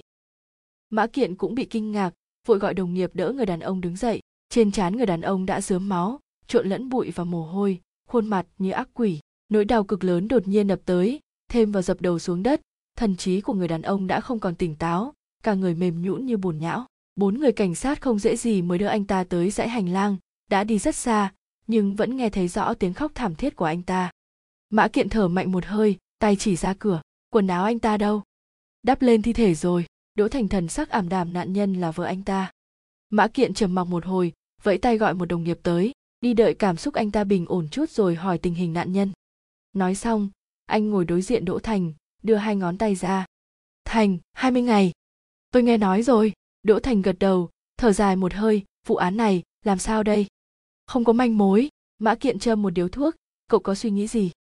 Bắt đầu từ phạm vi hoạt động của hắn đỗ thành kéo hộp tủ bàn làm việc của mình lấy ra một sấp phim đưa cho mã kiện. Mã kiện xem qua một lượt phát hiện đây là bản đồ tóm lượt được vẽ bằng tay. Trên mỗi tấm phim đều có biểu thị ngày tháng có mấy chỗ được đánh dấu bằng bút đỏ. Đây là đây là chỗ vứt xác của bốn vụ án. Đỗ Thành cầm một tấm phim được đánh dấu 11.9 đây là vụ án đầu tiên, anh nhìn này. Anh chỉ những chỗ được ký hiệu màu đỏ, chỗ giao nhau giữa phố Tùng Giang và đường Dân Chủ, công viên Hà Loan, nhà máy đốt rác, bệnh viện khoa chỉnh hình thành phố. Đỗ Thành cầm một cây bút màu đen, kẻ tình nghi có lẽ có xe riêng, nếu theo thứ tự trước sau đi tới những chỗ này, vậy thì chỉ có mấy con đường này. Nói xong, anh vẽ lên tấm bản đồ mấy đường màu đen khúc khuỷu, Mã Kiện đã hiểu ra, tìm điểm giao thoa. Đúng vậy, Đỗ Thành cầm tấm phim được ký hiệu 3.14, cũng dùng bút đen liên kết lại những điểm được đánh dấu đỏ, sau đó để nó lên tấm phim thứ nhất. Hai tấm nhựa trong suốt chồng lên nhau, có thể thấy được chỗ vớt xác khác nhau, nhưng đường màu đen đánh dấu lộ trình lại có chỗ giao thoa và trùng hợp. Chú ý này không tồi, Mã Kiện trở nên phấn chấn, đứng dậy gọi một đồng nghiệp, đi lấy một tấm bản đồ khu nội thành tới, càng lớn càng tốt. Mấy giờ sau, một tấm bản đồ nội thành cực lớn được treo trên tường trong phòng làm việc, bàn làm việc được dịch sang một bên ghế dựa sát vào tường thành dãy đám cảnh sát đứng trước tấm bản đồ nhìn lên mười mấy điểm được ký hiệu màu đỏ. Phân tích tuyến đường hung thủ có khả năng đi qua. Dần dần, mấy đường gấp khúc thô đen xuất hiện trên tấm bản đồ. Theo mạch phân tích suy ra địa điểm ban đầu của hắn. Lại sau một hồi suy diễn, mã kiện cầm một cây bút ký tên màu đen tới trước tấm bản đồ. Bây giờ xem ra, hung thủ có khả năng ẩn mình tại. Anh vẽ hai vòng tròn lớn trên tấm bản đồ khu thiết đông và khu tú giang. Biểu tình của đỗ thành vẫn nặng nề như cũ. Tuy nhìn phạm vi điều tra có vẻ như đã thu hẹp hơn nhiều nhưng khu thiết đông và khu tú giang là hai khu chủ yếu của nội thành, nhân khẩu đông, truy tìm hung thủ đó ở hai nơi này, chẳng khác nào mò kim dưới thái bình dương và biển bột hải. Mã kiện ngược lại có vẻ đắc chí. Theo anh thấy, bây giờ tốt xấu gì cũng đã tìm ra được một đầu mối trong tình hình phức tạp của vụ án. Tuy vẫn chưa rõ ràng, nhưng so với không có gì còn tốt hơn. Trong lúc anh đang bố trí nhiệm vụ điều tra, lạc thiếu hoa từ ngoài cửa chạy vào, vừa nhìn đã thấy tấm bản đồ trên tường. Mẹ nó, đây là gì? Mã kiện vừa nhìn thấy anh, lập tức gọi anh ngồi xuống. Cậu về thật tốt. Vật chứng bên đó có phát hiện gì không? Có cái sắm lạc thiếu hoa đưa mấy tấm hình tới. Biểu tình chán nản không giấu vân tay. Túi ni lông không in thương hiệu, không tra ra được nơi sản xuất, giống những vụ án trước đây. Mã kiện không cam lòng, lại hỏi, dấu chân thì sao? Còn đang đối chiếu? Lạc thiếu hoa cầm ly nước trên bàn. Tuồng ực lão đặng nói không có hy vọng gì lắm. Chỗ vứt xác đều là nơi có mật độ qua lại đông đúc, sớm đã bị phá hủy rồi đám cảnh sát vừa nãy bu lại liền lặng lẽ tản ra. Lạc thiếu hoa nhìn tấm bản đồ trên tường, hỏi đỗ thành, các cậu đang làm gì thế? Đỗ thành kiên nhẫn, vừa giải thích vài câu, liền nghe điện thoại trên bàn làm việc vang lên. Một nữ cảnh sát bắt máy, nói câu xin chào. Sau khi đối phương nói ý định của mình, liền đưa điện thoại cho đỗ thành. Chị dâu. Đỗ thành trao mày, nhận điện thoại. Có việc gì sao? Đang làm việc sao? Vợ anh rụt rè hỏi quấy giày anh rồi sao? Mau nói đi có chuyện gì sao? Anh đang bận xin lỗi là thế này lượng lượng sốt em vừa từ trường đón nó về anh sốt bao nhiêu độ đỗ thành vội ngồi thẳng người dậy là chuyện khi nào sáng nay vừa đo nhiệt độ xong 38 năm độ C. Vợ anh rõ ràng đang cố kiềm chế lo lắng của mình anh có thể về một chuyến không? Bác sĩ nói, nếu còn sốt nữa, phải tới bệnh viện. Anh. Đỗ Thành do dự một lúc, quay đầu nhìn Mã Kiện. Mã, Kiện vẻ mặt hết cách, nhưng vẫn vẫy tay. Về đi, ngày mai rồi tới. Đỗ Thành đưa tay tỏi ái náy, nói vào ống nghe. Được, bây giờ anh về. Được, giọng của vợ anh rõ ràng rất vui, muốn ăn gì, em hầm ba ba cho anh nhé. Sao cũng được, không cần phiền phức như vậy. Ừ em đợi anh. Cúp máy xong đỗ thành đứng dậy ái náy nói với mã kiện mã kiện tôi. Không sao về đi. Mã kiện cười cả tuần rồi chưa về nhà. Vừa hay về nghỉ ngơi tắm rửa chăm sóc con một chút. Thật ngại quá mau biến đi, mã kiện xua xua tay, đợi tình hình của lượng lượng khá hơn rồi hãy tới, ở đây còn có các anh em mà. Được, đỗ thành vội lấy đồ, thu dọn túi sách, bước ra cửa, vừa mở cửa, đụng phải một cảnh sát đang vội vàng chạy vào. Ai do? Xin lỗi anh đỗ. Người cảnh sát đó chào hỏi qua loa với đỗ thành, liền quay sang mã kiện, thở hổn hển đội trưởng mã, chân phải, đã tìm thấy rồi. 40 phút sau, xe cảnh sát đã cách xa đường chính, chạy vào con đường đất gồ ghề sắc mặt mã kiện sắt lạnh không nói lời nào từ đầu tới cuối đều nhìn chằm chằm về phía trước đỗ thành cầm bản đồ tại thôn hạ giang trấn dương liên dùng bút đỏ đánh dấu vào đó sau đó anh nhìn mấy địa điểm khu nhà của Viện Kiến trúc tỉnh quốc lộ 177 số 163 phố Hồng Hà, rồi dùng bút đen nối các điểm lại với nhau. Xe lắc lư, Đỗ Thành rất nhanh cảm thấy đầu chóng mắt hoa, dạ dày cũng bắt đầu cuộn trào. Anh bỏ bút xuống, nhìn ra ngoài cửa sổ. Tuy mới khoảng 5 giờ chiều, nhưng sắc trời đã tối xuống, tiếng gió vù vù, đám mây đen nghịt tụ ở chân trời, có thể loáng thoáng thấy tia chớp. Anh vỗ vỗ mã kiện đang ngồi ghế trước, trời sắp mưa rồi. Mã kiện từ trong trầm tư hoàn hồn lại cũng nhìn ra ngoài trời mắng một câu rồi gọi thiếu hoa. Lạc thiếu hoa đáp một tiếng cầm máy bộ đàm thông báo với các anh em ở hiện trường bảo vệ hiện trường. Lời vừa dứt hạt mưa to như hạt đậu rơi xuống lộp đột đập vào cửa xe. Hiện trường vứt xác ở phía đông bồn nước thôn hạ giang phải xuyên qua cả đám ruộng lớn mới tới được. Xe không thể chạy vào. Cảnh sát dừng xe cạnh bờ ruộng bước thấp bước cao xuyên qua đám bắp cao bằng đầu người. Lúc nhìn thấy cái bồn nước toàn thân ai nấy đều đã ướt sũng. Đồng nghiệp được phái tới chấn dương liên đăng. Chương 12, tội giết người. Ngụy huỳnh chống cầm yêu siêu nhìn thổ địa bà bà đang đứng trên bục giảng cảm giác mình có thể ngủ bất cứ lúc nào. Trong lúc ý thức mơ hồ anh đột nhiên cảm giác được di động trong túi áo lại run lên. Ngụy huỳnh cười không cần nhìn nhất định là lão kỷ. Sau khi lão kỷ biết cách dùng điện thoại chụp hình, nhạc tiêu tuệ lại dạy ông cách chơi wechat ông lão chơi phải gọi là hai, mỗi ngày đều nhận được cả mười mấy tấm ảnh ông gửi tới. Có vật tĩnh có phong cảnh, còn có ảnh selfie của lão kỳ nhưng chất lượng của đa số bức ảnh không ra làm sao, không nhắm chuẩn khoảng cách, thì là tối đen như mực. Ngụy huỳnh không nỡ làm ông mất hứng, để khích lệ ông, cùng chơi với ông. Đang suy nghĩ, tầm nhìn của ngụy huỳnh lại quét tới nhạc tiêu tuệ, đang ngồi phía trước hơi trách với phía anh cô đang lén vẫy tay với anh, dáng vẻ không nhịn được cười. Ngụy huỳnh nhướng mày, không thốt ra tiếng hỏi cô. Sao thế? Nhạc tiêu tuệ không trả lời, chỉ vào điện thoại trong tay mình. Ngụy huỳnh mở di động ra, nhìn thấy tin nhắn nhạc tiêu tuệ vừa gửi tới. Mau xem tin nhắn của lão kỳ. Ha ha, lão đầu có bản lĩnh. Ngụy huỳnh tò mò, mở tin nhắn của lão kỳ ra, phát hiện lần này, ông gửi tới không phải là hình mà là một đoạn video. Di động lại run lên, là nhạc tiêu tuệ gửi tới. Dùng tai nghe ngụy huỳnh trả lời ok, ngẩng đầu nhìn thổ địa bà bà. Lén lén lấy tai nghe từ trong túi áo ra. Đây chỉ là đoạn video chừng hai mấy giây, lão kỳ lúc đó chắc đang ở trong vườn, đối tượng được ghi hình là các cụ già đang tản bộ trên đường. Cảnh quay được xem là ổn định, thanh âm cũng rất rõ ràng. Ngụy huỳnh xem hai lượt, nhìn không ra đoạn video này có gì đặc biệt, liền gửi một tin nhắn tới lão kỳ. Lão kỳ rất nhanh trả lời, thế nào? Quay nhìn rõ chứ hả? Ngụy huỳnh cười thầm, lão đầu này vẫn chưa học được cách dùng biểu tượng. Ngụy huỳnh, không tệ không tệ. Đạo diễn kỷ. Lão kỷ, ha ha ha luyện tập tay nghề. Ngụy huỳnh vừa tính trả lời ông, liền cảm nhận được bạn ngồi cùng bạn đầy đầy tay anh. Ngụy huỳnh theo phản xạ quay đầu lại, phát hiện bạn cùng bàn một tay chỉ lên bục giảng, tay kia chỉ vào tay anh. Ngụy huỳnh liền hiểu ra là chuyện gì rồi, vội đưa tay gỡ tai nghe xuống. Tựa hồ cùng lúc, anh nghe được giọng của thổ địa bà bà. Bạn học năm kia, bạn nói xem vừa nãy tôi nói tới đâu rồi? Sau khi tan học, ngụy huỳnh ủ rũ thu dọn cặp sách, định tới tiệm nét do loa bài văn mẫu. Không ngắn a một ngàn từ.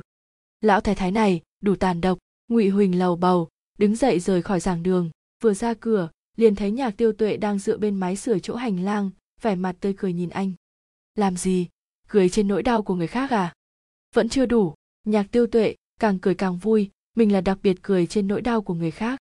Ngụy huỳnh cũng vui lại, đều tại lão kỳ hại đừng trách người ta, cậu cũng ngốc quá mà. Nhạc tiêu tuệ cùng anh tới nhà ăn một chút ý thức tránh bị phát hiện cũng không có. Chỉ vì đoạn video đó mà phải làm bài kiểm tra một ngàn từ. Chuyện đó dễ mà, tùy tiện sao chép một cái là xong thôi. Nhạc tiêu tuệ xoay người lại, đi lùi, hay là để mình giúp cậu, mình có kinh nghiệm. Được, cậu nhận lời là phải có trách nhiệm đấy, ngụy huỳnh cười nói. Trong lòng anh không oán giận lão kỳ, một ông lão đi lại bất tiện lại đầy lòng hiếu kỳ với thế giới, có hứng thú với những sự vật sự việc mới di động với ông mà nói, là một thứ đồ chơi mới, cũng là để giết thời gian, là cách tốt để xua tan đi nỗi cô đơn. Anh hiểu lão kỳ, hơn thế nữa là đồng tình, giống như đang cố gắng hết sức để bảo vệ một ngọn nến sắp tắt. Lần sau sẽ dạy lão kỳ lên mạng. Ngụy huỳnh xài bước, đuổi theo nhạc tiêu tuệ ông ấy nhất định sẽ thích. Cửa mở, một bà lão đầu tóc bạc phơ thò đầu ra, đánh giá đỗ thành một lượt. Cậu tìm ai? Bác là dương quế cầm. Đỗ thành từ trong túi áo lấy ra tấm thẻ cảnh sát, tôi là cảnh sát bà lão không hề có ý mở cửa, vẫn một vẻ mặt hồ nghi. Cậu có chuyện gì sao? Hứa minh lương là con của bác sao? Đỗ thành cười cười, hỏi về vụ án. Trên mặt bà lão nhìn không ra có biểu hiện gì, nhưng đã tính đóng cửa lại. Đỗ thành bước lên trước một bước, dùng mũi giày cản cánh cửa lại. Còn nữa mang ấm áp tới cho gia đình mất đi con độc. Đỗ thành từ phía sau, lấy ra một thùng dầu nành. Bà lão nhìn thùng dầu, lại nhìn đỗ thành, lặng lẽ tránh sang bên. Phòng không lớn trong phòng bày trí đơn giản, cũ kỹ, có một mùi gì đó khiến người ta khó chịu đang phiêu diêu trong không khí. Đỗ thành hít hít mũi, phát hiện ra mùi này phát ra từ chiếc tủ lạnh lớn nằm trong góc tường. Chính phủ cuối cùng cũng nhớ tới loại gia đình như chúng tôi rồi sao? Bà lão đang xách thùng dầu đi vào bếp người nhà của tội phạm cũng tặng sao? Đúng vậy, đỗ thành trả lời qua quýt, lặng lẽ đi tới góc tường. Chiếc tủ lạnh kiểu cũ, phát ra tiếng ong ong. Trên thân chiếc tủ lạnh đầy những vết bẩn màu đỏ sẫm, xuyên qua lớp cửa kính có thể nhìn thấy bên trong nhét đầy các loại lòng heo, gan heo. Có một vài miếng thịt đã biến chất, lộ ra màu xanh đậm. Có thể ăn được. Bà lão quay lại phòng khách, thấy đỗ thành đang đánh giá chiếc tủ lạnh nấu một chút là ăn được. Bác, vẫn bán thịt heo sao? Đỗ thành lấy thuốc ra, châm một điếu, tạm thời xua tan mùi quái dị trong khoang mũi. Sớm đã không làm nữa, sạp đã chuyển nhượng cho cháu ngoại rồi. Bà lão nhìn chằm chằm vào điếu thuốc trên miệng đỗ thành bán không hết nên đưa tới cho tôi. Tôi cũng có cái để ăn đỗ thành chú ý tới ánh mắt của bà lão, đem thuốc và bật lửa đưa cho bà. Bà lão nhận lấy, thành thạo rút ra một điếu, châm lửa. Bác sống một mình sao? Một người bán thịt, còn sinh một thằng con phạm tội giết người, ai còn cần tôi chứ? Bà lão nhà từng vòng khói, nhìn bao thuốc dù sao cũng là cho người nhà nước hút, thuốc ngon. Hai người đứng trong phòng khách, lặng lẽ hút thuốc, bà lão tóc trắng rối bù, dùng dây thun tùy tiện buộc tóc ra sau, trên người mặc một chiếc áo len bẩn tới nhìn không ra màu sắc gì bên dưới là chiếc quần bông bẩn đen bóng. Trên mặt bà đầy chấm đồi mồi, đôi mắt vẫn đục, lạnh nhạt, chỉ có lúc dùng sức ngậm đầu thuốc mới có thể nhìn ra chút thần sắc thỏa mãn. Nói đi, muốn hỏi cái gì? Bà lão châm điếu thứ hai, chậm rãi mở miệng là chuyện của minh lương sao? Đỗ thành nhìn bà, đúng vậy. Trong lòng ông rất rõ, đây là lần phỏng vấn khó khăn nhất, cũng là lần khó né tránh nhất. Dù sẽ khơi dậy vết sẹo trong lòng của dương quế cầm, đồng thời có thể sẽ đối mặt với địch ý sâu nặng của bà, nhưng ông phải làm vậy vì phải chứng minh mình đúng. Còn một câu đố rất lớn cần phải giải. Nghe câu trả lời của ông, bà lão theo phản xạ nhìn về phía bắc phòng khách có một căn phòng đóng kín cửa. Sau đó quay sang đỗ thành. Người đã chết rồi, còn gì để hỏi nữa chứ? Đỗ thành nhìn quanh phòng một lượt, hỏi, ngồi xuống nói có được không? Bà lão nghĩ một lúc, gật đầu, đi tới chiếc bàn cũ bằng gỗ nằm ở góc tường, lấy ra một cái ghế ngồi xuống. Đỗ thành ngồi đối diện bà, lấy sổ ghi chép và bút để lên bàn, ngón tay chạm xuống mặt bàn liền cảm nhận được lớp bụi và cạn dầu được tích lũy trong nhiều năm qua. Nói về hứa minh lương đi cậu ta là người thế nào? Bà lão một tay chống cầm, một tay kẹp thuốc nhả từng vòng khói ánh mắt vẫn luôn nhìn chằm chằm vào một góc nào đó. Sau đó bà thấp giọng nói con trai tôi giết người rồi. Đỗ thành cụp mắt xuống tay vuốt chán trên sổ ghi chép viết ba chữ hứa minh lương. Bà lão khẽ quay đầu nhìn cây bút đen đang chậm rãi ghi ra tên con bà đột nhiên mở miệng nói một đứa trẻ đến cả heo còn không dám giết, lại đi giết người được không? Đây chính là việc tôi muốn biết.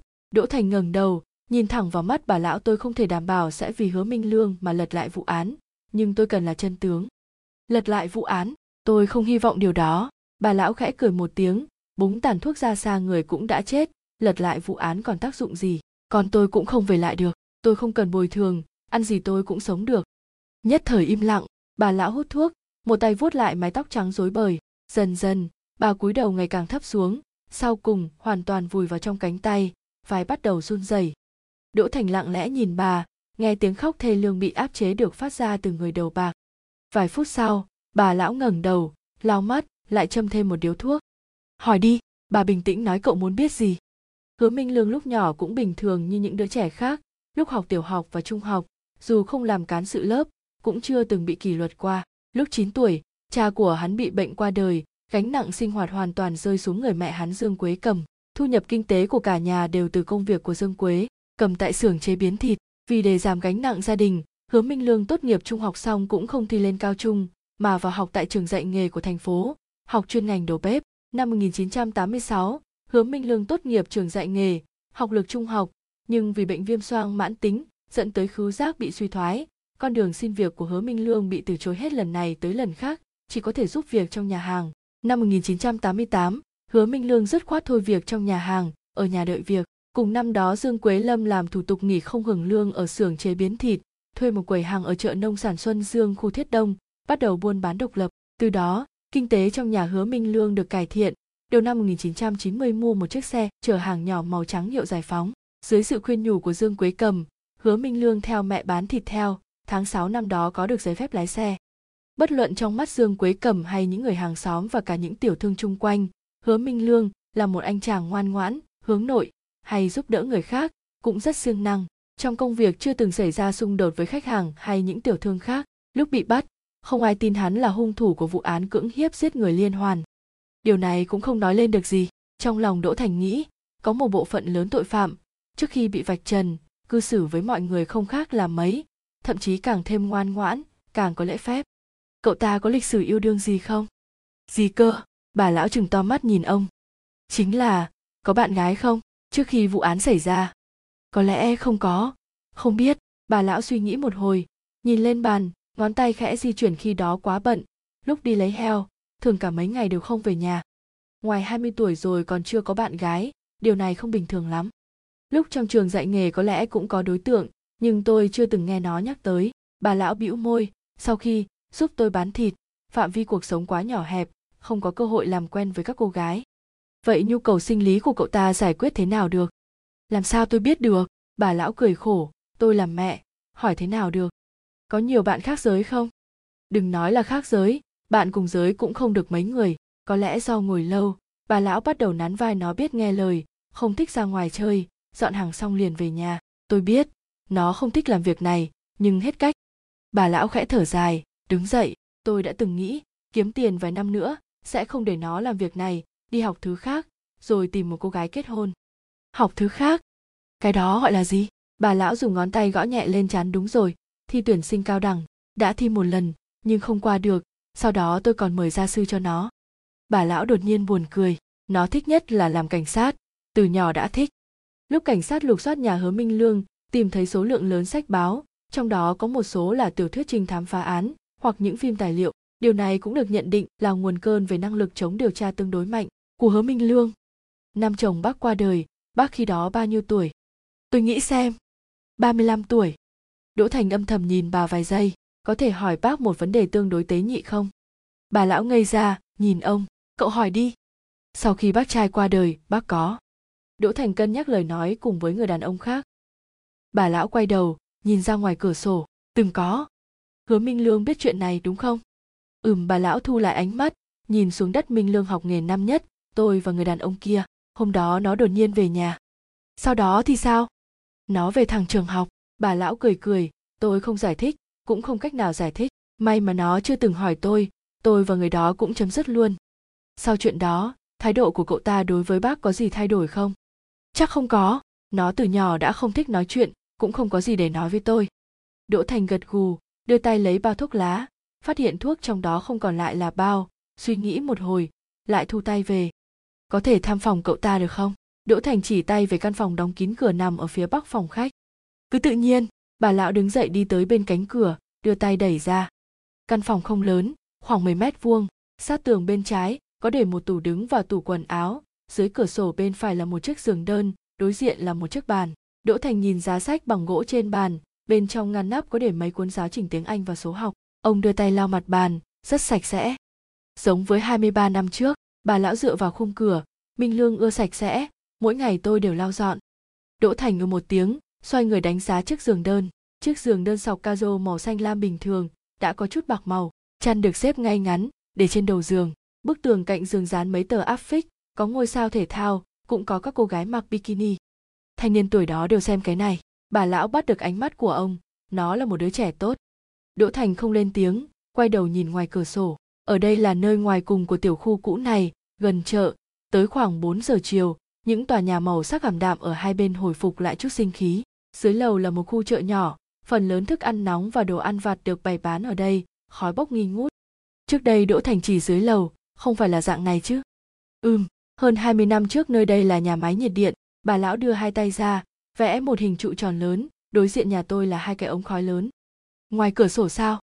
Đúng, khói bốc lên, không nhìn thấy gì cả. Bà lão nghiêng đầu, nhìn bầu trời xám xịt ngoài cửa sổ. Minh lương thường ngồi cạnh giường, nhìn hai cái ống khói tới ngây ngốc, cũng không biết có gì hay mà nhìn. Đỗ thành gật gật đầu, vòng tới cuối giường, kéo ghế ra, ngồi trước bàn học, yên lặng nhìn một khung hình đặt trên bàn. Đó là bức ảnh chụp hứa minh lương và chiếc xe chở hàng loại nhỏ của gia đình hứa minh lương mặc chiếc áo sơ mi ngắn tay màu xanh đậm, quần jean xanh dương, một tay chống hông, một tay đặt ở cửa xe, trên mặt là biểu tình vừa ngại ngùng vừa hưng phấn. Chiếc xe chở hàng này chính là hiện trường giết người phân xác trong khẩu cung của hứa minh lương. Hắn khai, dùng cách cho quá giang dụ dỗ nạn nhân lên xe, nhân lúc nạn nhân không phòng bị dùng búa sắt đập mạnh vào đầu nạn nhân, sau đó lái xe tới nơi hẻo lánh, thực hiện hành vi cưỡng hiếp giết người phân xác, dùng túi ni lông đen gói mảnh thi thể lại rồi lái xe tới các nơi trong thành phố để vứt xác. Lời khai hợp lý, túi ni lông đen giống với túi ni lông mà quầy thịt hay dùng. Chiếc xe chở hàng thường ngày được hứa minh lương, dùng để chở thịt heo. Lúc gói mảnh thi thể có lẫn lông heo cũng là điều hợp tình hợp lý. Năm đó, mã kiện đưa ra phán đoán cũng có lý của nó. Càng huống hồ, nó lại là chứng cứ trực tiếp chí mạng nhất. Còn gì để hỏi nữa không? Bà lão lấy ra điếu thuốc cuối cùng trong bao thuốc lá. Sau đó, vò bao thuốc thành cục, xoay người ném ra ngoài phòng khách đỗ thành suy nghĩ một lúc, bác cho rằng con bác không giết người. Đúng vậy. Đỗ thành nhìn chăm chăm bà mất vài giây, trên túi ni lông dùng để gói mảnh thi thể, chúng tôi tìm thấy dấu vân tay của cậu ta. Nó bán thịt heo, bà lão cao giọng nói mỗi ngày túi ni lông, mà nó chạm vào phải có cả mấy chục cái, các cậu phải đi tìm người từng mua thịt heo. Trên túi ni lông chỉ có vân tay của cậu ta. Găng tay, bà lão cuối cùng đã mất kiểm soát, hung thủ sẽ không mang găng tay sao? Một người vào mùa hè mang găng tay mua thịt heo đỗ thành bình tĩnh hỏi lại, bác không cảm thấy kỳ lạ sao? Bà lão bị hỏi cứng họng, chỉ có thể sững sờ nhìn đỗ thành. Nửa buổi trời, giết qua kẽ răng, con trai tôi không giết người. Tôi tin lời bác nói. Đỗ thành gật gật đầu, bây giờ, tôi không thể hứa với bác bất cứ chuyện gì. Nhưng tôi đảm bảo, bất luận chân tướng thế nào, tôi đều sẽ nói với bác. Lúc sắp rời khỏi, đỗ thành lấy hai bao thuốc lá từ trong túi ra để lại cho bà lão. Bà lão lặng lẽ nhận lấy, sau đó tiễn ông ra cửa. Đỗ thành vừa muốn xoay người xuống lầu liền nghe giọng bà gọi lại cảnh sát đỗ. Bà lão tay vịn cánh cửa chỉ lộ ra nửa người nét mặt càng thêm già nua tựa hồ vừa nãy trải qua không phải chỉ là mấy giờ đồng hồ mà là mấy mươi năm. Cậu có từng đánh nó không? Không đỗ thành buộc miệng nói cậu ấy không phải do tôi bắt. Trong nếp nhăn dần dần lộ ra nụ cười. Cảm ơn. Nói xong bà lão xoay người khẽ khép cửa lại. Chương 13, thế giới mới lạc thiếu hoa ngẩng đầu nhìn mây đen trên bầu trời mắng một câu mở bao thuốc lá ra. Không khí vừa oi bức vừa ẩm ướt, lạc thiếu hoa bật ba lần lửa mới châm được thuốc. Anh nhả ra một ngụm khói, gắng sức hoạt động vai. Áo sơ mi đồng phục đã dán sát sau lưng. Anh mở cổ áo, không ngừng quạt, đồng thời cởi bỏ mũ cảnh sát, kẹp dưới nách. Anh dùng tay vuốt tóc, liền cảm thấy mồ hôi đã thành dòng dọc xuống cổ chảy vào trong áo. Anh lao tay vào quần. Lạc thiếu hoa dựa vào cột điện, buồn bực hút thuốc. Không biết là mấy giờ, chỉ biết là đã rất khuya lúc này vạn vật im ắng, trên phố không có lấy một người qua lại, dù là taxi làm ca đêm, tựa hồ cũng biến mất trên con đường này. Lạc thiếu hoa cảm thấy kỳ lạ, anh ném đầu thuốc, nhìn xung quanh, thấy những tòa lầu trầm mặc đứng lặng và những ô cửa sổ đen ngòm.